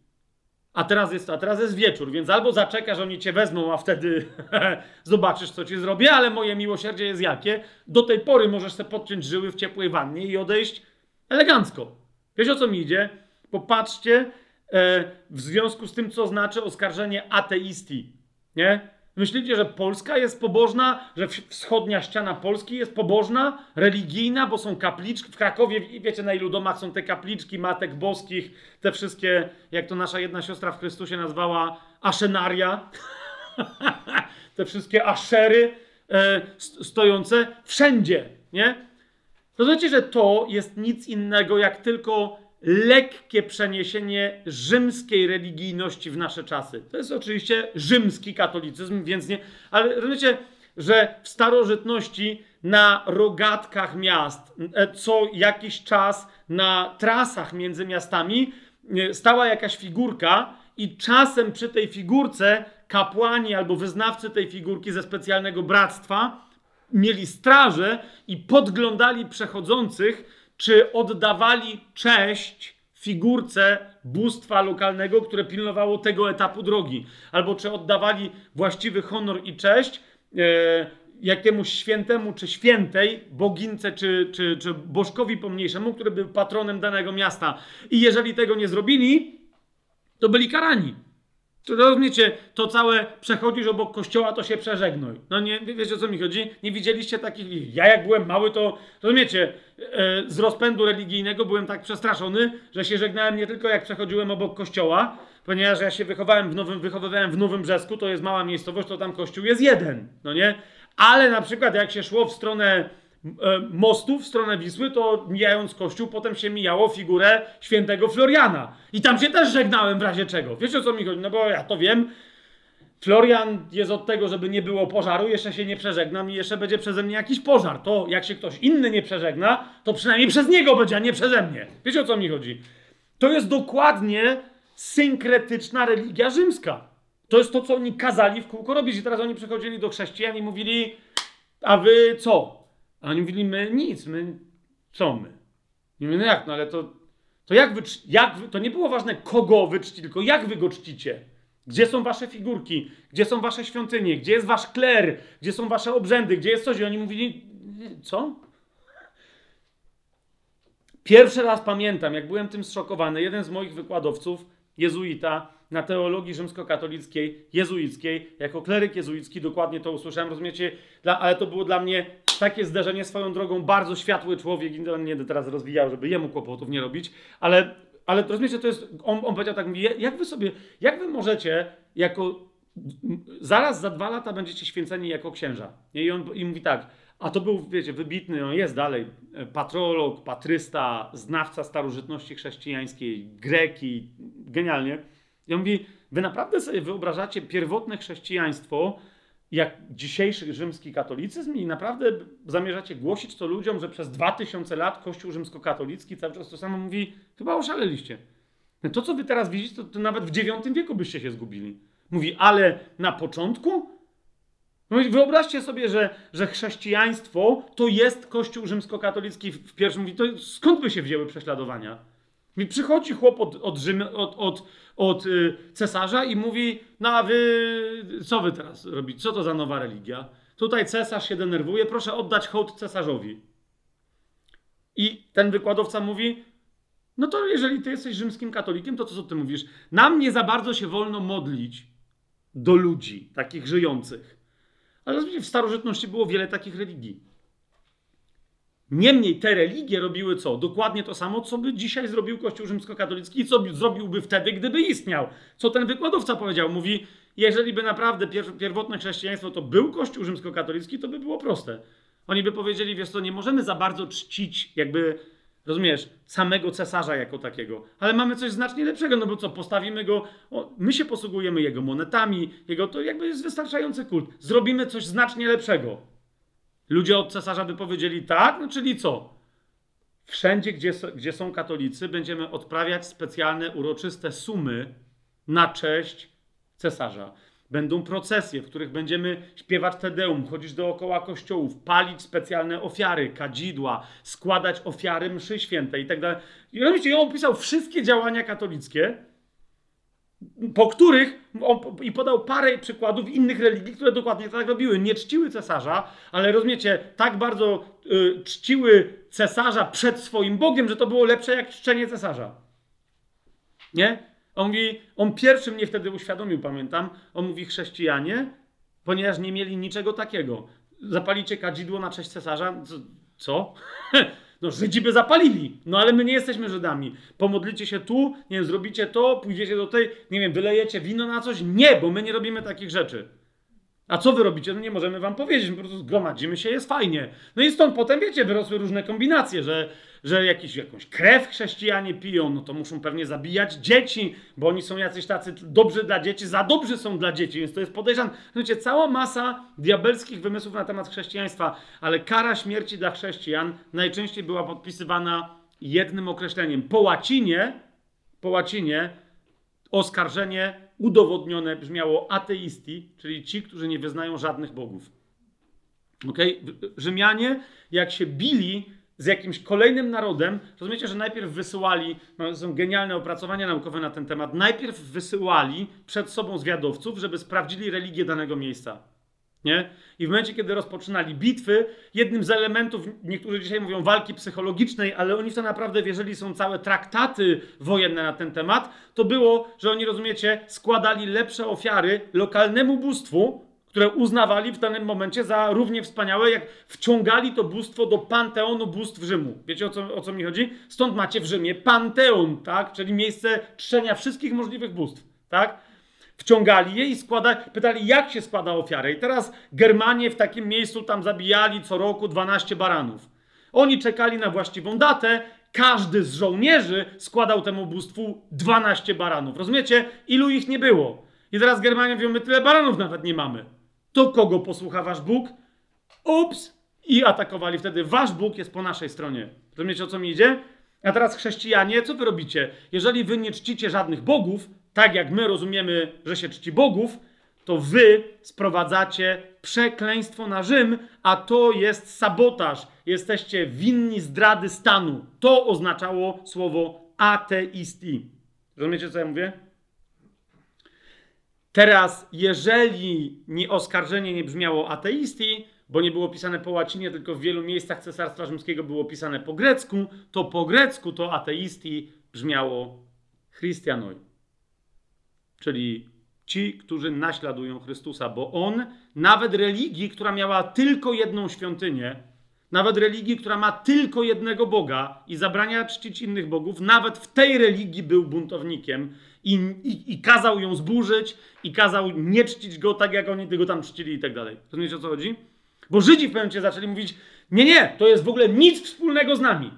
Nic wspólnego z nami. Jedni, jedyni Żydzi nie nazywali chrześcijan chrześcijanami, tylko nazywali ich nazareńczykami, ponieważ oni się bali, że jak będą nazywać e, uczniów e, Jezusa chrześcijanami, to że inni Żydzi pomyślą, że jednak on był Chrystusem, czyli Mesjaszem. Wiecie o co mi Więc oni przez długi czas unikali tego słowa, aż do momentu, kiedy pod koniec dziejów apostolskich, i to jest drugie wystąpienie tego wyrazu, ok? Żydzi zauważyli, że do słowa chrześcijanin została przywiązana tak negatywna definicja, że nawet oni zaczęli nazywać uczniów Jezusa chrześcijanami. Ok? Ale teraz, czy to jest zrozumiałe, co się stało w Antiochii? Że tam ludzie, kogo? Uczniów Jezusa, zaczęli nazywać chrześcijanami. Na koniec, czy my się kiedyś na, zaczęliśmy w pierwszych wiekach nazywać chrześcijanami? Zobaczcie jeszcze raz, jak, jak Jan siebie przedstawia innym, w cudzym słowie, chrześcijanom. List y, objawienie Jana, pierwszy rozdział, dziewiąty werset. Ja, Jan, który też jestem waszym bratem i współuczestnikiem w ucisku i królestwie oraz w cierpliwości Jezusa Chrystusa. Widzicie o co mi chodzi? Albo wasz brat, albo uczeń Jezusa. Cały czas my się rozpoznawaliśmy po tym, czy to jest brat. Do tego stopnia, że zauważcie, macie gdzieś w Biblii pokazany przykład fałszywego chrześcijanina albo fałszywej chrześcijanki? A znajdziecie w Biblii przykład fałszywego brata? Owszem, bo nikt inaczej tego nie nazywał. Rozumiesz, jeszcze czasem, yy, czasem autorzy biblijni nazwą yy, tych na początku naszych braci i nasze siostry nazywają wyznawcami drogi albo wyznawcami tej drogi. Nie? E, czy też naśladowcami, e, czy też naśladowcami drogi. A więc, kochani, kiedy się pojawia to zdanie, że ludzie z zewnątrz kościoła nazwali naśladowców Chrystusa chrześcijanami, to, to nie ma w tym niczego pozytywnego. Czy to jest jasne? Tak, jest tylko informacja. Wtedy pierwszy raz zaczęli nas tak nazywać. Zauważcie, pod koniec dziejów apostolskich, to są dzieje apostolskie, 26 rozdział, pojawia się, e, pojawia się słowo chrześcijanin, tym razem w liczbie pojedynczej, po raz drugi. I zauważcie, że pojawia się jeszcze gorzej. Tak? E, na początku 26 rozdziału my słyszymy, że pojawia się, żeby sprawdzić sprawę Pawła, który się odwołał do cesarza, niejaki król Agrypa. Zgadza się? I teraz, co jest bardzo istotne, kochani, parokrotnie jest podkreślone w dziejach apostolskich, w tym między innymi podkreśla to Paweł, że się cieszy, że go przesłuchuje król Agrypa. Dlaczego? Ponieważ Agrypa zna judaizm. Niekoniecznie sam, wiecie, jest Żydem czy wyznawcą judaizmu, ale on go zna. Zobaczcie 26 rozdział. Yy, drugi i trzeci werset. Paweł mówi do Agrypy: Królu Agrypo, uważam to za szczęście, że mam dziś bronić się wobec ciebie przed wszystkim, o co mnie oskarżają Żydzi. Zwłaszcza, że jesteś obeznany ze wszystkimi zwyczajami i sporami, które są między Żydami. Dlatego proszę cię, żebyś mnie cierpliwie wysłuchał. Jest to jasne? To wyraźnie stwierdza, Agrypa nie przeczy. No, jestem specjalistą od waszych żydowskich kłótni. Tak? I teraz zobaczcie, co się dzieje, kiedy Paweł kończy, prawie że kończy swoją mowę, w 24 wersecie, być może widząc, co się dzieje z Agrypą w duchu, nie wiem, ale Festus, zobaczcie sobie tam sami, kim był Festus, kim był Felix też występujący w tej historii, ale nagle Festus przerywa, wchodzi w słowo Pawłowi i krzyczy, to jest 24 werset, jesteś szalony, Pawle, wielka uczoność doprowadziła cię do szaleństwa. E, mamy takie słowo e, w języku polskim dzisiaj, mania. Jak ktoś ma manię na jakimś punkcie, ale, ale wiecie, jak ktoś jest maniakiem, no to to jest wariat już taki poważny. ok? W Biblii to słowo pojawia się tylko raz i ono pojawia się tutaj. Nie? Pawle, tak oszalałeś, że w wyniku, e, w, wyniku tej swojej uczoności dostałeś kompletnej manii. E, e, jesteś świrem do 60-krotnego kwadratu. Nie wiem, co to matematycznie oznacza, co teraz powiedziałem, ale bardzo, wiecie, głęboko, daleko zaawansowany. Tak? Więc tutaj Paweł zmienia, odwraca się do niego i mówi: Nie, nie jestem szalony, yy, Festusie, ale odwraca się i w 27 wersecie, yy, yy, zauważcie, dodaje jeszcze jedną rzecz. Nie? Mówi Agrypo, ja mogę kontynuować, ale ty już wiesz, że wszystko, cokolwiek ja teraz powiem, będzie się zgadzać z tym, co mówią prorocy, a ty znasz proroków. Nie? Czy wierzysz królu Agrypo prorokom? Wiem, że wierzysz. Wie, wiecie, co to oznacza? Nie? Izajasz, Jeremiasz, Ezechiel, Daniel. Po, po prostu chłop byłby chwycony. I teraz zauważcie, Agrypa wtedy przerywa, ponieważ on w duchu. Pa, Paweł widzi, co się dzieje. Nie? Agrypa wtedy przerywa i mówi: Prawie, że mnie przekonałeś, żebym został chrześcijaninem. Nie będę ja się teraz rozwodził, e, ale jak zobaczycie kontekst odpowiedzi Pawła, Paweł mówi nie, wcale nie, bo ja cię nie do tego przekonywałem, żebyś został chrześcijaninem. Ja cię przekonywałem, żebyś został kimś, kim ja jestem, a nie chrześcijaninem. Rozumiecie? Popatrzcie na kontekst. Ale Paweł powiedział, dałby Bóg, abyś i niemal, i całkowicie nie tylko ty, ale i wszyscy, którzy mnie dzisiaj słuchają, stali się, owszem, ale takimi, jakim ja jestem, tylko z wyjątkiem tych więzów. Rozumiecie? Wypowiedź Pawła mówi, owszem, do czegoś pijesz, kim ja jestem, ale ja nie jestem chrześcijaninem. Nie w twoim rozumieniu. Nie? Jak zobaczycie u, u Jemisona, u starych y, komentatorów Biblii, u różnych egzegetów, dzisiaj wszyscy się zgadają co do jednego. Nie? Że zasadniczo wypowiedź Agrypy powinna być przetłumaczona, e, uważajcie, uważajcie na to, mniej więcej w takim duchu. Wtedy Agrypa powiedział do Pawła, ale jajca, krótko gadałeś i już prawie ci się udało zrobić ze mnie sekciarza, jakim ty jesteś. Rozumiecie? Jest bardzo, to nie jest wypowiedź typu wow, prawie, że mnie nawróciłeś. Jak niektórzy tłumaczą ten fragment. Nie, nie. On tutaj mówi, no prawie, że o mały włos. Nie? Tak szybciutko, jeszcze byś mi paru proroków zacytował, to jest jego prześmiewcza y, odpowiedź. Nie? Możliwe, że on jest poruszony w duchu, bo, bo Paweł to widzi, skoro mu mówi, wierzysz w proroków, wiem, że wierzysz, ale on tu się przestraszył. On się tutaj wycofał, podobnie jak wielu innych przed nim, między innymi Felix. Pamiętacie? On, y, pamiętacie Heroda wysłuchującego Jana Chrzciciela, którego koniec końców ściął i potem żałował. Wiecie o co mi idzie? To jest dokładnie taka sama reakcja. Miał za wiele do stracenia i w ostatniej chwili się wycofuje, a żeby ktoś mu nie zaczął zarzucać, że o, ale chyba Pawła, Paweł gadał tak, że Agrypę chwyciło, to wycofuje się ewidentnie demonstrując, że lekceważy Pawła i że jednak może nie uważa go za szaleńca, tak jak Festus, ale że to jest sekciarz. Słowem, słowo chrześcijanin tutaj na początku miało prześmiewcze znaczenie. Rozumiecie o co chodzi? W tym miejscu pogłębia się znaczenie słowa chrześcijanin w stronę sekciarz i to w dodatku niebezpieczny sekciarz. Jak zobaczycie pierwsze teksty na przykład teksty Celsusa, ale nie tylko pierwszy, drugi wiek naszej ery, na temat chrześcijaństwa, to zobaczycie, że większość tych tekstów niechrześcijańskich, o to mi chodzi, to są teksty, które przedstawiają chrześcijaństwo jako groźny i niebezpieczny zabobon. To, co teraz powiedziałem, to jest wręcz cytat z jednego pisma. Groźny i niebezpieczny zabobon, który wszelkie osiągnięcia cywilizacyjne e, Grecji i Rzymu, wszelkie, wszelką ogładę kulturalną chce obrócić w perzynę i zniszczyć. To jest anarchizm nieetyczny i niemoralny, który prowadzi do rozpadu społeczeństwa, kultury i cywilizacji. Rozumiecie o co chodzi? I to y, Agrypa w tym miejscu powiedział, nie?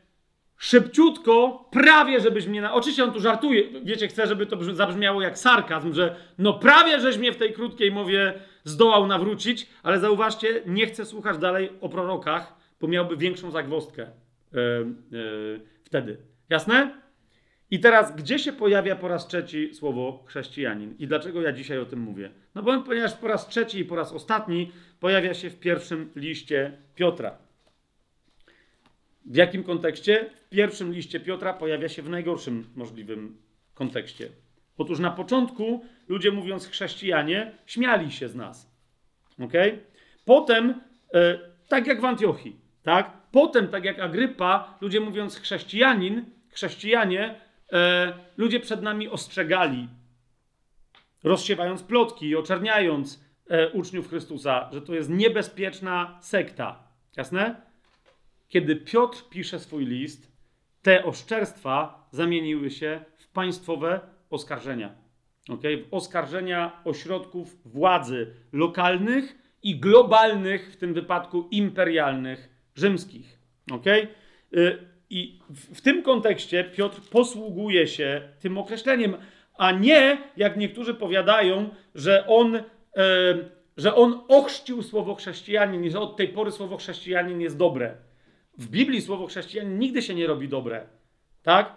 Tylko, e, tylko staje się mm, e, takim, rozumiecie, tak, takim oszczerczym oskarżeniem, które my przyjmując na siebie możemy zamienić dopiero w coś szlachetnego. Czy to jest jasne?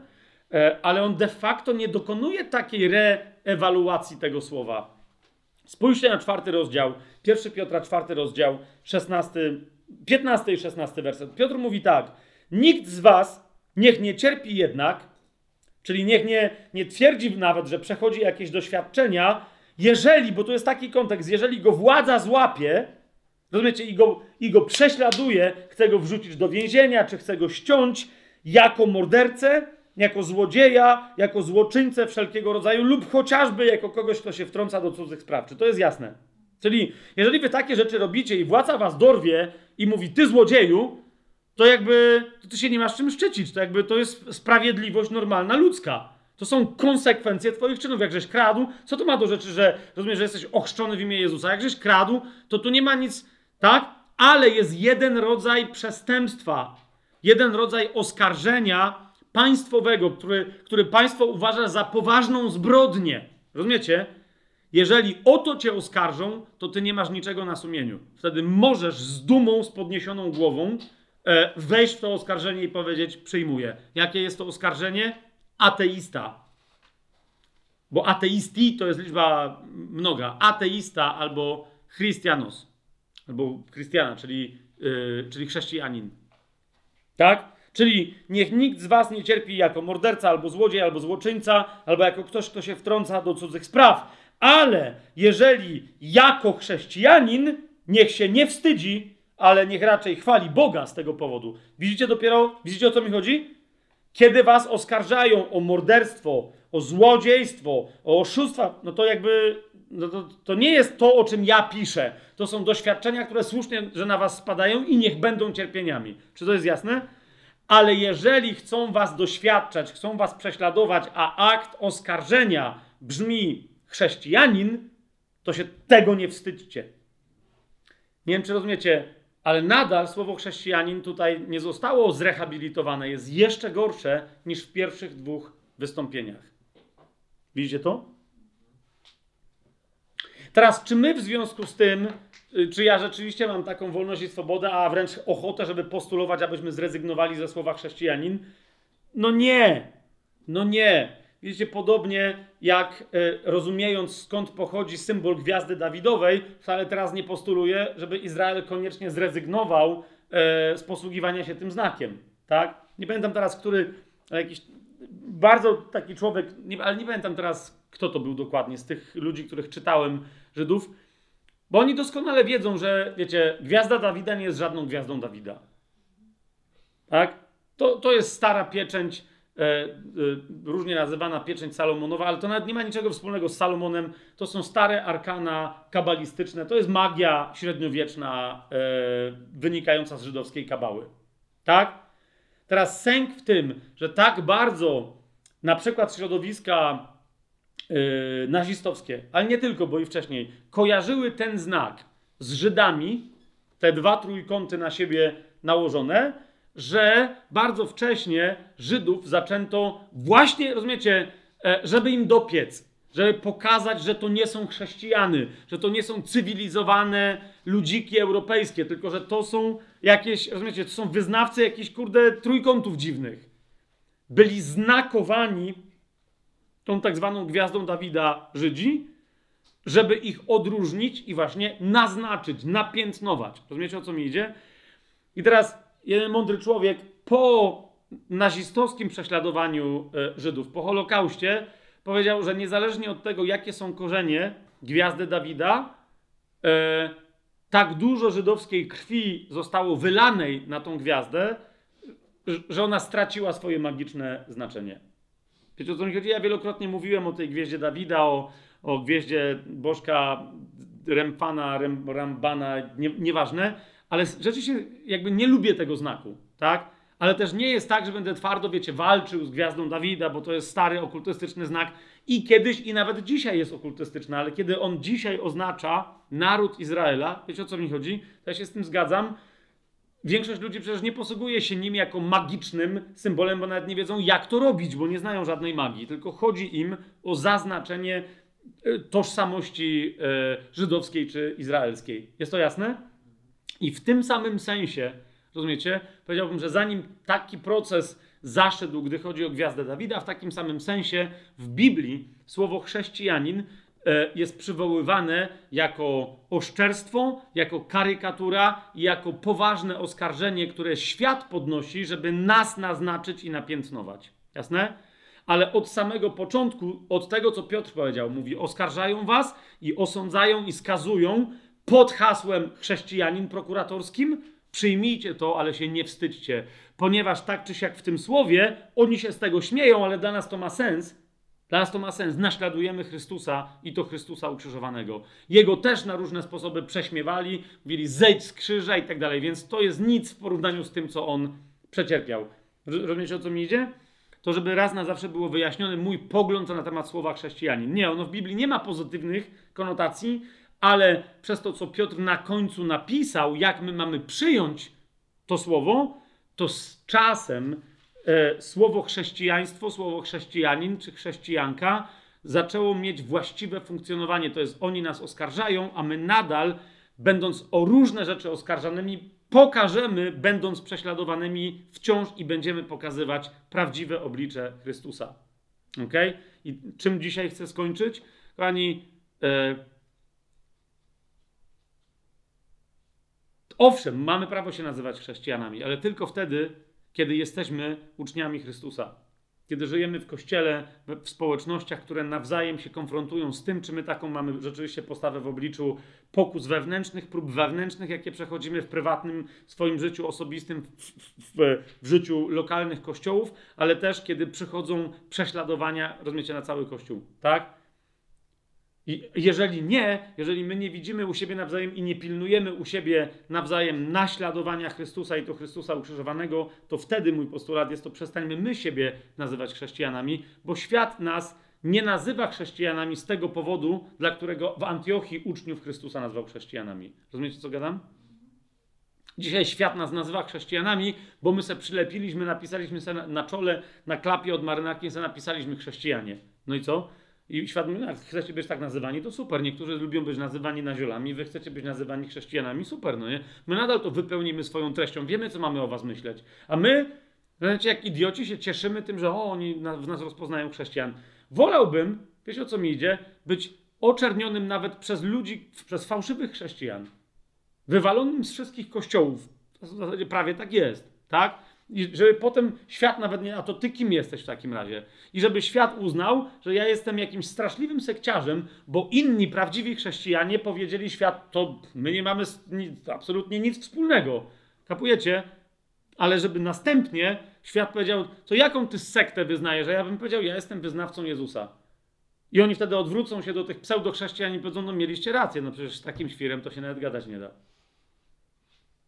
Teraz, kochani, Pamiętajmy, co znaczy być naprawdę chrześcijaninem, być oskarżonym o wszystko, o co był oskarżony Chrystus, niesłusznie, o najgorsze, nieetyczne, niemoralne sprawy i nadal błogosławić tych, którzy nas prześladują. Okay? Ponieważ przyjdzie taki czas, kiedy dokładnie o to będziemy znowu oskarżeni. Rozumiecie? I do tego oskarżania, tak jak wtedy Żydzi przyłączyli się do Imperium Rzymskiego, to jest cały czas ten sam duch antychrysta. On teraz znowu fałszywe chrześcijaństwo, które umówmy się, istnieje i tu się nie ma co szczypać i, i jakichś tych historii dziwnych na ten temat opowiadać. Są całe kościoły, całe denominacje, w których prawie że w ogóle nie ma ludzi nowonarodzonych. Po prostu. Są kulturowe zjawiska, na, na przykład na, na zachodzie, w Stanach Zjednoczonych, w Ameryce Północnej czy nawet Południowej. Tak? I teraz, ale wiele innych kościołów, rozumiecie, zwiedzenie, które przyjdzie wraz z antychrystem, jest odpadnięciem także ludzi wierzących, którzy pójdą za, za masą, myśląc, że są w jedności Kościoła. Zobaczcie na, zwłaszcza zwróćcie uwagę na to, co Paweł pisze w pierwszym i w drugim liście do Tesaloniczan. I wtedy co się stanie? Wiecie, jaka będzie najgorsza próba i najgorsze prześladowanie dla nas, kiedy całe instytucje chrześcijańskie, organizacje chrześcijańskie, autorytety, konkretne osoby chrześcijańskie a i, oraz idący za nimi ludzie, o których my będziemy wiedzieć, my dzisiaj wiemy i my wtedy będziemy wiedzieć, że ale to są nowonarodzone osoby. Rozumiecie? Oni wszyscy, nawet nasi dotychczasowi niektórzy przyjaciele, nowonarodzeni, jeżeli pójdą za tą myślą, będą nas odżegnywać od czci i wiary, odbiorą nam prawo posługiwania się słowem chrześcijanin, powiedzą, ci nie mogą się nazywać chrześcijanami, będą nas, oni pierwsi zdradzać, e, zgłaszać do rozmaitych e, władz, wystawiać na prześladowanie w przekonaniu, że to będzie służyć jedności prawdziwego kościoła, w którym oni są i prawdziwego chrześcijaństwa, nie widząc, że robią to, aby koniec końców nie doświadczyć prześladowania, bo się go będą bali. Wtedy my, e, wtedy nie dajmy się zgorszyć. Rozumiecie? Jeżeli Jezus mówi do, do wierzących, jakie prze, prześladowania mogą przyjść, to, to on dokładnie o tym mówi. W jednej wierzącej rodzinie powstanie ojciec przeciwko synowi, syn przeciwko ojcu, matka przeciwko córce, dzieci przeciwko rodzicom itd., tak itd. Tak I na, na śmierć ich przywiodą. Wtedy nie zgorszcie się, ale wytrwajcie, rozumiejcie, że od, jeżeli przyjęliście taką tożsamość bycia małymi Chrystuskami, to bycie, to bycia chrześcijanami Christianoj, to to oznacza, że będziecie karykaturowani, przedstawiani w kompletnej grotesce, e, opowiadani światu w historiach, które kompletnie nie mają związku z chrześcijaństwem. A świat będzie to łykał i koniec końców świat was oskarży o wszystkie swoje zła. Ok? I to oskarżenie, ja sam koniec wam powiem, jak będzie brzmieć. Więcej o tym będziemy mówić w 15 całym sezonie tajemnego planu, ale to oskarżenie zasadniczo będzie mniej więcej tak wyglądać. Gdyby nie chrześcijanie, ich bigoteria, ich zdumiewająca, zatwardziała, zamierzchła, przestarzała dewocja, nikt by nie był zły. Ludzie myślą, że są źli, żyją w poczuciu winy, w jakichś dziwnych wyrzutach sumienia, bo w kółko chrześcijanie, powołując się na jakiegoś nieistniejącego Boga, wywołują w ludziach takie poczucia, a te poczucia potem powodują, że ludzie robią najgorsze rzeczy. Ludzie nigdy by nie robili złych rzeczy, gdyby nie chrześcijanie. Oni są źródłem wszelkiego zła. Okay? Ich koncepcja moralności ich koncepcja grzechu oraz tego, że my potrzebujemy być od grzechu odkupieni i że rzekomo zrobił to Jezus Chrystus. To absolutnie nie ma sensu. Kiedy się ich pozbędziemy, wreszcie wtedy będziemy mogli zupełnie swobodnie, na sposób nowoczesnego, postmodernistycznego, buddyzmu pomieszanego z freudyzmem i psychoanalizą Freuda, będziemy się mogli wreszcie uwolnić i żyć w pokoju i w bezpieczeństwie, bo wreszcie ludzie przestaną się nawzajem oskarżać i wprowadzać sztuczne rozróżnienia. Wszyscy jesteśmy równi, wszyscy jesteśmy dzieci, tej samej matki ziemi, Gai, wręcz częścią jednego organizmu, w którym wcale prymu nie wiedziemy. Ona jest boginią, która nad nami czuwa. Rozumiecie o co chodzi?